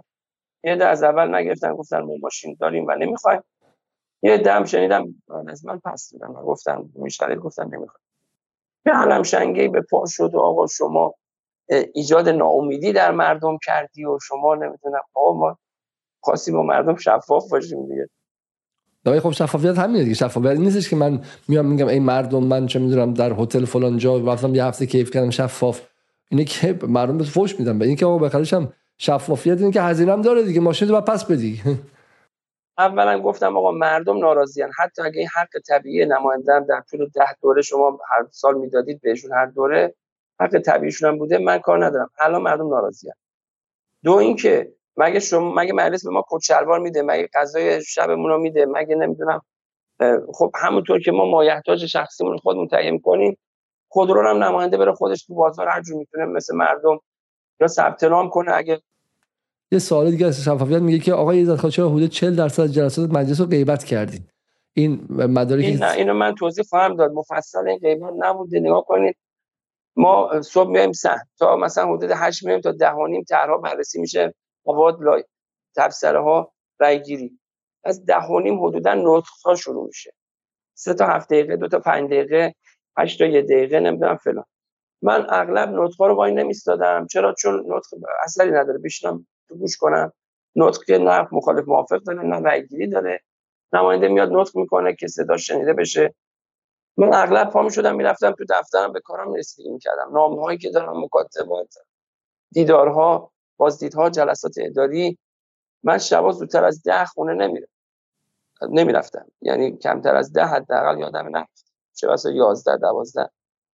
و غیبتی که اصلا نباشم تو مجلس تو سهن یا کمیسیون نباشم و نه سر کارم نباشم مثلا رفته باشم جایی تفریح ده روز الا 15 روز بیشتر نبوده. اونم یا فوت بابا بوده یا مثلا مریضی مادر بوده یا یا چیزی از این جنس بوده. من تو ساعت غیر بقیهش اغلب این وقتایی که نبودم تو سحن و کمیسیون اینها همون استحقاقی سی روز در سالمون حساب شده. یعنی ما سی روز در سال مثل همه کارمندا می‌تونیم نباشیم. اینا کسر شده. اگر اون چیزی که نباشم که بیشتر از ده درصد نبود حقوق دریافتی و ویژه های خاص شما که به نماینده تعلق می‌گیره. حالا شاسی بلندا رو گفتید ولی حقوقتون چقدره؟ دریافتیتون چقدره؟ چه چیزای ویژه‌ای داشتین؟ تو این چهار سالی که بالاخره پدر مردم در اومد ولی شما گوشت و هفته یه بار خوردی؟ احتمالا و غیره. درآمد نماینده مجلس چقدره توی دوره 11 هم ما الان درآمدمون نزدیک 25 میلیونه. خب، اگه چیزی هم بهش اضافه بشه ایدی چیزی فلانی تا 29 تومن بیشتر نیست. الان مثلا این ماه 29 تومن خرداد 402 که منتشر شد 25 تومن بوده. سال اول که اومدیم 18 تومن بود. همینطور سال به سال افزایش بده. سال اول روز می‌خوام 12 13 تومن بود. سال 1418 این از حقوق شخصی که مال نماینده است به حسابش میریزه. یه هزینه دفتری داریم شامل پرسنل و هزینه اجاره و ایاب ذهاب و تلفن و مکاتبات و بازدیدها و بلیط هواپیما و این چیزا. که اون سرجمش حدود 70 تومن 80 تومن. حالا دقیقش رو باید نگاه کنم اصلا من تا اسفند 1401 تمام فیش حقوقیمو گرفتم. مال امسال دیگه گذاشتم مخلصیم دوباره یه جمال کل سال رو بگیرم جزئیاتش رو و ثبت دفتر کنم. اون هزینه دفتری که میاد اون میشه مال همین هزینه های دفتری و پرسنل و اینها. حالا بعضی نماینده ها 6 تا دفتر دارن 7 تا دفتر دارن.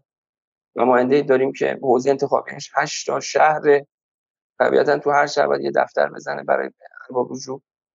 و بعضی پرسنل زیاد دارم من خودم مشاور زیاد دارم یعنی پرسنل ثابتم 5 6 نفر ولی مشاورین زیادی تو سی چل عرصه گرفتم که اینا تخصصا تو صنایع مختلف و اینا مشاوره بدن.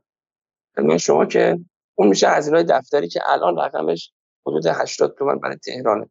اوضاع انتخابی فرق می‌کنه از حوزه به حوزه فرق می‌کنه. بخشی از این پول مال پرداخت به نیازمندانه بالاخره دفتر نماینده است. میان یه عده میان اصرار می‌کنن. برای پول نمی‌دونم بیانه خونه موندم برای چی موندم جایزه موندم. خود, خود یه چیزی باید دستمون باشه بتونیم پرداخت کنیم که من البته همه اینا رو ثبت می‌کنم. یعنی یکی دادم چقدر دادم چه جوری.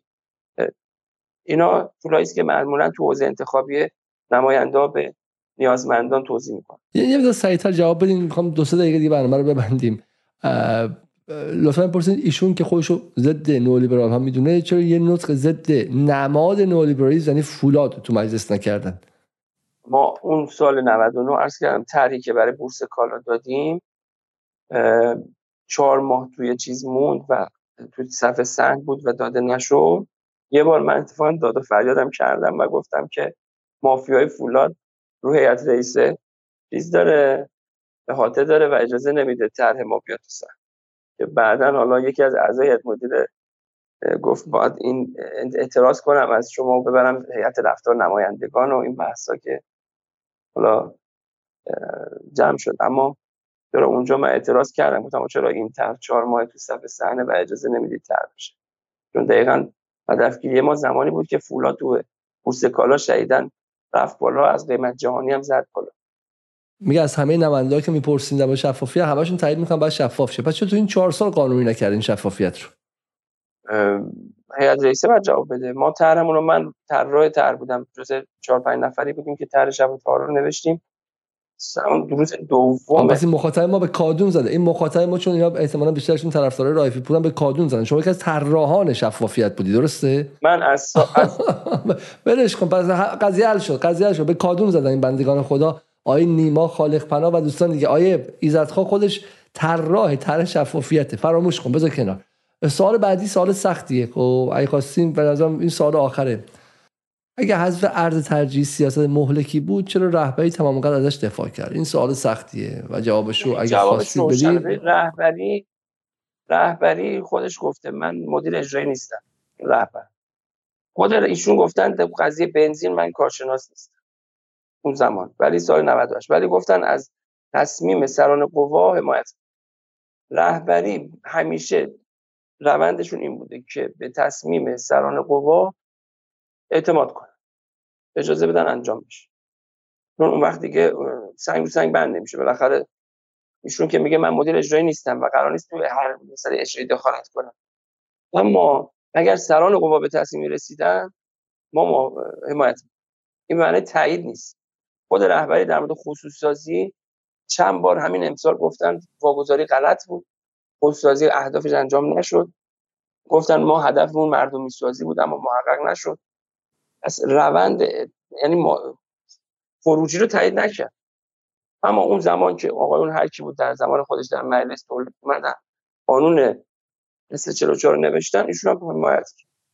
ما حرفمون اصلا ملاک در فضای قانونگذاری نباید این باشه که رهبری تایید می‌کنه یا نه. ما باید کارمون انجام بدیم. من در مورد استیزای روحانی امضا کردم. 75 نفر امضا کردن استیزای روحانی رو. من امضا کردم. آقای روحانی رئیس جمهور. خیلی از این حزب اومدن گفتن آقا مخالفه با استیزای برو استیزا پس. گفتم من در جایگاه نمایندگی تشخیص میدم این رئیس جمهور باید استیزا بشه. هم ظرفیت قانونی داریم هم مردم می‌خوان هم عملکرد رئیس جمهور بنزی کافی تاریک بوده و من حق دارم ازش استیزا ضمن که رهبری اختیار خودشو داره. اگر جایی تشخیص داد اصلاح نیست میاد وسط حکم حکومتی میده و جلو کارو می‌گیره الا اصلا با این دست فرمون پس ما اصلا آب نباید بخوریم وایسیم این رهبری چی. خود رهبری بارها گفته آقا خودتون به تصمیم خودتون عمل تشخیص خیلی وقتا همین سران قوا چیزی رو مصوب می‌کنن میره پیش رهبریشون تایید نمی‌کنه. میگه بدید به مجلس این نیاز به تصمیم من نداره.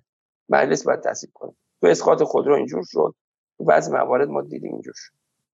یه مجلس قوی باشه. نکته خیلی کلیدی چون دوستان به اسم دفاع از ولایت فقیه ولایت فقیه رو در واقع به سلطنت طلبی تبدیل کردن و ضربه دارن می‌زنن. چون جامعه نگاه می‌کنه که اگه اینجوری پس همه اتفاقی تو کشور میفته تقصیر آقای خامنه ای ولایت فقیه دیگه درسته؟ در حالی که سیستم داره این کشور و مکانیزم داره و آقای خامنه هم جاهایی وارد شده و اونجا که حالا در خیلی از سیستم های دیگه هم هستش که هم تصمیم رو با هم می‌گیرن ولی وقتی یک نظام سیاسی تصمیم نهایی رو می‌گیره که روی اون ببینید در مناطق بحرانی در جنگ ها و غیره خب؟ ولی تو ایران به این نتیجه است که انگار آقای خامنه‌ای اون بالا نشسته میگه الان مثلا مالیات 7 درصد بیشتر شه اصلا کار آقای خامنه ای نیست درسته؟ و اینها در واقع پشت رهبری سنگر می‌گیرن و پشت این کار برای اینکه بتونن واقع سیاست های خودشون رو به کرسی بشونن پشت رهبری سنگر می‌گیرن. اینجور مواقع باید از سران قوا مطالبه کنیم نه از رهبری. بگیم سران قوا. چرا؟ برای کارهای اساسی نمیرید از رهبری از بگیرید. چرا؟ برای من تو نطقم گفتم برای همین حسب ارزش گفتم چرا؟ برای آزادسازی مراتع به نفع اشایر. چرا؟ برای عمومی کردن بانک های خصوصی. چرا؟ برای انفال شدن نفت و معادن نمیرید از رهبری از بگیرید. همیشه هر وقت می‌خواید یه فشاری به مردم بیاد میرید از رهبری از می‌گیرید بعد میگید خب رهبری از اتفاق من میگم شما امتحان کنید. برید برای انفال شدن معادن نفت و سنگ آهن و اینها برید از رهبری از بگیرید. رهبری اجازه نداد اون وقت بگید آقا رهبری نذاشت همیشه اتفاقا جالبه. یعنی رهبری باید هزینه دو برابر بده. هم هزینه کارهای نشده رو بده هم هزینه این تصمیمات ذاتا غلط. بسیار خوب. آیه ایزاد خان حالا من فقط که امیدوارم این مفهوم مخاطب بگم که فقط الان نیستش. من با ایزاد خان از سه بار یک بار سر قضیه طرح سیانت با هم صحبت کردیم. من همون موقع پیداشون کردم. این بیشتر من بودم فکر می‌کردم که ایشون احتمال نباید وقت داشته باشه و به شکلی نرفتم سراغشون. وگرنه آقای ایزدخواه هر بار که من گفتم بوده این نبوده الان و همین آمادگی شما برای گفتگو با رسانه از من خودش به شکلی حالا خیلی خیلی ارزشمنده. برای اینکه من سراغ خیلی دیگه رفتم و بهانه‌ای آوردن که نیان صحبت کنم. حالا الان نزدیک انتخابات شاید بیام. ولی شما همواره برای گفتگو با رسانه آماده بودید. حالا تا انتخابات هم هنوز مونده. من شخصا دوست دارم که یک گفتگوی بین شما و کارگران بذارم. خب اگر قبول کنید برازم گفتگوی خیلی خیلی جذابی میشه. می‌تونیم یکی از کارگران هفتپه یکی از کارگران اصلویه و یکی از کارگران معدن تزره یا جایی شبیه اینجا رو که ما باشون ارتباط داریم و در برنامه بودن بیاریم مستقیم جلو شما بذاریم تا اونها با شما صحبت کنن و شما صدای اونها رو بشنوید. و اینکه خودتون بهتر از من می‌دونید که روح الله عزتخواه رسانه نداره. با اینکه نماینده مجلسه. و بی رسانه بودن یعنی در مقابل اونهایی که به مافیای رسانه و کارتل رسانه و برن بی بی سی وصلن خب قدرت شما خیلی کمتره. این 20 میلیون کارگر هیچ رسانه ای ندارن هیچ صدایی ندارن هیچ بلندگویی ندارن و این واقعا باعث میشه که خیلی حرفایی که دارن می‌زنن که آقا یه قطره آب یه قطره آب شنیده نشه و من همش نگرانیم اینه که دیر شنیده بشه این صداها. برای همینه که من فکر می‌کنم که گفتگوی شما با اینها می‌تونه هم برای مخاطب جذاب باشه همین که یک نوع دیگه از ورود ما به انتخابات باشه اگر قراری که انتخابات متفاوت باشه. برای اینکه حالا ما با هم دیگه انتخاب تفاوت های تاکتیکی داریم ولی در نهایت من شما رو عمیقا عدالت خواه می‌دونم و عمیقا معتقدم که این عدالت خواهی شما نیاز به یک ارتشی از همراهان داره. و این ارتش باید حالا کشاورزان باشن اون تعاونی های خرد باشه ولی کارگران به نظر من می‌تونن نقاط اصلی کسانی باشه که همراه شن و خواسته هاشون خیلی ساده و خیلی مشخصه و به نظر من که اگر واقعا این امثال شما جن جبرایی جبرائیلی و بقیه دوستان عدالت خواه با این بدنه بتونن ارتباط بگیرن بعد بعد دیگه اولیگارشی بعد دیگه انحصارگرا بعد اون 90 نفری که ذرت رو وارداتش رو انحصار کردن. واردات فلان انحصار اینا. واردات دارو انحصار اینها بخاطر ما اسمشون رو می‌دونیم. الان تو این برنامه بگیم برای شما یه برنامه. مسئله پیش میاد. اونها نمی‌تونن جلوش وایسن اونها قویان تو خود غرب هم همینه. تو خود غرب هم انحصارگران و مونوپولی ها اینها هستن که دموکراسی ها رو عملا به قید انقیاد خودشون درآوردن و من امیدوارم یک بار دیگه قبل انتخابات با شما صحبت کنیم. عمیقا ممنون که سه ساعت و 21 دقیقه شما با اینکه سرما خورده بودی و از تو به من گفتی که میشه بذاریم یه روز دیگه میشه بذاریم یه روز دیگه.